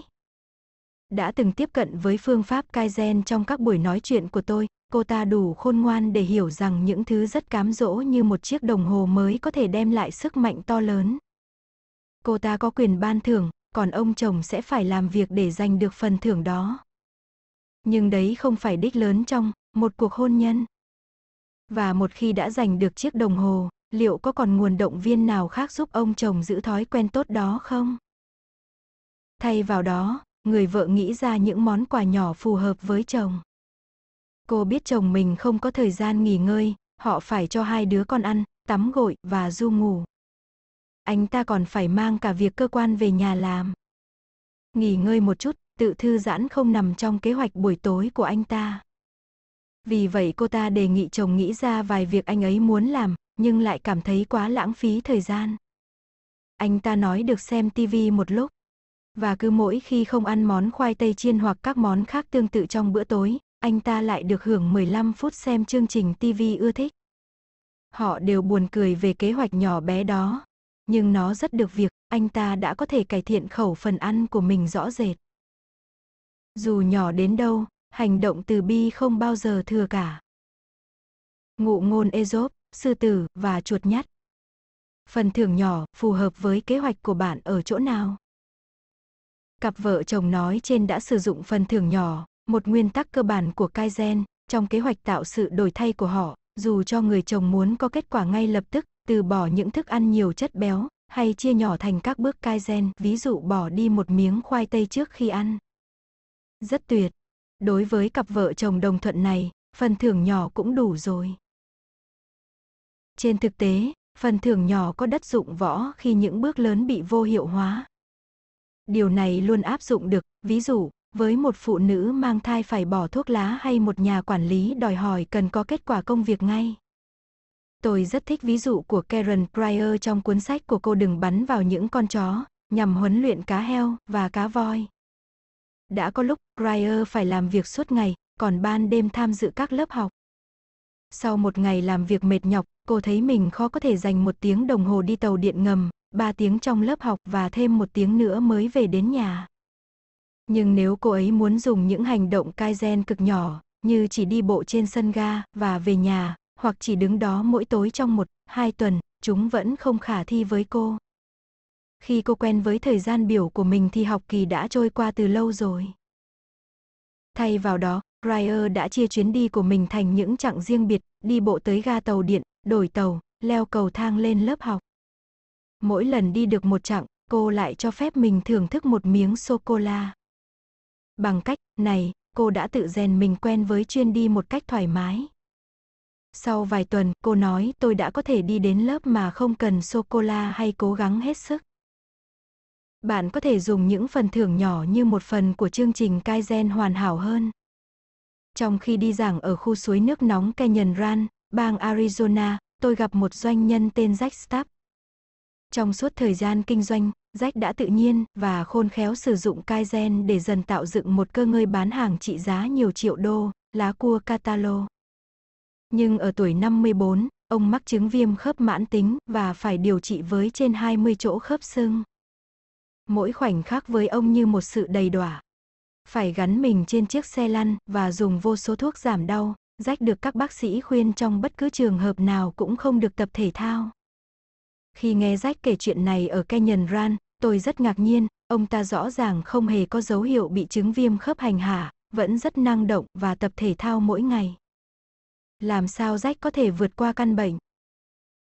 Jack cho rằng thành công này là do những bước đi và phần thưởng nhỏ. Mỗi sáng thức giấc thấy mình đau nhức, ông ta lại tự nhủ phải cố ra khỏi giường đã.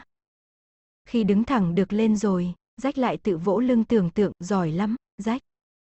Lời ngợi khen ngắn ngủi, nhưng chân thành này là phần thưởng của ông. Rồi ông lại động viên mình, nếu mình chỉ cần có thể đi bộ xuống phố đến phòng tập, mình sẽ được nói chuyện vui vẻ với mọi người ở đó. Mỗi lần đứng trên máy tập, Jack chỉ đi bộ đúng 2 phút, tự thưởng cho mình những lời khen và động viên khuyến khích. Cùng với những phần thưởng nhỏ, Jack đã dần dần tự mình nâng thêm từng phút một cho đến khi tập được các bài tập thể hình.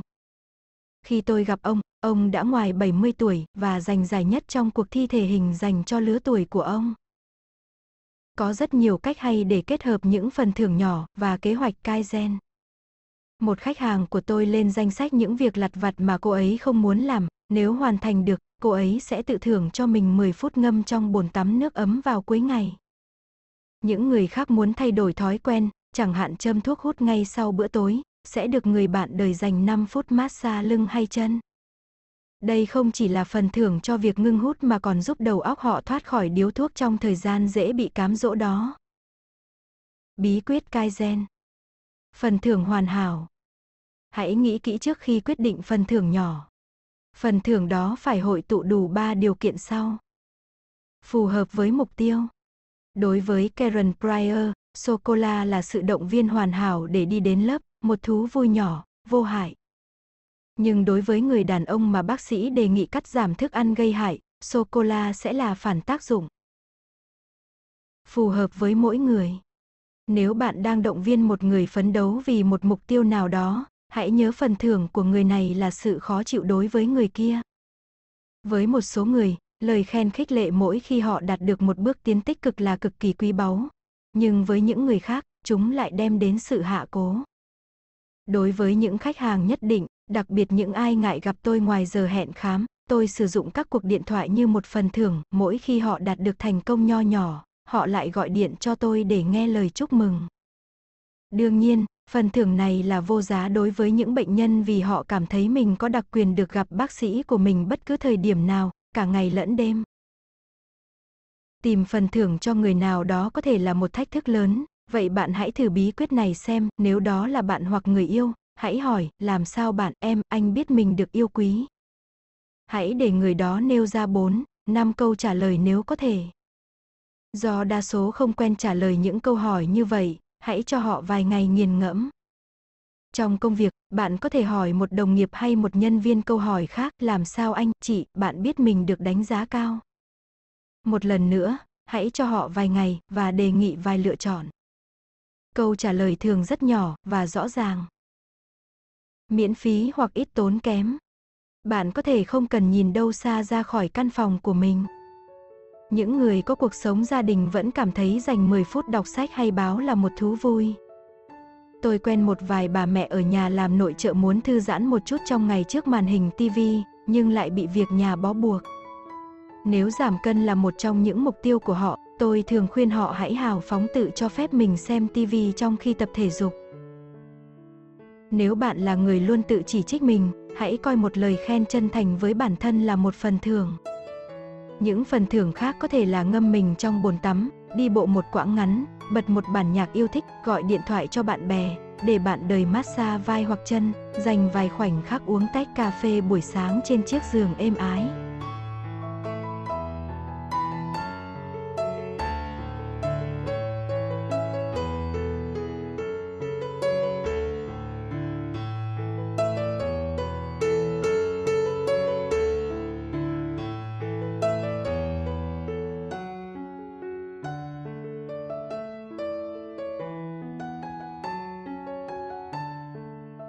Chương 7 Khám phá những khoảnh khắc nhỏ Phương thức tiếp cận cuộc sống Kaizen đòi hỏi bước đi chậm rãi và biết thưởng thức những khoảnh khắc nhỏ. Bí quyết dễ chịu này có thể dẫn tới bước đột phá sáng tạo và củng cố mối quan hệ, động viên bạn hàng ngày vươn tới những điều tốt đẹp. Một ví dụ Kaizen gây ấn tượng mạnh đối với tôi là cuốn sách Bệnh dịch và loài người của William McNeill. McNeil đưa ra ý kiến gây chấn động rằng bệnh dịch đã góp phần vào tiến trình phát triển của loài người hơn bất cứ yếu tố nào khác. Tuy nhiên, chúng đều bị bỏ qua trong các sách lịch sử. Điểm chính của cuốn sách có vài đoạn ngắn, đề cập đến việc chữa bệnh.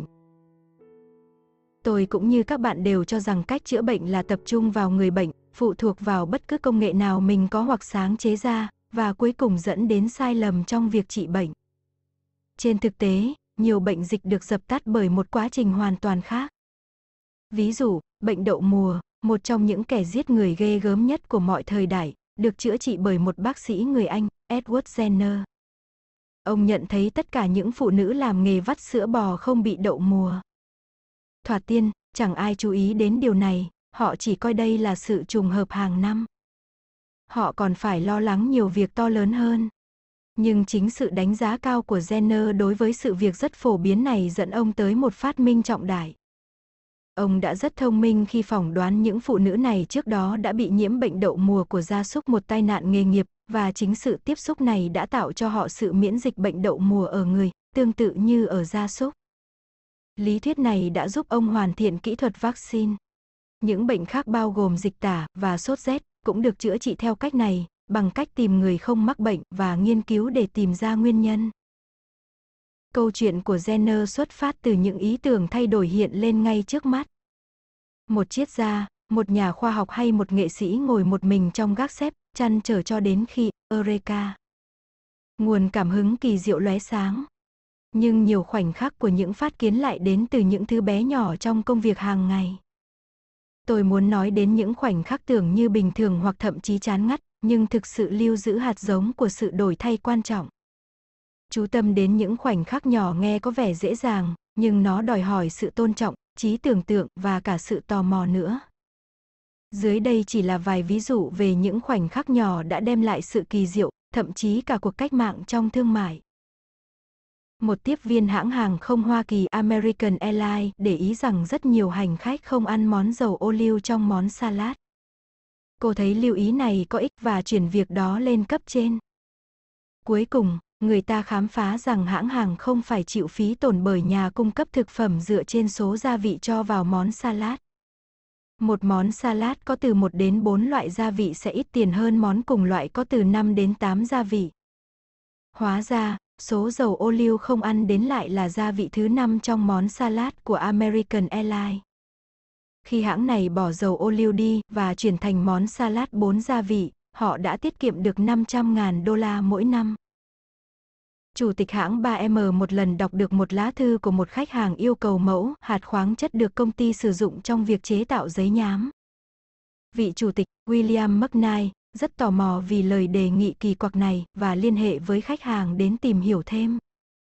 Kết quả thông tin và sự hợp tác đã cho ra đời sản phẩm giấy nhám không thấm nước và các sản phẩm khác khiến 3M trở thành tập đoàn nổi tiếng trên khắp thế giới. Năm 1892, Chủ tịch hãng truyền phát nhanh American Express, J.C. Fargo khi đi du lịch châu Âu đã mang theo thư tín dụng để ông có thể rút thêm tiền trong trường hợp cần đến. Vào thời đó, thư tín dụng là cách duy nhất rút được tiền khi đi du lịch, nhưng hiệu quả còn hạn chế. Fargo sau này giải thích lúc tôi gặp rắc rối, tôi thấy chúng còn có vô tích sự hơn cả một tờ giấy gói ướt.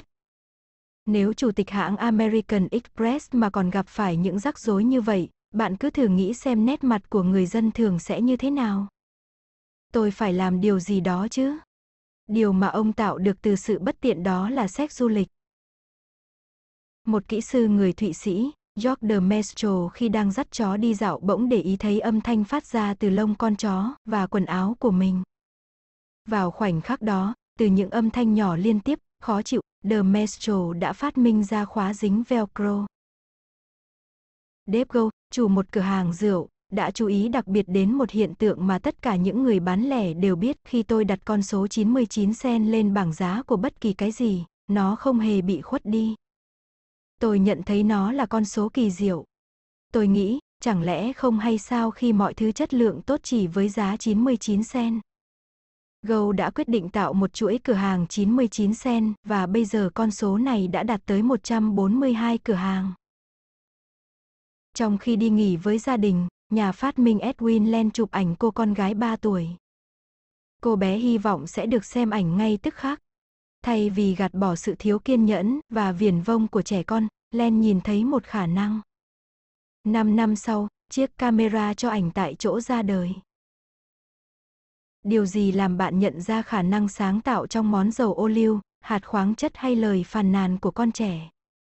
kể cả nếu bạn không quan tâm đến việc sử dụng Kaizen để bắt đầu chuyện kinh doanh hàng nhiều triệu đô la, những khoảnh khắc nhỏ cũng giúp bạn vượt qua bế tắc về mặt tinh thần. Hãy lấy George làm ví dụ. Anh ta là một cảnh sát căm ghét công việc của mình, nhưng không thể tìm ra một nghề phù hợp hơn. Tôi yêu cầu anh ta tìm những thời điểm trong ngày lúc anh ta thấy thích công việc nhất. Khi viết ra những khoảnh khắc đó, anh ta để ý một chuyện. Anh ta cảm thấy thỏa mãn nhất khi nói chuyện với tù nhân trên xe cảnh sát, hỏi chuyện họ và cho họ lời khuyên. Anh ta thậm chí còn muốn quay trở lại nhà tù nơi tù nhân đó đang bóc lịch, chỉ để tiếp tục cuộc nói chuyện. George không tốn nhiều thời gian để nhận ra công việc phù hợp ngay trước mắt anh, anh muốn trở thành một nhà tư vấn. Bây giờ George đang học một lớp tâm lý vào buổi tối. Và nghề cảnh sát hiện nay rất thú vị với anh vì anh có thể thu lượm kinh nghiệm cho công việc mới của mình. Khi bạn đang thực thi một kế hoạch thay đổi, nhưng lại cảm thấy buồn chán, bất an và bế tắc, hãy nhìn xung quanh, tìm kiếm những khoảnh khắc vui thích còn lần khuất đâu đó. Người thành công nhất trong việc giữ gìn sức khỏe là người biết biến thói quen tập thể dục hay ăn kiêng thành nguồn hứng khởi và tự hào. Những kinh nghiệm từ khách hàng đã cho tôi thấy điều này luôn đúng kể cả với những mục tiêu khác. Vì vậy, đừng cho rằng hạnh phúc sẽ đến chỉ bằng việc mặc vừa quần cỡ số 6 hay một cuộc hôn nhân tươi trẻ, hoặc một tủ quần áo ngăn nắp. Thay vào đó, hãy tập trung vào những phút giây đem đến cho bạn niềm vui. Tôi biết điều này nghe khó khăn, nhưng hầu hết mọi người đều có ít nhất một khoảnh khắc họ yêu thích. Ôi, hôm nay trên đường đi dạo tôi nhớ ra cô hàng xóm của tôi mới dễ thương làm sao, hoặc hôm nay khi ăn táo, tôi nhớ năm ngoái làm việc trong vườn cây của chú tôi. Mùa hè đó vui biết bao. Và sáng tạo thực sự chỉ có thể tìm thấy bởi những người muốn tìm nó, từ những thứ bình thường nhất, khiêm tốn nhất, những thứ đáng lưu tâm. Igor Stravinsky Bí quyết Kaizen, nuôi dưỡng sự hiểu biết về những khoảnh khắc nhỏ. Bạn cần có đầu óc hiếu kỳ và cởi mở mới hiểu hết những điều mà khoảnh khắc nhỏ đem lại cho bạn. Bằng cách nuôi dưỡng những phẩm chất đó, khả năng nhận diện những tiềm năng sáng tạo sẽ gia tăng, bất cứ khi nào điều đỏ xảy ra. Dưới đây là các bước giúp đầu óc bạn cởi mở, khôi hài và lanh lợi hơn trước những khoảnh khắc nhỏ, kể cả khi bị tình cảm chi phối. Hãy tìm một người có quan điểm về các chính sách xã hội trái ngược với bạn, ví dụ như nạo phá thai, kiểm soát vũ khí hoặc học phí. Sẽ rất hay nếu người đó là người lạ, hoặc một người ngồi cạnh bạn trên máy bay, hơn là bạn thân hay thành viên trong gia đình. Hãy lôi cuốn người đó tham gia vào một cuộc nói chuyện. Tất cả những gì bạn phải làm là đặt câu hỏi hướng về một mục tiêu, khám phá và hiểu lý do quan điểm của người đó. Cố gắng đừng tranh cãi, thuyết phục hay đưa ra ý kiến đánh giá. Bạn sẽ thấy mình thành công khi nhận thấy người kia trở nên thoải mái, thích tán gẫu với bạn vì họ nhận được ở bạn sự quan tâm và tôn trọng. Mối quan hệ, chuỗi thời khắc nhỏ bé. Kaizen hình thành nền tảng cho những mối quan hệ vững chắc. Từng khoảnh khắc một, ta khám phá và xây dựng niềm tin trong nhau. Khi còn là giáo sư tâm lý thuộc trường Đại học Washington, tiến sĩ John Gottman đã tiến hành một cuộc nghiên cứu mà ở đó các cặp tình nhân tình nguyện đến sống trong một khu thí nghiệm đặc biệt để quan sát. Các hành vi giao tiếp tự nhiên trong cuộc sống hàng ngày của các cặp đôi này được giám sát, các đối tượng còn liên tục được máy quay ghi lại những thay đổi về mặt sinh học mỗi khi họ thảo luận những vấn đề gây xung đột hay các vấn đề khác. Chắc chắn điều này nghe có vẻ mâu thuẫn với một nghiên cứu khoa học, nhưng chính kết quả của cuộc nghiên cứu đó làm chúng ta nghiêm túc đánh giá con người. Với những thiết bị đo này, ông ta có thể biết được chính xác tới 93% liệu cuộc sống hôn nhân của một cặp vợ chồng có hạnh phúc hay đau khổ, hoặc thậm chí họ sẽ ly dị trong vòng 4 năm.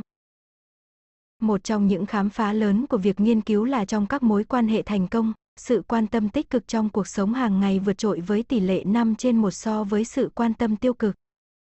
Sự quan tâm tích cực ở đây không phải những hành động lớn lao như tổ chức một bữa sinh nhật hoành tráng hay mua một ngôi nhà mơ ước.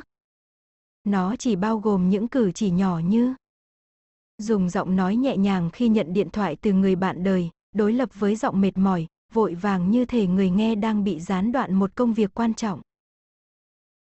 Hỏi lịch hẹn khám nha sĩ hay chi tiết một ngày của bạn đời. Đặt điều khiển TV, tờ báo hay điện thoại xuống khi người bạn đời bước vào cửa. Về nhà như đã hẹn hay ít nhất cũng gọi điện nếu phải về muộn. Những khoảnh khắc nhỏ bé này hóa ra lại giúp ta có mối quan hệ yêu thương, tin cậy lẫn nhau hơn những bước đi to lớn như một kỳ nghỉ lãng mạn hay một món quà đắt tiền. Có lẽ cũng bởi chúng đem đến sự quan tâm, chăm sóc nhau liên tục. Để mình thực sự vĩ đại giữa những điều nhỏ bé, để được cao quý và anh hùng giữa những chi tiết nhạt nhẽo của cuộc sống thường nhật thực sự là một phẩm chất hiếm có xứng đáng được phong thánh. Harriet Beecher Stowe Chúng ta có thể dùng Kaizen trong việc giữ mối quan hệ tốt bằng cách quan tâm đến những chi tiết nhỏ trong cuộc sống hàng ngày của người bạn đời. Thay vì mong người bạn đời chia sẻ với ta những cử chỉ yêu thương hoặc một cuốn tiểu thuyết hay, chúng ta hãy biết đánh giá cao những đức tính và hành động của họ mỗi ngày. Khi mọi người đến gặp tôi và phàn nàn rằng họ mệt mỏi với mối quan hệ hiện tại, tôi thường gợi ý họ dùng Kaizen. Bạn cũng có thể thực hiện thử xem. Hãy tự luyện mình để tâm đến những khía cạnh tích cực, nhỏ bé của người bạn đời.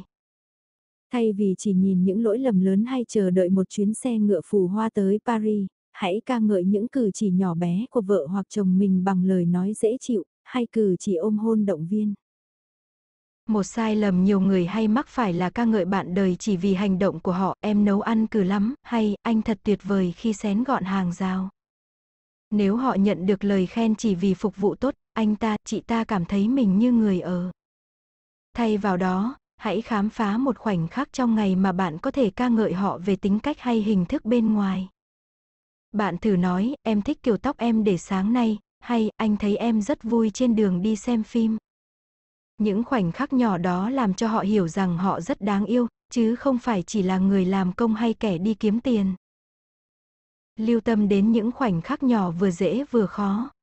Tôi thấy dễ dàng nhận ra điều này khi ngắm lũ trẻ chơi đùa và học bài. Chúng hoàn toàn tập trung, vui sướng chìm đắm trong các trò chơi và bạn bè. Khi chúng lớn lên, não chúng phát triển theo hai khả năng, một khả năng nhớ lại quá khứ, khả năng kia hướng tới tương lai. Đây là những bản năng tồn tại sống còn riêng của loài người, khả năng ghi nhớ hướng đi của kẻ thù và lường trước những vấn đề khi đối đầu với chúng. Nhưng hai kỹ năng này lại làm chúng ta dành quá nhiều thời gian để dây dứt quá khứ và lo lắng tương lai. Thông qua Kaizen, ta giành lại được phẩm chất quý báu của thời thơ ấu, biết hưởng thụ thú vui trong từng khoảnh khắc, biết thưởng thức công việc và những điều xung quanh ta. Bí quyết Kaizen Do hầu hết mọi người dành quá nhiều thời gian đến hối tiếc quá khứ hay mong chờ vào tương lai nên đã bỏ lỡ nhiều khoảnh khắc nhỏ. Bất cứ lúc nào bạn thấy mình chìm đắm trong lo lắng hay tiếc nuối, hãy thử. Tự hỏi mình, tôi có cần thay đổi vì những lo lắng hoặc dây dứt này không? Nếu câu trả lời là có, hãy tạo bước thay đổi. Nếu câu trả lời là không, và thường là như vậy, hãy nhìn quanh căn phòng tìm một vật hay một người đem đến cho bạn cảm giác dễ chịu nhất. Tập trung suy nghĩ vào những thứ đó trong 30 giây. Quá trình này giúp não bạn sống trong khoảnh khắc đó. Triết lý Kaizen về cuộc đời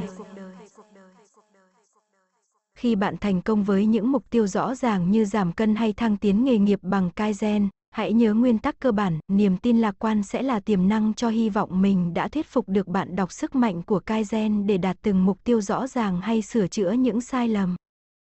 Vẻ đẹp và thách thức của Kaizen chính là lòng tin. Không phải niềm tin tôn giáo hay cam kết cứng nhắc, thiếu suy nghĩ mà là sự tin tưởng vào sức mạnh bên trong suy nghĩ của chúng ta, đưa ta đến bất cứ nơi đâu ta cần. Bằng những bước đi nhỏ, bạn đã định hướng bước đi mới, giúp não hoàn thành nốt công việc còn lại. Thái độ nhẹ nhàng, bình tĩnh trước thách thức luôn có chỗ cư ngụ cho niềm tin. Dù cho thách thức đó có khó khăn hay tẻ nhạt cũng không thành vấn đề với bạn. Nếu bạn gặp trở ngại với kế hoạch cải thiện sức khỏe vĩ đại của mình, hãy bắt đầu bằng việc đánh một, hai cái răng hoặc rửa tay cẩn thận trước khi ăn. Nếu bạn muốn có cảm giác hạnh phúc và yên bình, hãy bắt đầu từ việc trong những lúc lái xe, nhường đường cho những người khác vượt lên.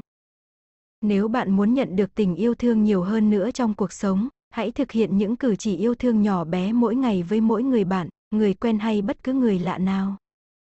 Nếu bạn muốn giải phóng tiềm năng sáng tạo của bạn, hãy tự hỏi mình một câu hỏi mới mỗi ngày. Hãy chờ câu trả lời bằng cả mong đợi và niềm tin. Thay vì ép buộc mạnh mẽ bản thân để huấn luyện trí não đổi mới, hãy cho phép não bạn tự biến đổi tùy vào thời điểm thích hợp với nó. Mặc dù Kaizen là lực đẩy quan trọng cho việc thăng tiến nghề nghiệp, giảm cân, cải thiện sức khỏe và các mục tiêu khác, nhưng nó cũng chỉ trợ giúp bạn bước tới đích đến.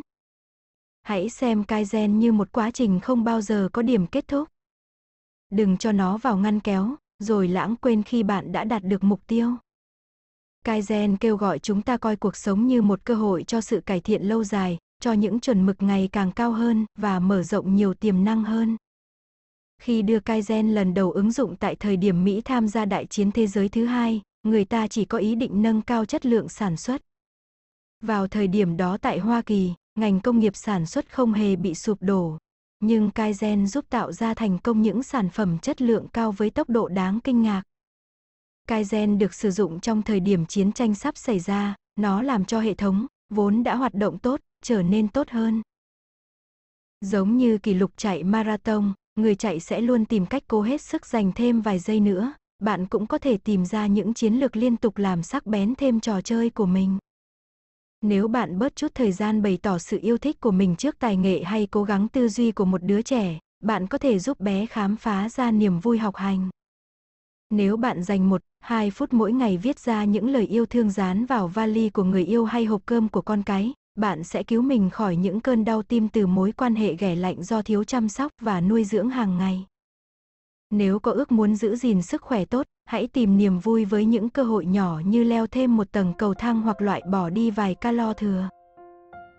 Nếu bạn thực sự muốn tham gia Kaizen, hãy nghĩ thế giới này sẽ khác nếu đa số chúng ta tạo dựng những công việc xã hội, cuộc sống lãng mạn với niềm tin những bước đi nhỏ, kể cả những phút giây tiếp xúc ngắn ngủi với người khác cũng cực kỳ quan trọng. Kaizen cho ta khả năng, thông qua những hành động nhân từ nhỏ bé, thậm chí một khoảnh khắc của niềm đam mê và sự tò mò, thay đổi bản thân và cuối cùng, cả tính nhân bản. Chúng ta hãy hào phóng trong mỗi suy nghĩ và hành động, đừng để dành lòng tốt cho ai đó hay sự kiện nào đó quan trọng mà hãy ban tặng nó ngay vào lúc con trẻ giúp bạn bớt phiền lòng hay một nhân viên dưới quyền xứng đáng được hưởng lời khen. Chúng ta hãy tôn trọng bản thân bằng những bước đi nhỏ cải thiện sức khỏe và mối quan hệ xung quanh cũng như tôn trọng người khác bằng những câu hỏi nhỏ. Điều này không dễ thực hiện và chỉ bạn mới quyết định được vị trí của Kaizen trong thế giới của mình.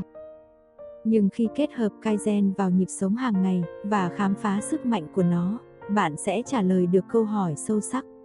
Điều gì quan trọng hơn mà cuộc sống đang nắm giữ ngoài việc nhận ra tiềm năng trong mỗi khoảnh khắc cùng?